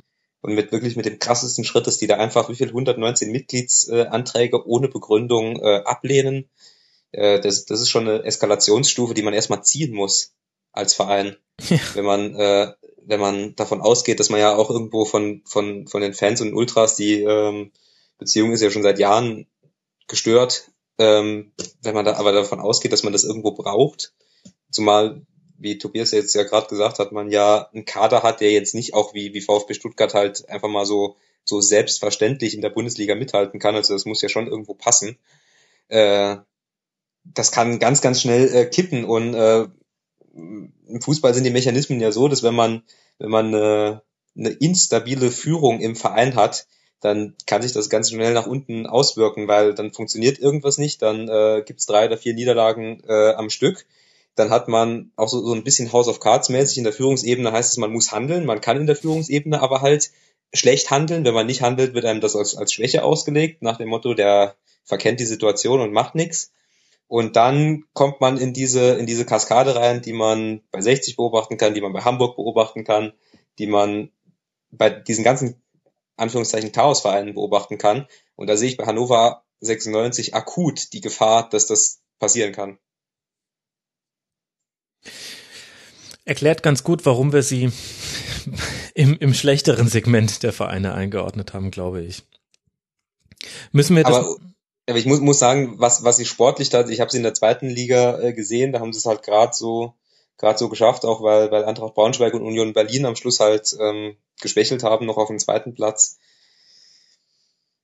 Sportlich kann ich sie nicht einschätzen, nur halt vom, vom Personal her ähm, ist es, wie, wie Tobias gerade wunderbar erklärt hat, ähm, nicht, nichts Besonderes. Muss, muss schon irgendwie hinhauen, damit das äh, zum souveränen Klassenerhalt führt. Ja. Den, den Spieler, dem ich noch am ehesten einen X-Faktor beimessen würde, wäre Salif Sané. Und da weiß ich auch nicht, ob ein Innenverteidiger dann da das Ruder rumreißt und gleichzeitig ist Breitenreiter, wenn wir jetzt davon sprechen, dass der Funke vermutlich nicht vom Publikum auf die Mannschaft überspringen wird, dann ist Breitenfußball, äh, Breitenreiterfußball in der Regel auch nicht der Fußball, der den Funken andersherum überspringen lässt, aber vielleicht überraschen sie uns ja auch. Die TSG aus Hoffenheim ist der nächste Verein, den wir tendenziell schwächer einordnen, wobei auch hier die Meinungen von uns leicht auseinandergehen. Ähm, danke an der Löser, der da Input gegeben hat im Forum. Wir haben natürlich die bekannten Abgänge. Martin, Niklas Süle, Sebastian Rudi fehlen. Dazu kommen noch ein paar andere, die aber nicht so schwer aufwiegen. Fabian Scher, Antonio Czolak, Pirmin Schwegler, Danilo Soares, Nikolai Rapp, Baris Artig und Bennett Gimber. Und als Neuzugänge stehen dem gegenüber Harvard Nordfight, Nico Schulz, Justin Hochmar, Serge Nabri, Florian Grillitsch, Robert Zuli, das ist ein, ein offensiver Mittelfeldspieler von Greuther Bruno Nazario, eine Laie, Linksaußen aus Brasilien, Robin Hack, Link, Links äh, Flügel, eigene Jugend. Äh, Skenderovic auch aus der eigenen Jugend, ein Stürmer, Stefan Posch aus der Innenverteidigung, eigene Jugend. Und Kevin Akpoguma, den man Fortuna, von Fortuna Düsseldorf noch kennt, zumindest derzeit gehört er noch zum Verein. Jetzt habe ich ganz, ganz viele Namen genannt und trotzdem dreht sich eigentlich alles um die Frage, wer ersetzt Niklas Züle und Sebastian Rudi. Siehst du da im Kader jemanden? Da kann ich jetzt auch mal zu einem äh, Monolog ansetzen, den ich mir beim FC Bayern zur Personalie Sebastian Rudi äh, verkniffen habe. Äh, bei Sebastian Rudi ähm, habe ich mich selbst beim Confed Cup in den, in den ersten drei Gruppenspielen bei dem Gedanken erwischt, warum zur Hölle wechselt er eigentlich zum FC Bayern? Da hat er äh, schlecht gespielt, hat er Fehler gemacht und ich äh, habe ihn dann auch so unter der Prämisse äh, beobachtet, äh, soll ja auf der Position spielen, auf der Xabi Alonso gespielt hat. Und das habe ich in ihm dann überhaupt nicht erkannt. Teilweise äh, hat, er, hat er Schwächen im Zweikampf, äh, Schwächen im Pressing gehabt, ähm, wo ich dachte, das kann man eigentlich nicht kompensieren. Und habe dann so die wirklich durch keinerlei Hintergrundinfos äh, gedeckte private Verschwörungstheorie äh, aufgemacht, dass äh, Bayern nur deswegen Sebastian Rudi geholt hat, damit Dortmund ihn nicht kriegt, weil Dortmund hätte er wirklich wunderbar hingepasst. Mhm. Ähm, jetzt, wo ich ihn anderthalb oder wo ich ihn einfach nur gegen Neapel in diesem wirklich wahnsinnig unwichtigen Spiel gegen Neapel oder auch im Supercup so mit halbem Auge gesehen habe, äh, glaube ich, dass äh, Sebastian Rudi bei Bayern eine relativ wichtige Rolle spielen kann, weil bei ihm so ein bisschen der Effekt äh, kommt, dass äh, manche Spieler einfach besser werden, wenn sie bessere Spieler um sich rum haben. Mhm. Und in Hoffenheim war er halt der totale Fixpunkt, das muss er bei Bayern nicht sein. Ähm, ich glaube, dass, dass der eine der Überraschungen der Saison tatsächlich werden kann, weil er wahnsinnig spielintelligent ist. Äh, du änderst deine Meinung aber schnell, Martin. ja, okay. Äh, ich weiß natürlich, dass Sebastian Rudi in, einer der, der unterschätztesten Bundesligaspieler ist. Ich weiß natürlich, was er bei Hoffenheim geleistet hat. Aber es ist halt ein Unterschied, ob ich bei Hoffenheim spiele oder bei Bayern München spiele. Weil bei mhm. Bayern München natürlich der Maßstab ist, Real Madrid zu schlagen. Jedenfalls war er das letzte Saison noch. Ähm, und dafür aber Äh, um jetzt den Schlenker zu machen, um wieder auf Hoffenheim zurückzukommen. Ja. Ich glaube, dass äh, Sebastian Rudi zu ersetzen unmöglich sein wird. Niklas Süle kann man, weil Hübner und Vogt auch relativ gute Innenverteidiger sind, auch relativ passsichere Innenverteidiger. Das wird schon irgendwie funktionieren. Aber Rudi ist halt äh, eine massive Schwächung, ist auch hauptsächlich der Grund, warum ich äh, Hoffenheim ein bisschen schlechter einschätze in Kombination mit äh, der dann vermutlich Europa League Belastung. Diese ähm, Rudi-Frage, die treibt mich auch ein bisschen um. Gerade wenn man die Testspiele sich anguckt, ähm, da hat man dann sehr häufig Polanski da spielen lassen, der nämlich letzte Saison schon weg war, aber offiziell noch Kapitän der Mannschaft ist, der jetzt anscheinend der große Sechsersatz ist. Und ansonsten hat man dann noch einen Jugendspieler, dessen Namen jetzt vergessen ist, getestet und ähm, ja, ansonsten Geiger, nicht viel. Oder? Genau, Geiger, genau, ja. Ähm, und ähm, das lässt mich schon so ein bisschen Fragen zurück, weil auch äh, der, die Tendenz dazu scheint, dass dieses 3-5-2 immer noch das Standardsystem ist, aber man da einfach keinen äh, wirklichen Ersatz hat für Rudi, was auch schwierig ist. Mhm. Aber ähm, man hat halt auch ein paar Optionen so ein bisschen verstreichen lassen. Milan Badelli sollte ja kommen, aber der war dann wohl zu teuer in seinen Gehaltsvorstellungen. Vielleicht, wenn sie die Champions League Qualifikation wieder erwarten, noch schaffen. Aber das ist sich schon als die echte Schwachstelle des Kaders. Ja gut, wenn erstmal das Transferbeben einsetzt bei Hannover 96 die Neimer Million weiter verwendet, dann könnte sich da ja was tun. Entschuldigung. Aber es ist natürlich der, der wichtigste Punkt. Die Frage, das, was Hoffenheim so stark gemacht hat, neben der taktischen Flexibilität, war der Spielaufbau. Aus einer Dreierreihe heraus, die sich den Ball aber ehrlich gesagt auch viel quer zugespielt hat, da hat man sich den Gegner auch zurechtgelegt, gab es zwei wesentliche Spieler, die den vertikalen Ball gespielt haben, der dann häufig quasi wie so im Handball, wenn dann der, ähm, wenn dann quasi angesagt wird, okay, jetzt geht der Spielzug los und jetzt bewegen wir uns alle folgendermaßen. So ein bisschen war das manchmal bei Hoffenheim auch. Da gab es zwei Spieler und das ist einer, einmal Kevin Vogt gewesen und eben Sebastian Rudi. Ich frage mich die ganze Zeit, ob man nicht einfach einen sehr, sehr passstarken Spieler, die man ja auch in der Offensive hat, wie zum Beispiel einen Kerem Demir bei, ein bisschen äh, zurückzieht. Es tut natürlich weh, so jemanden aus den direkten Duellen äh, vorne im Zehnerraum rauszunehmen, aber andererseits hätte der ja die Fähigkeiten, auch solche Bälle zu spielen. Theoretisch schon, praktisch ist aber, fehlt ihm dann gegen den Ball wieder dieses strategische Gefühl, was ja auch für ja. diese Sechserposition ja, sehr wichtig okay, ist, was halt Rudi hat.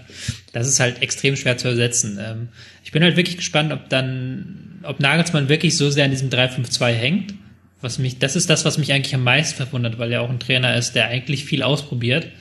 Ähm, ob da nicht vielleicht noch was anderes zu sehen bekommen oder ob sie halt tatsächlich dann irgendwie Polanski dahin schicken. Also das ist großes Fragezeichen für mich.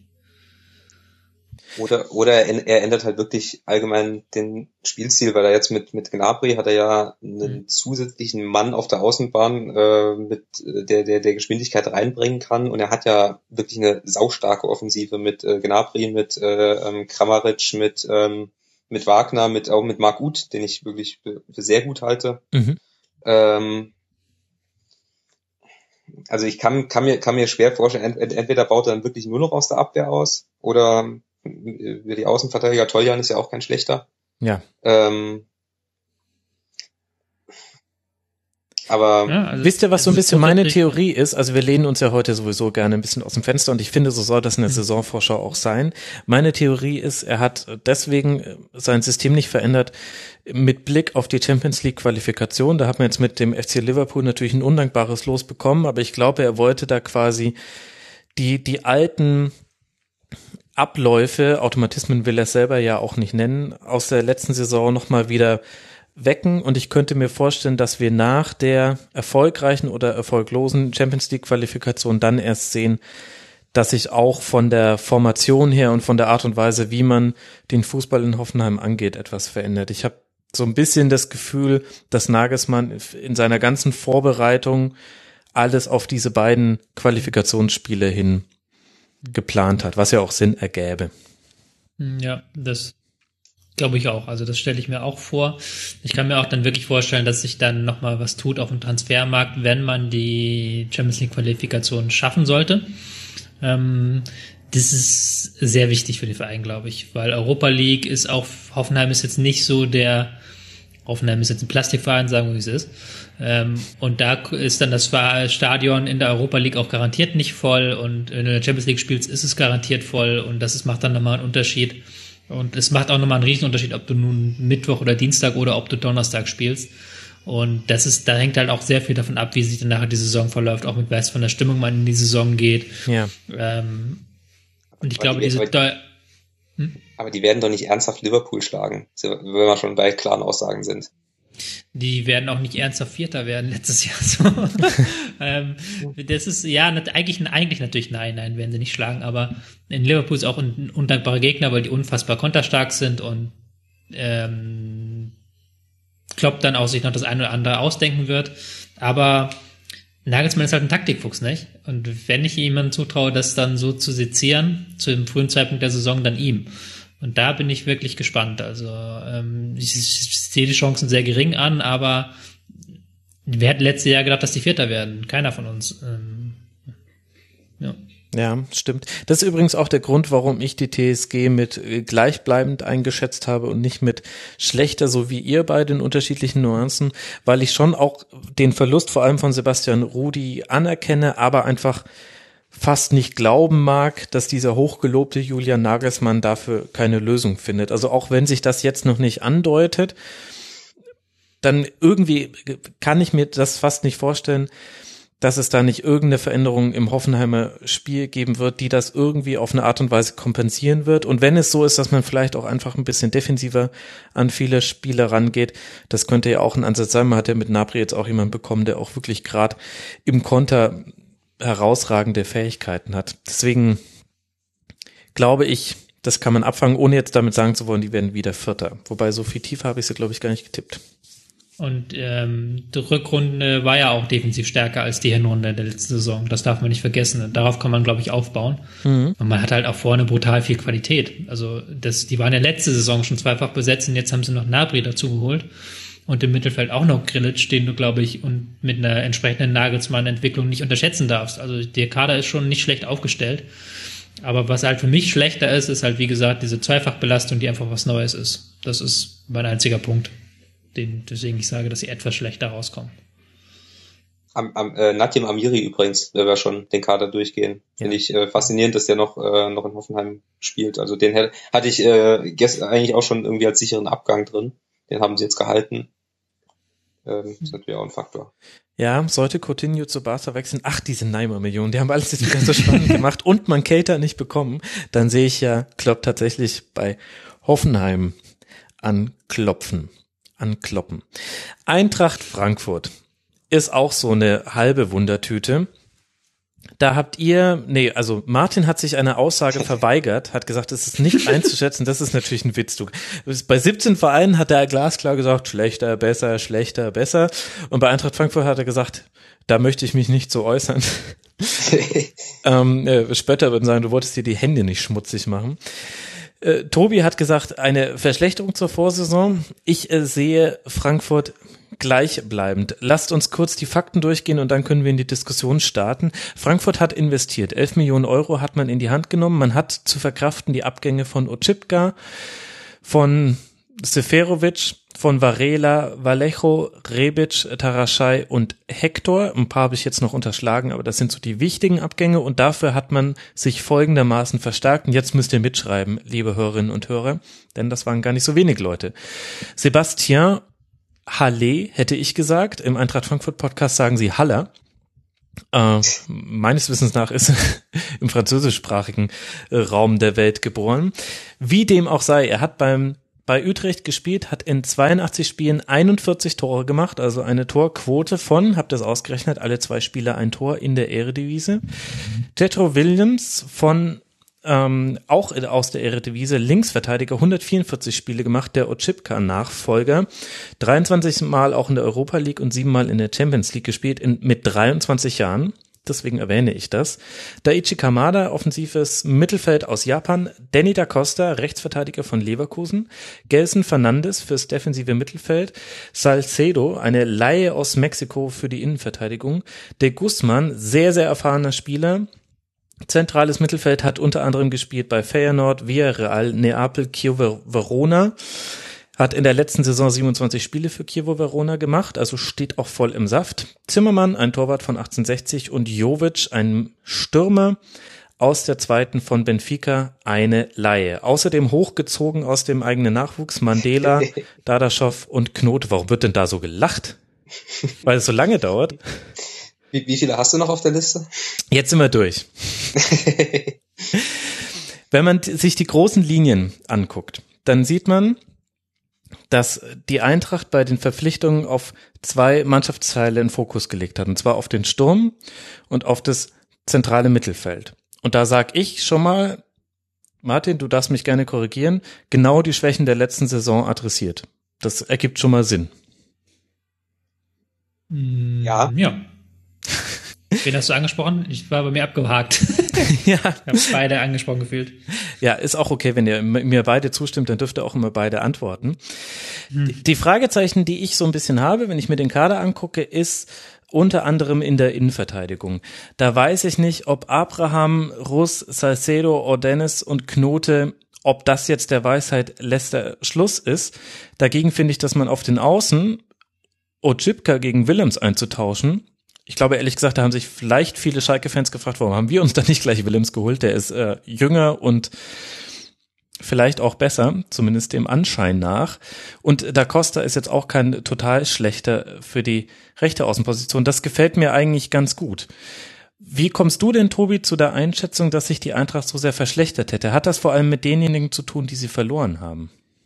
Ähm, größtenteils ja, aber vor allen Dingen ähm, ist die, ist die ähm, Einschätzung vor der Saison nicht so positiv bei mir, weil jetzt von der Stammelf, die ich persönlich sehe, fehlen gleich drei Spieler. Also Salcedo hat sich ja verletzt in der Vorbereitung, fällt aus. Okay. Mascarell, ähm, der in den letzten Jahren ein sehr großer stabilisierender Faktor war im zentralen Mittelfeld, ähm, muss man gucken, ob Fernandes de Guzman das genauso gut können. Der fällt auch sehr lange aus. Mhm. Und ähm, ganz wichtig, Fabian ist nicht 100% wird und da weiß man auch nicht, ob der direkt in die Saison starten kann.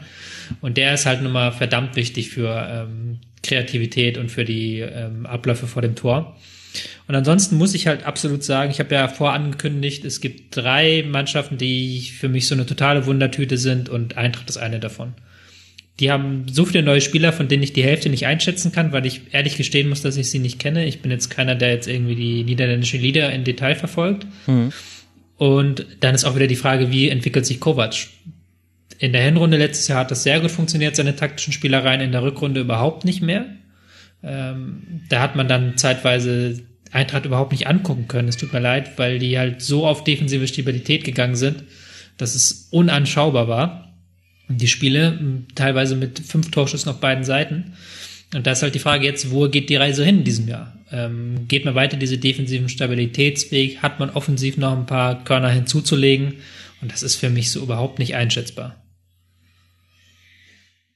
Gut, ich meine, der Martin wird dir da nicht widersprechen, denn der hat sich ja einer Einschätzung verweigert. Ich, dann sage ich vielleicht mal einfach, wie ich dazu komme, die Eintracht nicht als schlechter einzuordnen, sondern ich habe sie als gleichbleibend. Das ist tatsächlich vollkommenes Gottvertrauen in Robert Kovac. Ich weiß auch nicht, woher das kommt. Und in Nico, Nico. Kovac. Ja, ja, Nico. genau. Nico Kovac vor allem. Wobei, wobei Robert ist ja auch dabei. Genau, ach, ich, vertra ich vertraue beide. beide. In, in beiden, äh, in beide vertraue ich. Ich finde, natürlich ist es schwierig zu bewerten, was können diese Neuverpflichtungen, die man sich geholt hat. Und vielleicht lasse ich mich auch davon blenden, dass es in der letzten Saison außerordentlich gut funktioniert hat. Also da hat man ja, das, das war ja fast ein Best-Case-Szenario, wie man da wieder eigentlich jede Laie voll eingeschlagen ist. Und das ist natürlich jetzt eine große Herausforderung, dieses Kunststück zu wiederholen. Aber alles, was ich über die Vorbereitung gelesen habe und was ich auch im Eintracht Frankfurt Podcast gehört hat, das hat für mich zumindest ein stimmiges Bild ergeben. Im, auf der USA-Reise hat man krass Konditionen gebolzt. Im, im Trainingslager in Südtirol hat man sich den vier Phasen des Spiels, Ballbesitz, Balleroberung, Spieleröffnung, dritte, vierte habe ich vergessen. Wahrscheinlich Verlust, Halbzeit. Ballgewinn. Halbzeit. Gegnerischer Ballbesitz. Was hast du gehabt? Ballverlust. Genau. Ballgewinn. Also du hast den Ballverlust, Ballgewinn, eigener Ball, Ballbesitz, Geg gegnerischer Ballbesitz. Ja. Das sind sie. Genau. genau. Ja. Fünftes ist dann noch die Halbzeit. Ähm, man hat sich diesen äh, vier Spielphasen gewidmet und äh, da da für, für jede Spielphase eigene Lösung versucht einzustudieren. Und ja, ich sehe auch viele Probleme. Gerade die Verletzungen sind da wirklich ein wichtiger Punkt. Auch gerade, dass der de Guzman fehlt, ist das tut schon ein bisschen weh, weil im zentralen Mittelfeld, da braucht man jemand, der das Ganze stabilisieren kann, auch mit so einer ruhigeren Hand, als man es in der letzten Saison manchmal hatte. Aber irgendwie habe ich ein ganz gutes Gefühl. Und ich lese dann, dass zum Beispiel ein, ein Jovic ähm, eine, im, im Training alles treffen muss und auch in der Vorbereitung sehr, sehr gute Spiele gemacht hat. Das ist für mich der wesentlichste Faktor. Schaffen die es irgendwie vorne Tore zu erzielen? Und ja, da irgendwie, ich weiß nicht warum. Ähm, ich habe auch viel aus dem Bauch heraus in dieser Saisonvorschau. Die Hörerinnen und Hörer merken schon, aber das muss ja auch sein. Irgendwie denke ich mir, nee, der Kovac, der wird das schon wieder hinkriegen. Und damit meine ich nicht, dass die jetzt wieder am 18. Spieltag auf dem dritten Tabellenplatz stehen. Aber ich sehe die auch nicht so deutlich drin hängen, wie einige Hörer sie auch getippt haben. Hm. Ja, es gibt ein paar Sachen, die positiv stimmen. Ähm, Flügel scheinen gut zu funktionieren. Äh, die beiden Stürmer sind noch nicht 100% harmonisch, aber sie hängen sich rein und verstreuen vor allen Dingen auch Torgefahr. Ähm, Besuschkow hat mir ganz gut ja, gefallen in der Vorbereitung, ähm, der sich da reinge reingespielt hat und wahrscheinlich auch spielen wird. Haseb ist wieder da, ein sehr stabilisierender Faktor, egal ob im Mittelfeld oder in der Dreierkette. Ähm, was halt für mich sind jetzt so ein paar externe Faktoren, die noch ähm, fraglich sind, weil lass mal die Eintracht wirklich am Anfang wieder so einen defensiven Fußball spielen und damit zwei, drei Spiele verlieren.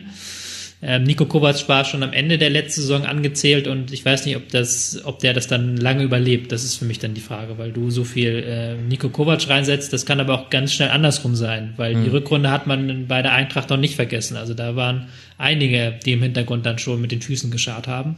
Und da kann ich mir auch ein bisschen Unruhe vorstellen, wenn der Start nicht funktioniert. Kann ich Ihr habt jetzt eigentlich, eigentlich, eigentlich wunderbar erklärt, warum, warum ich mir überhaupt nicht zutraue, irgendwas zu, zur Eintracht zu sagen. Du hast, eine, du hast eine, du hast eine super, letztes Jahr eine super Hinrunde, ähm, 18. Spieltag auf Platz 3, du hast eine absolut katastrophale Rückrunde. Ich glaube, wir waren, sie waren die schlechteste Rückrundenmannschaft, oder? oder? Darmstadt ist ja, ja, eingezogen. Mit Abstand, ja. Ja, ja.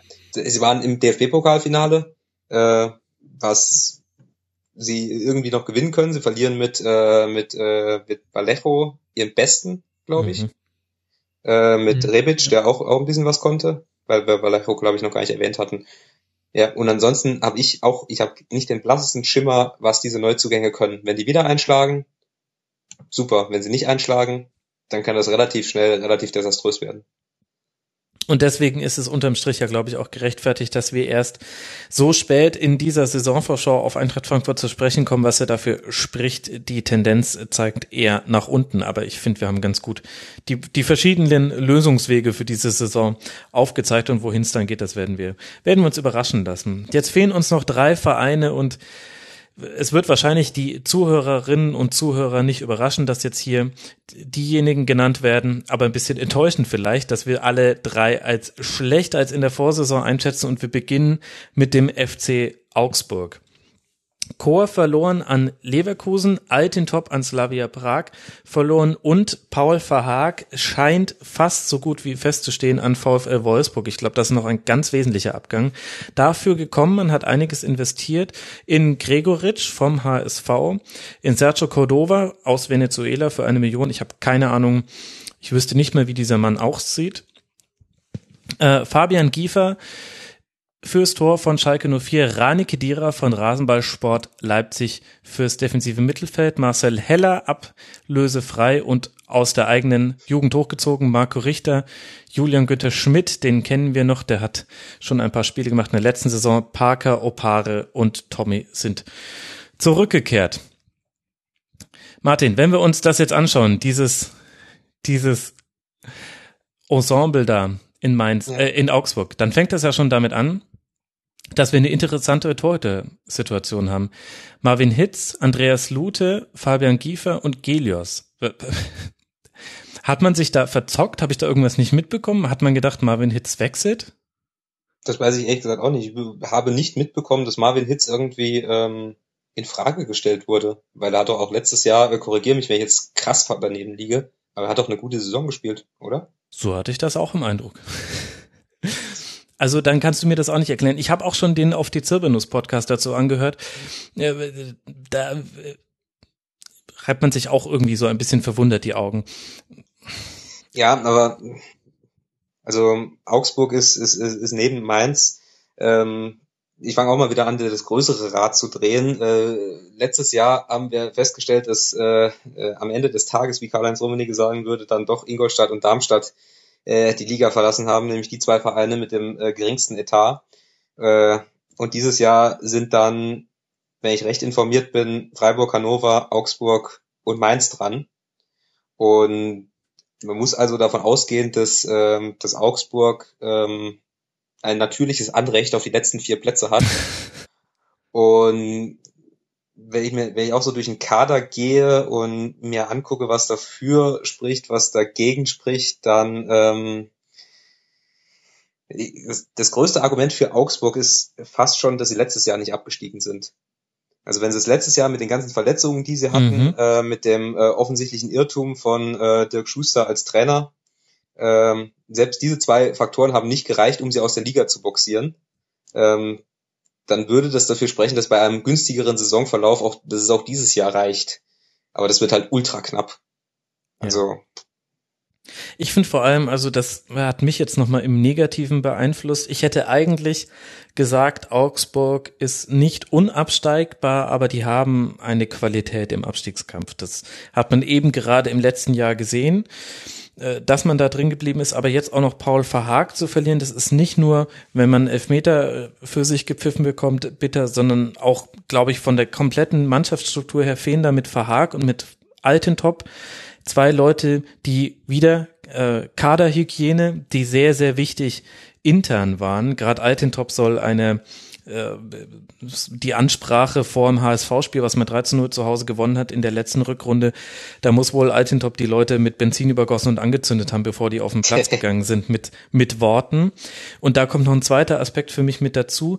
Mich hat Manuel Baum in ehrlich gesagt nichts in der letzten Saison überzeugt. Also weder Außendarstellung noch das, was ich auf dem Platz sehen konnte. Ich, ich erinnere mich gerade an ein Auswärtsspiel bei Eintracht Frankfurt, wo man irgendwie durch einen, einen glücklichen Kuss des äh, Fußballgottes 1 zu 0 in Führung geht und danach eine Art von Fußball spielt. Ähm, also man hat es irgendwie 80 Minuten noch halten können und dann ist alles in sich zusammengebrochen und es wurde ein 1 zu 3. Aber das war unglaublich schlecht auf, auf ganz vielen Ebenen. Ja, er hat, er hat ja auch nie, hat ja auch nie einen Ball gehabt, äh, äh, Manuel Bauer. Er hat wirklich in diese, diese ultra klassische Abstiegskampftaktik hinten reinstellen und vorne hilft der liebe Gott oder in dem Fall äh, Alfred Finn Bogasen oder Raul Burbadia. Ähm, ja, da war sogar Chovelo, glaube ich, der das Tor gemacht hat. Keine Ahnung, was der davon Ro verloren hatte. Chovelo. Übrigens der Mensch mit dem äh, schönsten äh, Nachnamen der Bundesliga, das heißt übersetzt goldener Löwe. Oh, das ist allerdings sehr schön. Warum spielt der nicht bei 1860? Kann, kann ja noch kommen. Ähm, ja, sie, sie, sie, haben, sie haben noch mit Philipp Max, der äh, hinten, hinten raus, glaube ich, super gespielt hat. Äh, Kuh, der jetzt wieder zurückkommt, der letztes Jahr äh, ewig lang verletzt gespielt hat. Korrigiere mich, wenn das falsch ist, der, der nee. ein wichtiger Faktor ist. Mhm. Ähm, Daniel Bayer, der immer noch da ist, was ich auch faszinierend finde, ist auch so ein Kandidat, der eher, eher wechseln könnte. Ja. Ähm, Marcel Heller als Zugang ist auch gar nicht so schlecht, ähm, auch Abstiegskampf erfahren und natürlich auch seine, seine Qualitäten. Ähm, aber wenn man sich das so insgesamt anguckt, komme komm ich, komm ich ein bisschen dabei rum, wo ich abgeschwächt, wo ich, wo ich bei Darmstadt letztes Jahr war. Also der, der, der natürliche Platz des FC Augsburg ist unter den letzten drei Mannschaften und es muss einiges zusammenpassen, als dass die da hochrutschen irgendwie. Mhm. Und was da zusammenpassen muss oder welcher Faktor da kommen muss, das sehe ich im Moment ehrlich gesagt nicht. Ja, na gut, ich meine, du, hast schon gute Ansätze. Du hast mit Hinteregger und dann Chovelo oder Danso, der ja auch vielversprechendes Talent ist, hast du schon eine stabilere Innenverteidigung als so mancher deiner Konkurrenten. Du hast auf jeden Fall interessante Offensivspiele mit Bobadilla, Finn Bogerson, jetzt eben Heller, der noch über die Außen ordentlich für Tempo sorgen kann es gibt schon auch Dinge, auch Rani Kedira bin ich mal sehr gespannt, den mal in mehr Spielen zu sehen. Vielleicht überraschen sie uns. Aber ich glaube, liebe Hörerinnen und Hörer, es ist klar geworden, warum wir den FC Augsburg so spät in diesem, in dieser Saisonvorschau behandeln. Da müssen sie, haben, sie haben natürlich, um jetzt nochmal was Positives zu sagen, damit ich sie jetzt nicht irgendwie schon vor der Saison völlig, äh, völlig absäge. Sie hatten letztes Jahr, äh, sind sie mit dem falschen Trainer in diese Saison gegangen ähm, und haben es trotzdem geschafft. Wenn sie dieses Jahr mit dem richtigen Trainer in die Saison gehen, wenn sie akzeptieren, wie, wie Darmstadt das damals unter, unter Schuster oder auch andere Vereine, wenn sie akzeptieren, dass äh, auch ein vorletzter Platz nicht wahnsinnig schlecht ist, sondern halt einfach der Normalzustand. Und wenn sie es insofern dann schaffen, irgendeine eine Vereinsdynamik zu entwickeln, wie wir gegen alle und äh, wir versuchen das, äh, das Unmögliche irgendwie noch zu schaffen, dann kann das schon klappen. Aber es müssen sich dann auch zwei, zwei Vereine mindestens finden, die, äh, die dann noch schlechter sind. Mhm. Die, die sehe ich im Moment nicht so richtig. Mhm. Ich äh, bin gespannt auf deinen Tabellentipp. Ich würde sagen, wir machen weiter und sprechen über Werder Bremen, die wir auch alle drei als schlechter eingeschätzt haben, wobei wir Tobi mal ganz kurz zu seinem Sohn schicken mussten. Wundert euch nicht, liebe Hörerinnen und Hörer. Aber es gibt wichtigere Dinge als den Rasenfunk. Herzlichen Dank an Schlüsselspieler, der hat sehr viel Input geliefert im Forum unter mitmachen.rasenfunk.de zu Werder. Werder Bremen, erstmal muss man sagen, Props an das, was man da finanziell macht. 8,7 Millionen Euro investiert und 8,7 Millionen Euro eingenommen. Angeblich stehen Frank Baumann noch drei Millionen zur Verfügung. Die will man wohl versuchen, in einen Innenverteidiger noch zu investieren. Aber wirklich, der finanzielle Rahmen von Werder Bremen ist sehr, sehr eng gesteckt und dafür allein gebührt ihnen schon viel Respekt, auch für die letzte Saison. Und trotzdem kommen wir alle drei zu dem Schluss, wir sehen nicht nochmal eine so gute Saison von Werder. Ich glaube, ein wesentliches Argument dafür könnten die Abgänge sein, Martin. Serge Gnabry weg, Felix Wiedwald weg, Santiago Garcia weg, Florian Grillitsch weg, Claudio Pizarro nicht mehr erwünscht und Clemens Fritz hat das Karriereende jetzt dann doch angetreten. War das so, waren das für dich die wesentlichen Gründe, warum du Werder als schlechter eingeschätzt hast, die Personalsituation? Die wesentlichen Gründe dafür, dass ich Werder äh, schlechter eingeschätzt waren, war, dass ich fand, dass sie auch in der letzten Saison, äh, das ist eine wahnsinnig unpopuläre Meinung, aber ich bleibe trotzdem dabei, dass sie eigentlich die Saison viel zu gut abgeschlossen haben. Also ich habe sehr viele Spiele tatsächlich gesehen, wo ich dachte, die kann man unter normalen Umständen eigentlich auch nicht gewinnen. Ähm, also ich glaube, dass Werder in der Abschlusstabelle mindestens sechs oder sieben Punkte zu viel hatte. Mhm. Ähm, und ich glaube, dass sie die in der kommenden Saison einfach nicht mehr nicht mehr haben werden. Den Faktor Serge Gnabry würde ich tatsächlich nicht so hoch setzen, weil der auf seine vor allem auf seine letzten Spiele bei Werder schon wahnsinnig eigensinnig äh, gespielt hat, ähm, erkennbar auf dem Absprung äh, war, wusste, dass, äh, dass, äh, dass die Zukunft von Werder Bremen nicht seine eigene Zukunft sein wird und das zuweilen schon wahnsinnig aufreizend war. Also als Werder-Fan wundert mich ein bisschen, dass das ausgeblieben ist. Hätte ich mich sehr über Serge Gnabry geärgert. Mhm. Ähm, wo auch interessant zu sein wird, wie er das jetzt, wenn er sich wirklich bei Bayern durchsetzen will, naja, aber das ist eine andere, andere Geschichte. Ähm, aber ich sehe jetzt Werder auch nicht ähm, hoffnungslos. Ich finde, dass die, die Entscheidung von Alexander Nuri, diesen alten Werder-Hurra-Stil ähm, in, ins Archiv zu packen und, und defensiver zu stehen, dass es genau die richtige Entscheidung war. Ähm, dass ich mit, ähm, mit Max Kruse und Finn Bartels zwei wunderbare Konterspieler habe und das dann auch ähm, ausspiele ähm, dass ich jetzt mit Jerome Gondorf auch keinen schlechten Zugang habe und halt Thomas Delaney, der, der niemand auf dem Schirm hatte, der ja, der richtig mhm. Spaß gemacht hat, die ersten Spiele. Ähm, plus, äh, um mich ein Jahr später lang äh, zu korrigieren, weil äh, das hat wahrscheinlich jeder, das hat wahrscheinlich jeder vergessen, aber ich äh, erinnere jetzt selbst nochmal dran. Ich hatte Werder damals als Abstiegskandidat äh, gesetzt. Ähm, weil ich unter dem Eindruck der, der Viktor Skripnik-Vorbereitung gesagt habe, es kann dieses Jahr nicht mehr klappen. Mhm. Ähm, Wobei einer von euch, äh, ich glaube, du hast gesagt, man, man muss auch für diese Saisonschau muss man auch Trainerwechsel antizipieren. Das habe ich damals nicht getan. ähm, ja, ja. Aber die, ähm, auch diese diese berühmte Werder-Stimmung, äh, ähm, ich akzeptiere, dass das ein Faktor ist. Also die, das, äh, dass die Fans dem dem Verein, je, je mies es läuft, einfach das Vertrauen nicht entziehen. Mhm. Äh, das ist einfach ein Riesenbonus. Muss man jetzt äh, mit der Erfahrung der letzten Jahre einfach Strich drunter machen und sagen, und das wird nicht für Europa reichen, das wird aber, wird aber auch nicht zum Abstiegskampf führen. Okay, interessante Prognose.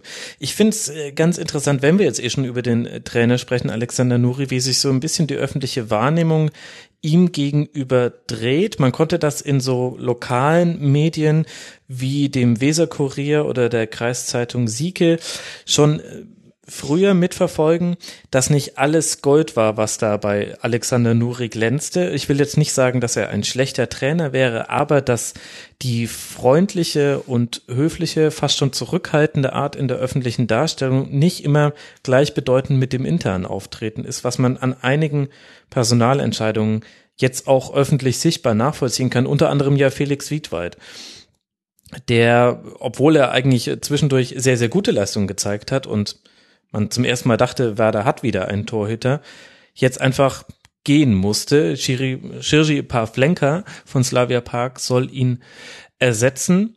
Und auch äh, Claudio Pizarro, glaube ich, hätte noch eine Saison drangehängt, aber war so nicht mehr von Alexander Nuri erwünscht. Und das finde ich schon interessant, wie man je länger Trainer dann je länger drin im Amt sind, desto mehr lösen sie sich ja von diesen einmaligen Effekten, von diesen englischen Wochen, in denen man mal neun Punkte geholt hat und wo man eh über nichts anderes berichten kann, als dass alles gerade toll ist. Und da bin ich sehr gespannt, wie wir am Ende der Saison über Alexander Nuri sprechen werden, weil sich das jetzt schon meiner Empfindung nach hat sich das schon in der Sommerpause verändert, wie über ihn berichtet wird. Sehr interessant. Er hat auch, er hat auch so ein bisschen Erwartungshaltung geschaffen, die ähm, schwer zu erfüllen ist mit der letzten Saison. Ähm, so ein bisschen Opfer des eigenen Erfolgs, wobei, hat Martin schon richtig gesagt, da war auch nicht jeder Sieg verdient. Da war auch sehr viel dabei, wo man schlecht gespielt hat und das 1-0 erzielt hat und dann das Ding über die Zeit gebracht hat. Ähm, für mich ist Werder der dritte große, ähm, das große, dritte große Fragezeichen, weil da einfach auch so vieles offen ist.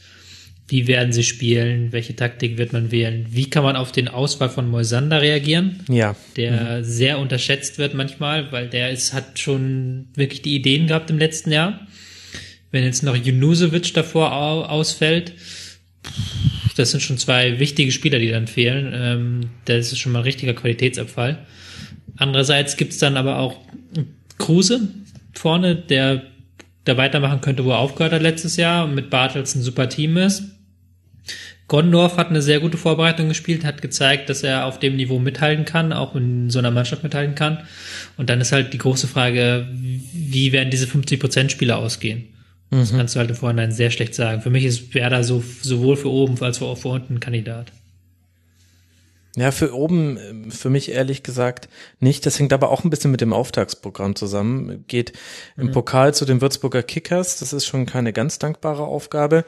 Dann auswärts bei Hoffenheim, zu Hause gegen die Bayern, auswärts bei Hertha, zu Hause gegen Schalke und auswärts bei Wolfsburg. Also allein bei dieser, bei diesem Dreiklang auf, aus Hoffenheim auswärts, Bayern zu Hause, Hertha auswärts sehe ich ein nicht unrealistisches Szenario, bei dem man mit sehr wenigen Pünktchen dasteht nach drei Spieltagen und dann, das ist eine Binsenweisheit, aber man kommt halt immer in so Strudelbewegungen rein innerhalb einer Saison. Und auch wenn, das hat der Martin auch schon angesprochen, das Umfeld da auch noch mal was nach oben reißen kann, das ist für mich auch einer der Gründe, warum ich da eher pessimistisch auf Werder Bremen blicke. Der Beginn ist echt knackig, wenn ihr mich fragt.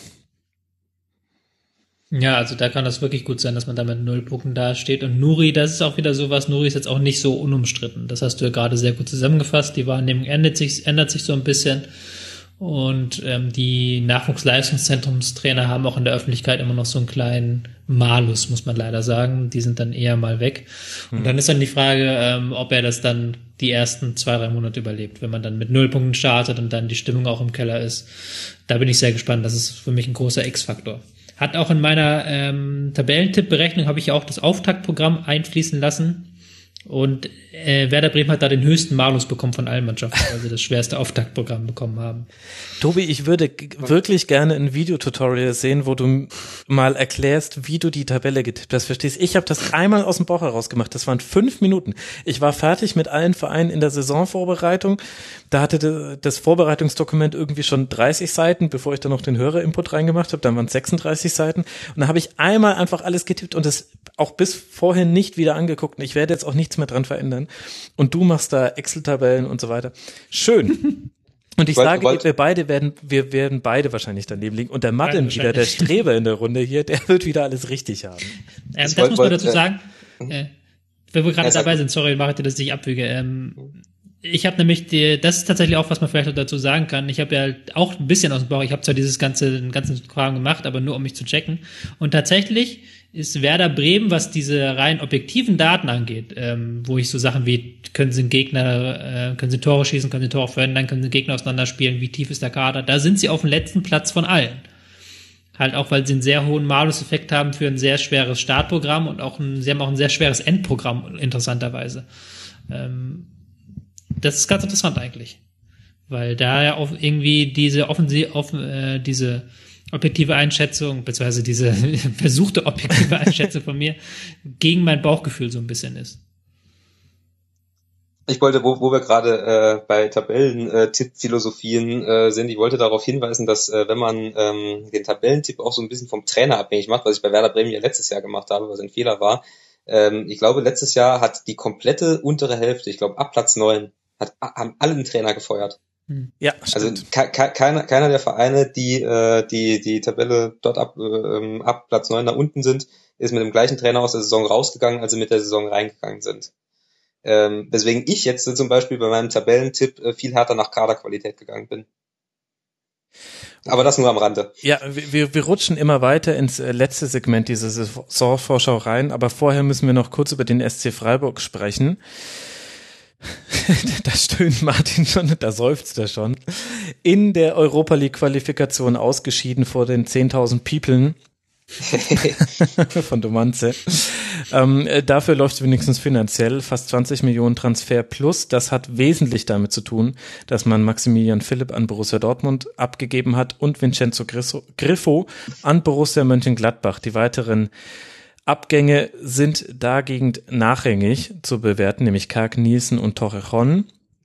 Dafür hat man verpflichtet Pascal Stenzel, Rechtsverteidiger von Borussia Dortmund, Florian Niederlechner, beide wurden fix übernommen nach Laien, Kapustka, ein offensiver Mittelfeldspieler von Leicester City, ausgeliehen für 500.000, Philipp Lienhardt, Innenverteidiger aus dem Nachwuchs von Real Madrid, ein Leihspieler, Florian Kahrt, der kehrt zurück an Linksaußen nach Leihende. Und Tim Kleindienst, der kommt aus Heidenheim zurück, ein Mittelstürmer. Philipp und Griffo weg, Tobi. Gibt's eine Chance für eine Mannschaft wie den SC Freiburg, das aufzufangen? Nein, gibt es nicht. Ähm, dafür sind die Preise so astronomisch in diesem Sommer und das selbst, obwohl der FC Freiburg sehr viel Geld dafür bekommen hat, können sie diese Preise nicht aufrufen. Ähm, kommt dazu wahrscheinlich, dass die anderen wissen, dass sie jetzt ein bisschen Geld haben und dass man in Freiburg auch bewusst gesagt hat, wir wollen das nicht nur in Beine, sondern auch in Steine investieren und wieder ein bisschen äh, das Nachwuchsleistungszentrum aufmöbeln. In dem Sinne ist das gar nicht zu ersetzen. In dem Sinne kann man auch diese Qualität des letzten Jahres gar nicht halten. Ähm, Grifo ist, glaube ich, eher noch ersetzbar. Er hat ja auch zum Ende der Saison gar nicht mehr Stamm gespielt. Ähm, vor allen Dingen werden seine Standards fehlen, das ist ganz klar. Aber Philipp war halt so unglaublich wichtig mhm. ähm, für die für den Sturm. Er hat mit seiner Beweglichkeit nochmal Situationen geschaffen, die du auch wieder auf dem Papier nicht entwerfen kannst. War unfassbar anspielbar. Und das kann halt Niederlechner nicht eins zu eins ersetzen und Petersen ist nochmal ein ganz anderer Stürmertyp. Und deswegen ist es halt, für mich wird es eine ganz schwere Saison für Freiburg. Ähm, Andererseits haben, haben, sie es ja schon mal bewiesen, dass sie es geschafft haben. Also das ist ja, Freiburg ja. und Mainz sind ja so die beiden Mannschaften, die das immer wieder aufs Neue erleben, dass sie durch ihre Abgänge in Abstiegsgefahr rutschen könnten und haben es auch schon häufig genug dann rumgedrissen, das Ruder. Ja, klar, aber das Spielziel wird sich nicht groß ändern. Also da wird man weiter hohe Intensität setzen, da wird man weiter darauf setzen, ähm, dass man versucht, viel Beweglichkeit vor einem Spiel drin zu haben, viele Positionswechsel. Und da fehlt halt dann diese beiden Faktoren einfach, ist ganz klar. Und ähm, man muss auch ganz krass sagen, der SC Freiburg hat letztes Jahr am obersten Limit gespielt. Ja. Und auch, wie wir bei Werder gesagt haben und wie wir bei manchen anderen Clubs gesagt haben, war auch beim SC Freiburg manches Spiel, was ein Unentschieden hätte sein können, ähm, ist dann zum Sieg geworden gab auch dann andere Beispiele mit dem Bayern-Spiel beispielsweise, aber größtenteils waren sie da wirklich schon am oberen Limit. Und sie hatten ja auch eine sehr schlechte Tordifferenz, das darf man nicht vergessen. Die und Menschen sehr viel stärker ihre Leistung, ja. Ja. sehr viel stärker ihre Leistungsfähigkeit ab, äh, abspiegelt. Ähm, und die ist halt nicht, dass sie dieses Jahr um Europa mitspielen. Die ist halt, muss man ganz klar sagen, Abstiegskampf. Und das wird auch in Freiburg keiner bestreiten. Und Martin wird das auch nicht bestreiten, vermute ich. Ich kenne ja seine Prognose. Nee. Nee, ähm, aber was, wenn Frei, äh, wenn es um Freiburg geht, da fange ich immer gern äh, an, melancholisch zu werden oder auch ähm, ein bisschen zu schwärmen, weil der SC Freiburg für mich äh, so der, der, der, der letzte echte Fehler im System ist. Also klar hast du manchmal auch noch Darmstadt 98, die hochkommen, aber äh, Freiburg ist mit dieser ganzen Art, sind, sind die die Letzten, die diese, ähm, diese Bruchhagen-Tabelle, dass die Tabelle sich nach, nach Budget äh, sortiert, ähm, wirklich, wirklich nachhaltig durcheinander wirbeln, dass sie wirklich mit geringstem Budget und ähm, kein, keiner echten Chance da, da rauszukommen, äh, gute Arbeit leisten und ähm, sich da ihre, ihre Christian, Christian Streichblase zurechtgebaut haben. Das finde das find, das find, das find ich sehr, sehr äh, schön und ähm, ich äh, unterstütze es auch. Ich warte aber, also der Pessimist in mir wartet die ganze Zeit darauf, bis es dann irgendwann auch zu Ende geht. Ich glaube, solange tatsächlich, solange Christian Streich da ist, werden sie es schon irgendwie immer wieder hinkriegen. Ja, aber ich, sorry, dass ich die Romantik nochmal unterbrechen muss. und ganz knallhart aber fragen muss, wer soll denn da, die, das ist meine große Frage beim SC Freiburg, wer soll dieses Jahr die Tore vorbereiten? Also Niederlechner und Petersen können, können beide genug knipsen, das ist gar kein Problem, aber wer soll sie vorbereiten? Da sind einfach um, die beiden wichtigsten Spieler weggefallen. Und man weiß nicht, Sie haben da auch Bartosch, keinen wirklichen Ersatz. Ja, Kapuschka halt, rein theoretisch. Ja, aber noch, wie gut ja. er ist, kann ich jetzt nicht sagen. Kenne ich nicht. Er hat die Anlagen, hat sie halt nie gezeigt halt. Das ist wieder so ein Fall. Vielleicht entwickelt er sich zu einem neuen Superstar. Das kann sein in Freiburg. Aber es ist halt schon ein, ein ganz schöner, ähm, ganz schönes Wettspiel, was sie da betreiben. Also das, äh, das Europa League Spiel, äh, das Rückspiel habe ich gesehen, das war absolut unterirdisch. Ja. Das war, äh, äh, da haben sie am Schluss wirklich nur noch, da haben sie irgendwann äh, die, den 1,90 Stürmer, dessen äh, Namen ich vergessen habe, eingewechselt haben, haben in den letzten zehn Minuten nur noch lang und hoch auf den geschlagen. Das habe ich so in Freiburg auch noch, noch nie gesehen. Ja gut, wobei sie schon in der letzten Saison mit sehr vielen langen Bällen gespielt haben. Und dann hatten sie aber halt immer auch die, die Männer, auf die man dann ablegen konnte. Wobei, vielleicht beantwortet das so in Teilen deine Frage. Tobi. Ich könnte mir schon vorstellen, dass Yannick Haberer noch eine viel, viel größere Rolle in dieser Saison spielen wird. Der hat es in der letzten Saison auch schon bewiesen, dass er das ganz gut kann. Der wuselt ja immer so ein bisschen um vor allem Niederlechner, der ist ja immer der Zielspieler für die langen Bälle, wuselt um den herum und kann dann mit den zweiten Bällen, die auf ihn abgelegt werden, einiges anstellen. Also vielleicht ist er ein je, Teil muss dann je nachdem, wo, wo Mike Franz dann spielt. Also der hat auch durchaus die technischen Fähigkeiten, das zu tun. Ja. Aber mhm. Ja, es ist ein, ist ein fragiles Konstrukt. Irgendwie bin ich jetzt traurig. da wusste ich ja, was kommt. Ich glaube, alle SC Freiburg-Fans überrascht das auch nicht so ganz. Aber wenn man halt so lange über die Bundesliga spricht und dann am Ende rauskommt bei einem Verein, wo man sagt, der ist der Fehler im System, aber das wird auch in diesem Jahr sehr, sehr schwierig werden. Nun ja. Aber ich ähm, glaube, oder Tobi, möchtest du noch was ergänzen? Ähm, ich glaube, ja. dass ähm, es nicht schlecht ist, dass dieser Kelch Europa League an Freiburg vorbeigegangen ist. Ja, das glaube ich auch. Hundertprozentige Zustimmung hier. Ich glaube, das ist nochmal letztes, die letzte Abstiegsjahr war ja ein Europa League Jahr, ironischerweise. Ja. Wo sie dann einfach in der Schlussviertelstunde immer eingebrochen sind in der Liga. Es war unfassbar, wie viele Punkte mhm. sie damals in der Schlussviertelstunde Punkte haben liegen lassen. Mhm. Und dass sie sich jetzt auf die Bundesliga konzentrieren können und ihre äh, 120 Kilometer durchschnittlich im Spiel laufen können, das ist, glaube ich, tut der Sache nicht schlecht. Volle Zeit. Natürlich schade für den Verein alles, aber es tut der Sache, glaube ich, nicht schlecht. Hätten sie sich qualifiziert, hätte ich sie als Absteiger getippt. So. Aber ah, da, da, da baut jemand schon die Brücke zum zweiten Segment und über die werden wir jetzt alle, dritt Hand in, alle drei Hand in Hand gehen. Wir haben die Tabelle getippt, damit habt ihr jetzt alle nicht mehr gerechnet, liebe Hörerinnen und Hörer, denn es wurde ja noch nie thematisiert in dieser Saisonvorschau. Der ultimative Endtabellentipp der Saison 2017-2018. Wir drei haben alle 18 Plätze besetzt und Viele von euch, liebe Hörerinnen und Hörer, haben das auch getan, nämlich 486 Leute, zum Teil auch über unsere Kicktipp-Liga. Übrigens ist die voll. Ich werde eine zweite eröffnen unter, tja, Rasenfunk 2 wahrscheinlich, wenn das noch frei ist bei Kicktipp. Den Link findet ihr in den Show Notes. Das kann ich alles erst nach dieser Folge machen. Denn vorher musste ich ja komplett aus meinem Bauch heraus die Endtabelle tippen und das haben meine beiden Gäste auch getan. Und da fangen wir schon mal gleich an mit der Meisterfrage. Und nee, ich will eigentlich nicht vorlegen. Ich sag mal was, die Hörer haben den FC Bayern als Meister getippt, aber nicht mehr mit so großem Vorsprung wie noch im Jahr zuvor. Im Jahr zuvor waren es, glaube ich, 86 Prozent der Leute, die auf Bayern als Meister gesetzt haben. Jetzt sind es nur noch 72 Prozent. Ein jeder Vierte sagt, Borussia Dortmund würde Meister werden. Was sagst du, Martin? Ich sage äh, mangels Alternative auch der FC Bayern. Und was sagst du, Tobi? Jetzt kommt der erste Bauchklag. Ja. Ich sag, dein geliebtes Raba Leipzig wird Meister. Und warum ist das eine so Alternative? zu erklären. Bitte? Ja. Da muss man nicht muss viel man zu erklären. Da muss man so viel zu erklären. Ach so, ja, eben, da muss man nicht viel zu sagen. Ich, ich dachte nämlich auch, also, du teilst hier diesen Tipp mit zwei Prozent der 486 ja. Hörerinnen und Hörer. Tobi, wie kommst du da drauf? Dreifachbelastung. Mm. Das geht doch gar nicht. Ja, Dreifachbelastung geht nicht. Nee, aber man vergisst gerne, ähm, Borussia Dortmund hatte in beiden Meisterjahren auch eine Dreifachbelastung. Das wird gerne unter den Tisch geworfen. Ähm, und die waren nicht, nicht so breit aufgestellt wie der, ähm, wie Rasenballsport Leipzig derzeit. Mm, es ist so ein, es, das ist tatsächlich der Bauchtipp, den ich dabei habe, weil ich habe ja gesagt, Bayern wird nicht Meister und wer soll es dann werden? Mhm. Und dann ist es halt ein Ausschlussverfahren einfach. Ähm, BVB kommen wir später zu, den traue ich nicht zu dieses Jahr. Schalke auch nicht, Gladbach auch nicht, Hoffenheim auch nicht, und dann bleibt halt nicht mehr so viel übrig.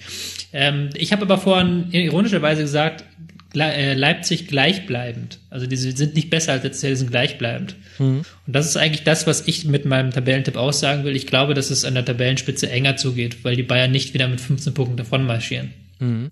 Und dann könnte es mal wieder so eine Saison werden, die wir schon seit zehn Jahren nicht mehr hatten die sich sehr viele Menschen in Deutschland wünschen und ähm, dass es so eine Saison wird, wo man auch mal mit 65, 66, 67, 68 Punkten Meister werden kann. Und das traue ich Leipzig zu und deswegen nehme ich einfach mal den Wahnsinnsstep Leipzig.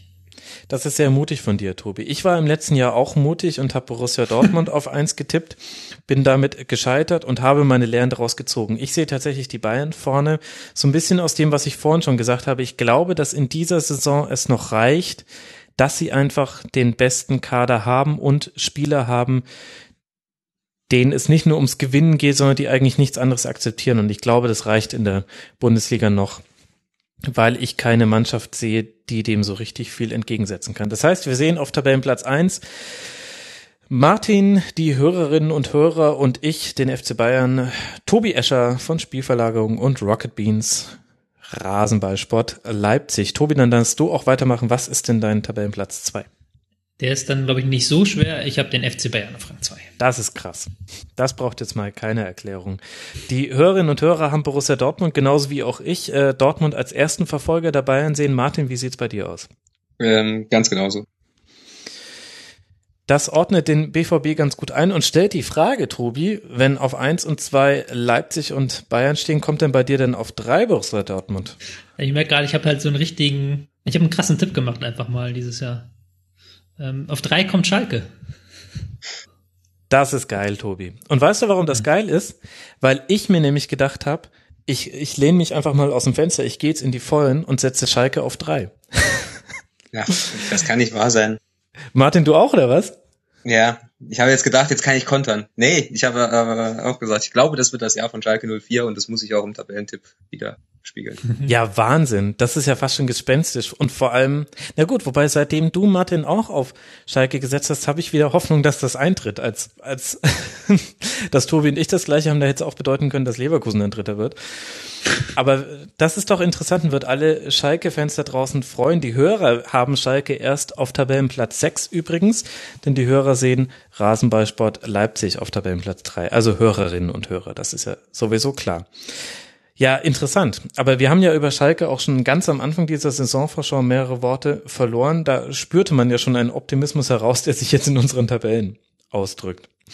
Martin, wer ist denn dein Tabellenvierter? Ja, vier habe ich dann äh, Leipzig. Mhm. Tobi? Und bei mir kommt dann der BVB, der noch fehlt. Ach ja, richtig, Borussia Dortmund dann auf Tabellenplatz 4 nur bei Tobi Escher.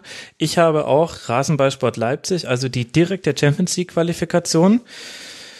Äh, nicht vergessen, ab der nächsten Saison wird das so sein, dass man auch als Vierter definitiv mit dabei ist. Die Hörerinnen und Hörer haben Hoffenheim auf vier. Das ist jetzt nicht mhm. besonders kreativ, aber gut, so ist das halt. Schwarmintelligenz. Na doch.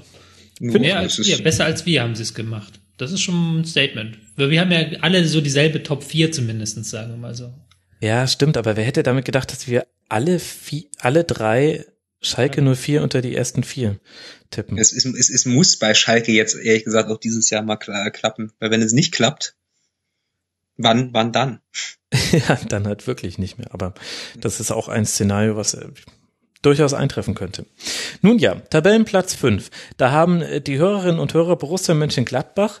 Ich habe hier jetzt dann äh, die TSG aus Hoffenheim. Das heißt, ich sehe die ähm, Mehrfachbelastung jetzt nicht so, dass die bei mir rausfallen aus dem internationalen Geschäft. Tobi, wie sieht's bei dir aus? Tabellenplatz 5? Ähm, ich habe tatsächlich Gladbach da ohne Mehrfachbelastung und das müsste eigentlich doch vielleicht reichen für Platz 5, wobei es eng ist mit der äh, TSG aus Hoffenheim. Mhm. Martin? Ich habe auch Gladbach. Okay, da seid ihr auf höherer Linie. Die haben jetzt dann eben auf Tabellenplatz 6 Schalke. Bei mir kommt Gladbach jetzt auch als Sechster. Das heißt, da sind wir uns einig, dass das so um den Dreh äh, Fünfter, Sechster rum stattfinden wird. Martin, wen hast du dann auf sechs? Auf sechs habe ich die TSG. Die TSG und du, Tobi? Ja, ebenfalls die TSG. Die TSG. Also die beiden qualifizieren sich international. In allen Szenarien, auch bei den Hörerinnen und Hörern. Schauen wir mal wie das dann tatsächlich eintreten wird. Auf Tabellenplatz 7, jetzt bin ich gespannt. Die Hörerinnen und Hörer haben da Leverkusen. Martin, wen hast du da? Ersten FC Köln. Hm, Schön. Tobi? Ich habe Hertha BSC auf 7. Ach Mensch, Tobi. Ich habe auch Hertha auf 7. Jetzt nimm mir doch nicht immer die, die Steilvorlagen. Ja, ja, gut, da sind wir uns ja einig dann. Ähm, ich meine, ich wusste schon vorher, dass du ein Megatyp bist, Tobi, aber dass du so die Enterwelle tippst, das wusste ich jetzt nicht. Mit einer kleinen Meisterunschärfe, aber das ist halt so. Ja, ähm, willst du was dazu sagen, äh, Tobi? Warum hast du Hertha so weit oben? Hm, ich habe ja gesagt, mir gefällt das eigentlich, die ähm, Kaderplanung. Und ich sehe sie gleichbleibend und ich glaube, dass die Punkte des letzten Jahres dieses Jahr halt für den siebten Rang reichen. Auch weil ich jetzt dann sonst keinen mehr habe, muss ich gestehen, weil ich ja noch ein paar andere nicht so stark eingeschätzt habe. Mhm. Deswegen BSC auf sieben. Ja, interessant. Noch vor Wolfsburg und Leverkusen zum Beispiel. Und Martin, du hast vorhin nicht zugehört, als Tobi gesagt hat, es gab äh, seit Menschengedenken, wenn ich ihn richtig zitiere, noch nie jemanden, der in seiner Europa League Erstsaison gut in der Tabelle abgeschnitten hat. Ja, aber ähm, ja gut, das ist keine Europa League Erstsaison von Hertha BSC, aber irgendwie ja schon, ne? Stat also statistisch gesehen nicht, aber letztes Jahr sind sie auch äh, fröhlich in der ersten Runde ausgeschieden. Achso, nee, nee, ich meinte jetzt, weil du den FC auf sieben getippt hast. Ja, und ihr Berlin. Ja. Ach so. Ah, Entschuldigung. Hm. Okay, die Aufnahme war lang. Machen wir weiter. Auf Tabellenplatz 8 habe ich äh, den VfL Wolfsburg. Die Hörerinnen und Hörer haben da auch Wolfsburg hingetippt. Martin, wer steht da bei dir? VfB Stuttgart. Oh. Hm. Das ist schön. Irgend, irgendein Ausreißer. Ich glaube, dass Stuttgart das Freiburg diese Saison wird. Mhm. Das ist, das ist eine schöne These. Und ich dachte, dein Ausreißer wäre schon Schalke. Aber da sieht man mal, wie überzeugt wir alle drei von Schalke auf drei sind. Tobi, wen hast du denn auf acht? Ich habe im Prinzip Hoffnung gewandt und habe Mainz auf acht gesetzt. Ah, das war ähm, die beiden, die beiden Szenarien, die du dir vorstellen könntest. Ein sehr gutes und ein sehr ja. schlechtes. Prinzip Hoffnung. Nun ja, auf Tabellenplatz neun. Tobi, wen hast du denn da? In Köln jetzt, also das muss er langweilig, neunter Rang. Martin? Äh, da habe ich Berlin. Okay, ja. Und die Hörerinnen und Hörer und ich haben da auch den ersten FC Köln auf Platz neun. Bei mir kommt jetzt dann Mainz 05. Ich habe tatsächlich auch ein positives Szenario gewählt, anders als viele da draußen. Mainz war also auf zehn haben sie, glaube ich, nur vier Prozent der Leute getippt, wenn ich das gerade richtig sehe. Hm. Wen hast du auf zehn, Tobi? Bei mir kommt dann jetzt der VfL Wolfsburg, bei dem ich wirklich nicht weiß, wo ich ihn einsortieren soll. Da habe ich einfach auf 10 gepackt. Macht man nichts falsch, tut mir niemandem weh. Martin? Ist, äh, gleiche Argumentation bei mir mit äh, Bayer Leverkusen. Ja. Das ist nach oben und unten ist das völlig offen, also setze ich sie auf 10. Okay. Ja, auch interessant, dass Leverkusen bisher bei den Hörerinnen und Hörern schon auf Platz 7 vorkam, aber bei dir jetzt als erstem jetzt auch. Tobi, hast du Leverkusen auf 11 gesetzt oder noch weiter unten? Wer ist bei dir auf 11? Ähm, auf 11. Wer hast du jetzt gesagt, wer die Hörer auf 10 hatten? Die Hörer hatten Hertha auf 10. Achso. Ähm, ich habe Leverkusen auf 11, also noch weiter runter habe ich mich nicht getraut. okay. Und selbst das ist ja wahrscheinlich wieder, dann werden sie wahrscheinlich den Trainer entlassen vielleicht oder herrlich haut doch ab und dann sind sie doch wieder in Europa Dann holen sie Thomas Tuchel und dann geht's wieder. Ja. Dann geht's Mhm. wieder ab. Ja, da, Hm, Das ist gar kein unrealistisches Szenario, ja. Jetzt, Ja. jetzt, jetzt, ich habe ich hab schon drauf gewartet, bis es jemand sagt. Dann muss ich es nicht sagen. dass Thomas Tuchel zu Bayer Leverkusen wechselt. Ach, jetzt habe ich Bayer gesagt. Egal. Äh, Eine lange Aufnahme. Martin, wen hast du auf elf? Äh, da habe ich einen VfL Wolfsburg. Da hast du Wolfsburg. Die Hörerinnen und Hörer haben jetzt Werder Bremen, die haben wir bisher noch gar nicht genannt. Das heißt, die Hörerinnen und Hörer sind da optimistischer als wir. Und ich habe Eintracht Frankfurt auf elf. Einfach, weil ich an sowohl Robert als auch Niko Kovac glaube. Ich habe mich ein bisschen häufiger aus dem Fenster gelehnt. Mein zwölfter Rang ist jetzt der Hamburger SV. Tobi, was kommt bei dir auf zwölf? Ähm, der VfB Stuttgart kommt bei mir auf 12. Mhm. Martin? Äh, Werder Bremen. Okay, jetzt kommt bei dir Werder. Der VfB kommt auch bei den Hörerinnen und Hörern auf 12. Bei mir jetzt erst auf 13. Wer kommt denn bei dir auf 13, Tobi? Ähm, der SV Werder Bremen auch. Auch wieder so ein Team, die habe ich auch wieder nicht einschätzen können. Mhm. Da hinten wird's ja auch immer eng. Da werden die letzten Spieltage Ja. entscheiden. Wobei, ich muss sagen, jetzt geht's bei mir mit Abstiegskampf los. Danach. Danach erst, bei mir stecken die schon voll im Abstiegskampf. Also so, okay. der VfB dann. Bei mir geht's ab 14 los, bei Teams, wo ich mir relativ sicher bin, dass sie im Abstiegskampf stecken werden. Ah, okay. Ich erwarte, ein, ich erwarte einen breiten, einen in der Breite engen Abstiegskampf. also er wird breit und eng zugleich sein. Martin, wen hast du denn auf 13? Äh, ein HSV. den HSV und die Hörerinnen und Hörer haben da Eintracht Frankfurt. Was glaubst du denn, wo wird der Abstiegskampf so grob losgehen? Letzte Saison war es ja auch im Grunde bis zum 13. Ja, 13. Platz. Ähm, da muss man irgendwie auch die Saisondynamik ähm, antizipieren. Ja, ich glaub, glaube auch, dass dadurch, dass die, die beiden natürlichen Absteiger Darmstadt und Ingolstadt jetzt abgestiegen sind und kein natürlicher Absteiger mehr da ist, dass es tendenziell enger wird. Also ich glaube auch, dass es ab 12, 13 losgeht. Mhm. Das mit natürlichen Absteigern finde ich ehrlich gesagt fast ein bisschen ungerecht gegenüber Ingolstadt und Darmstadt, die sich ja dann doch eigentlich mit Händen und Füßen gewehrt haben und da haben sich einige andere nachhaltiger beworben. Aber wir wissen ja, Ja, ja, das aber, gemeint ist. aber auch da kommt der verzweifelte Aufruf von mir. Diese Saison letztes Jahr ist damit geendet, dass Bayern Meister wurde, äh, Ingolstadt und Darmstadt abgestiegen sind und Stuttgart und Hannover aufgestiegen sind. ja, nobody saw that coming. Ja, Ja, okay, da hast du natürlich recht. Und dass TSG RB Leipzig Zweiter geworden ist, TSG Vierter und Köln und BSC in der Europa League. Eben, es gab halt keine einzige Überraschung in der letzten Saison. Und Wolfsburg Relegation. Also so, mhm. so, so, beides. Ja, Tobi, wir haben schon alle gemerkt, dass du von Sky, Eurosport und allen anderen noch äh, verpflichtet wurdest, dass du uns die Saison spannend redest. ja, ja. Ein lächerliches Unterfangen. Wen hast du denn auf 14, Tobi? Den HSV habe ich auf 14. Mhm. Und äh, wo, wen hast du auf 14, Martin? ähm, Freiburg. Freiburg, das haben auch die Hörerinnen und Hörer so gesehen. Ich, ho ich, ho ich hoffe. Wobei ich gebe zu, 14, Freiburg 14 ist, ist wirklich, ist wirklich ein gute, gutes Stück äh, Hoffnung und Sympathie, ehrlich gesagt. Mhm. Ich glaube, das kommt ehrlich gesagt auch bei vielen Hörerinnen und Hörern raus. Ich habe Werder Bremen auf 14 und bei mir kommt jetzt auf Platz 15 erst Leverkusen. Ich, ge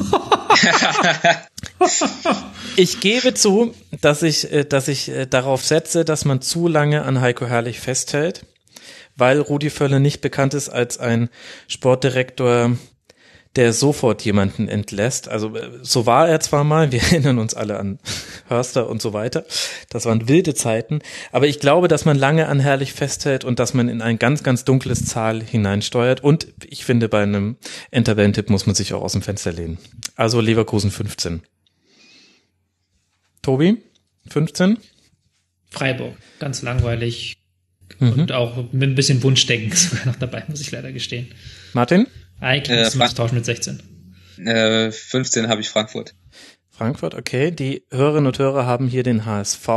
Ich habe Freiburg jetzt dann auf 16, das, was Tobi gerade gesagt hat, dass er eigentlich nach Gefühl da tauschen müsste. Immerhin sogar 16 könnte man sagen. Tobi, wen hast du auf dem Relegationsplatz? Eigentlich Eintracht. Ja, Eintracht ist auf 16 bei mir. Okay, und Martin? Mainz 05. Mainz 05, mhm. da teilst du dir die Entscheidung mit den Hörerinnen und Hörern. Das ist ganz interessant zu sehen, wie weit gestreut wir Mainz 05 getippt haben. Martin und die Hörerinnen und Hörer auf 16, Tobi hatte sie auf 8, ich habe sie auf 10. Ich glaube, eine ähnliche Streuung haben wir noch bei Leverkusen drin mit 15, 11, 10 und 7. Da sind die Hörerinnen und Hörer am optimistischsten. Da bin ich mal gespannt, wie das wird. Spannend. Ich mag diese Tipps. Tabellenplatz 17. Die Hörerinnen und Hörer sagen Hannover 96. Martin, was sagst du? Das sage ich auch. Mhm. Und du, Tobi? Sage ich auch. Sagst du auch, ich habe da den FC Augsburg hingesetzt und bei mir ist dann Hannover 96 18. Und das muss bei euch ja dann der FCA sein, so wie auch bei den Hörerinnen und Hörern, richtig? Ja. Korrekt. Da haben wir uns nicht aus dem Fenster gelehnt. Alle ja. dieselben Absteiger, das ist ja mal was. Ja, ich glaube aber ehrlich gesagt, dass das im letzten Jahr war das nicht bis auf Werder genauso? Oder ach nee, hast du nicht aus Prinzip den HSV runtergetippt, Tobi? Ja, ich hatte Ingolstadt nicht runtergetippt, ich habe den HSV runtergetippt.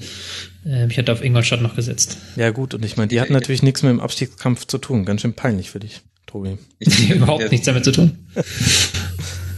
Wie gesagt, ich hatte, ich hatte Werder äh, runtergetippt, Ach ja, äh, weil, weil ich äh, weil Werder, äh, bei denen hatte ich auch dieses Pokalspiel gegen Lotte in voller Länge damals gesehen. Das war so absolut unterirdisch.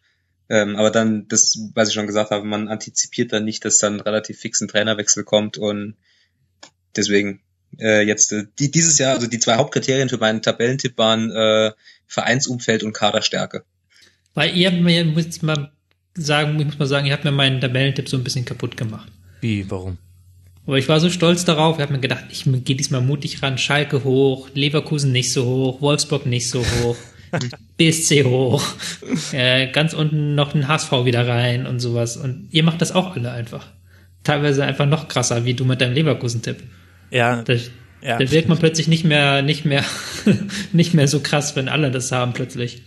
Ja, das stimmt. Wobei ich mich bei Leverkusen ja schon sehr weit aus dem Fenster lehne und das wird mir auch vollkommen zurecht um die Ohren gehauen werden. Vielleicht ist es auch noch so dieser Wolfsburg-Eindruck. Natürlich gehören die da eigentlich vom Kader und so weiter nicht hin. Das haben wir ja, als wir über Leverkusen gesprochen haben, bes besprochen. Aber ich glaube, dass diese Prämisse, mit der man an die Saison rangeht, nämlich, dass es mindestens einen im Abstiegskampf erwischt, der derzeit noch überhaupt nicht darüber nachdenkt, das ist zwar schon fast eine Binsenweisheit, weil das sehr häufig gesagt wird, aber ich kann mir das schon sehr, sehr gut vorstellen. Es wird eine, ja. eine engere ähm, Bundesliga-Saison mit wahrscheinlich ganz merkwürdigen Eigendynamiken, die allein dadurch kommen, dass, äh, also jedes der Teams ab Platz acht eigentlich, kannst du jedem Team mal zutrauen, dass es äh, eine sechs, sechs Spiele Siegesserie startet, genauso wie du den Teams eine sechs Niederlagenserie zutrauen würdest. Und ich glaube einfach, das passiert und dann bin ich bei der Entscheidung, wen, wen tippe ich da unten rein bei Leverkusen gelandet. Ich entschuldige mich mhm. beim Leverkusen-Pod. Schauen wir mal, Wo, was bei Wobei, wenn wir schon, wenn wir gerade jetzt über unten äh, reden, ich glaube tatsächlich, dass die nächste Saison davon geprägt sein wird, dass wir wieder, wie Tobias gesagt hat, einen spannenden Meisterschaft, Meisterschaftskampf haben werden. Ja, das wäre natürlich cool. Irgendwie, ich kann noch nicht ganz dran glauben. Eigentlich wäre es logisch und alle Faktoren sprechen, sprechen dafür, Vielleicht bin ich da auch noch geschädigt, weil ich in der letzten Saison extra auf Dortmund getippt hatte und es dann Bayern wurde. Aber ich sehe da, das ist das, wo ich Tobi in seinem Meistertipp unterstütze. Ich sehe, dass alle Konkurrenten von Bayern selber Issues haben, also offene Baustellen, bei denen ich sage, da sieht man jetzt schon deutliche Bruchstellen und bei Leipzig haben wir auch die Baustelle Mehrfachbelastung, aber wir sehen am ehesten, die haben sich daraufhin präpariert durch die Kaderstruktur, sie haben ein Spielsystem, was, was sehr, sehr vielen Spielern vertraut ist, die haben die Möglichkeit zu rotieren, deswegen könnte das tatsächlich funktionieren trotz der Mehrfachbelastung. Und bei allen anderen, bei Dortmund haben wir es angesprochen, du weißt nicht, wie schnell das System von Bosch greift. Bei Hoffenheim fehlt Rudi. Es wäre ein Wunder, wenn er nicht fehlen würde. Schalke ist Schalke. Schalke wird einfach nicht Meister. Die werden eine gute Saison spielen, aber das wird auch nicht reichen. Auch nicht Gladbach, auch nicht Wolfsburg. Ja, und dann kommst du halt. Ja. Naja. Das ist, das war genau mein Gedankengang auch. Ach, ist das schön. Vielleicht auch gar nicht so gut, dass wir alle immer so ähnlich denken. Aber das zeigt halt auch, man muss nur ein paar Folgen mit euch genau in dieser Besetzung machen und dann gleichen sich unsere Hirne an. Was auch immer man davon, davon halten möchte. Ich äh, danke euch beiden sehr. Ich danke sehr Tobias Escher, Mastermind von Bundesliga, von Spielverlagerung.de auf Twitter. Twittert er unter Tobias Escher. Tobi, vielen, vielen Dank, dass du mal wieder mit dabei warst. Danke für die Einladung. Und dich auch durch sämtliche LKWs, Söhne und, und Hall nicht hast irritieren lassen. Ja, äh. war ganz schön was los hier, nicht? ja. Hat ihr Haus abgebrannt, alles um mich herum und ich habe trotzdem weitergemacht.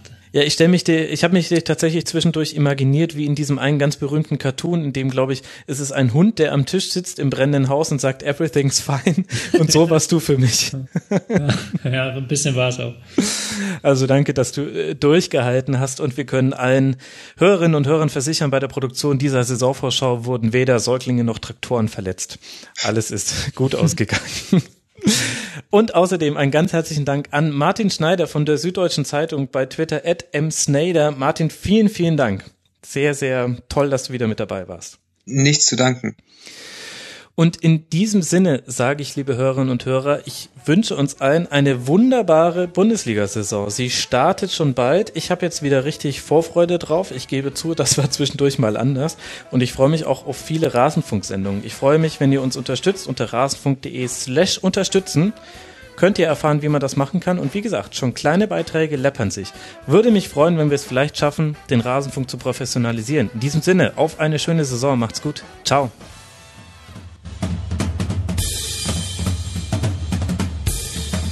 Das war die Rasenfunk-Schlusskonferenz.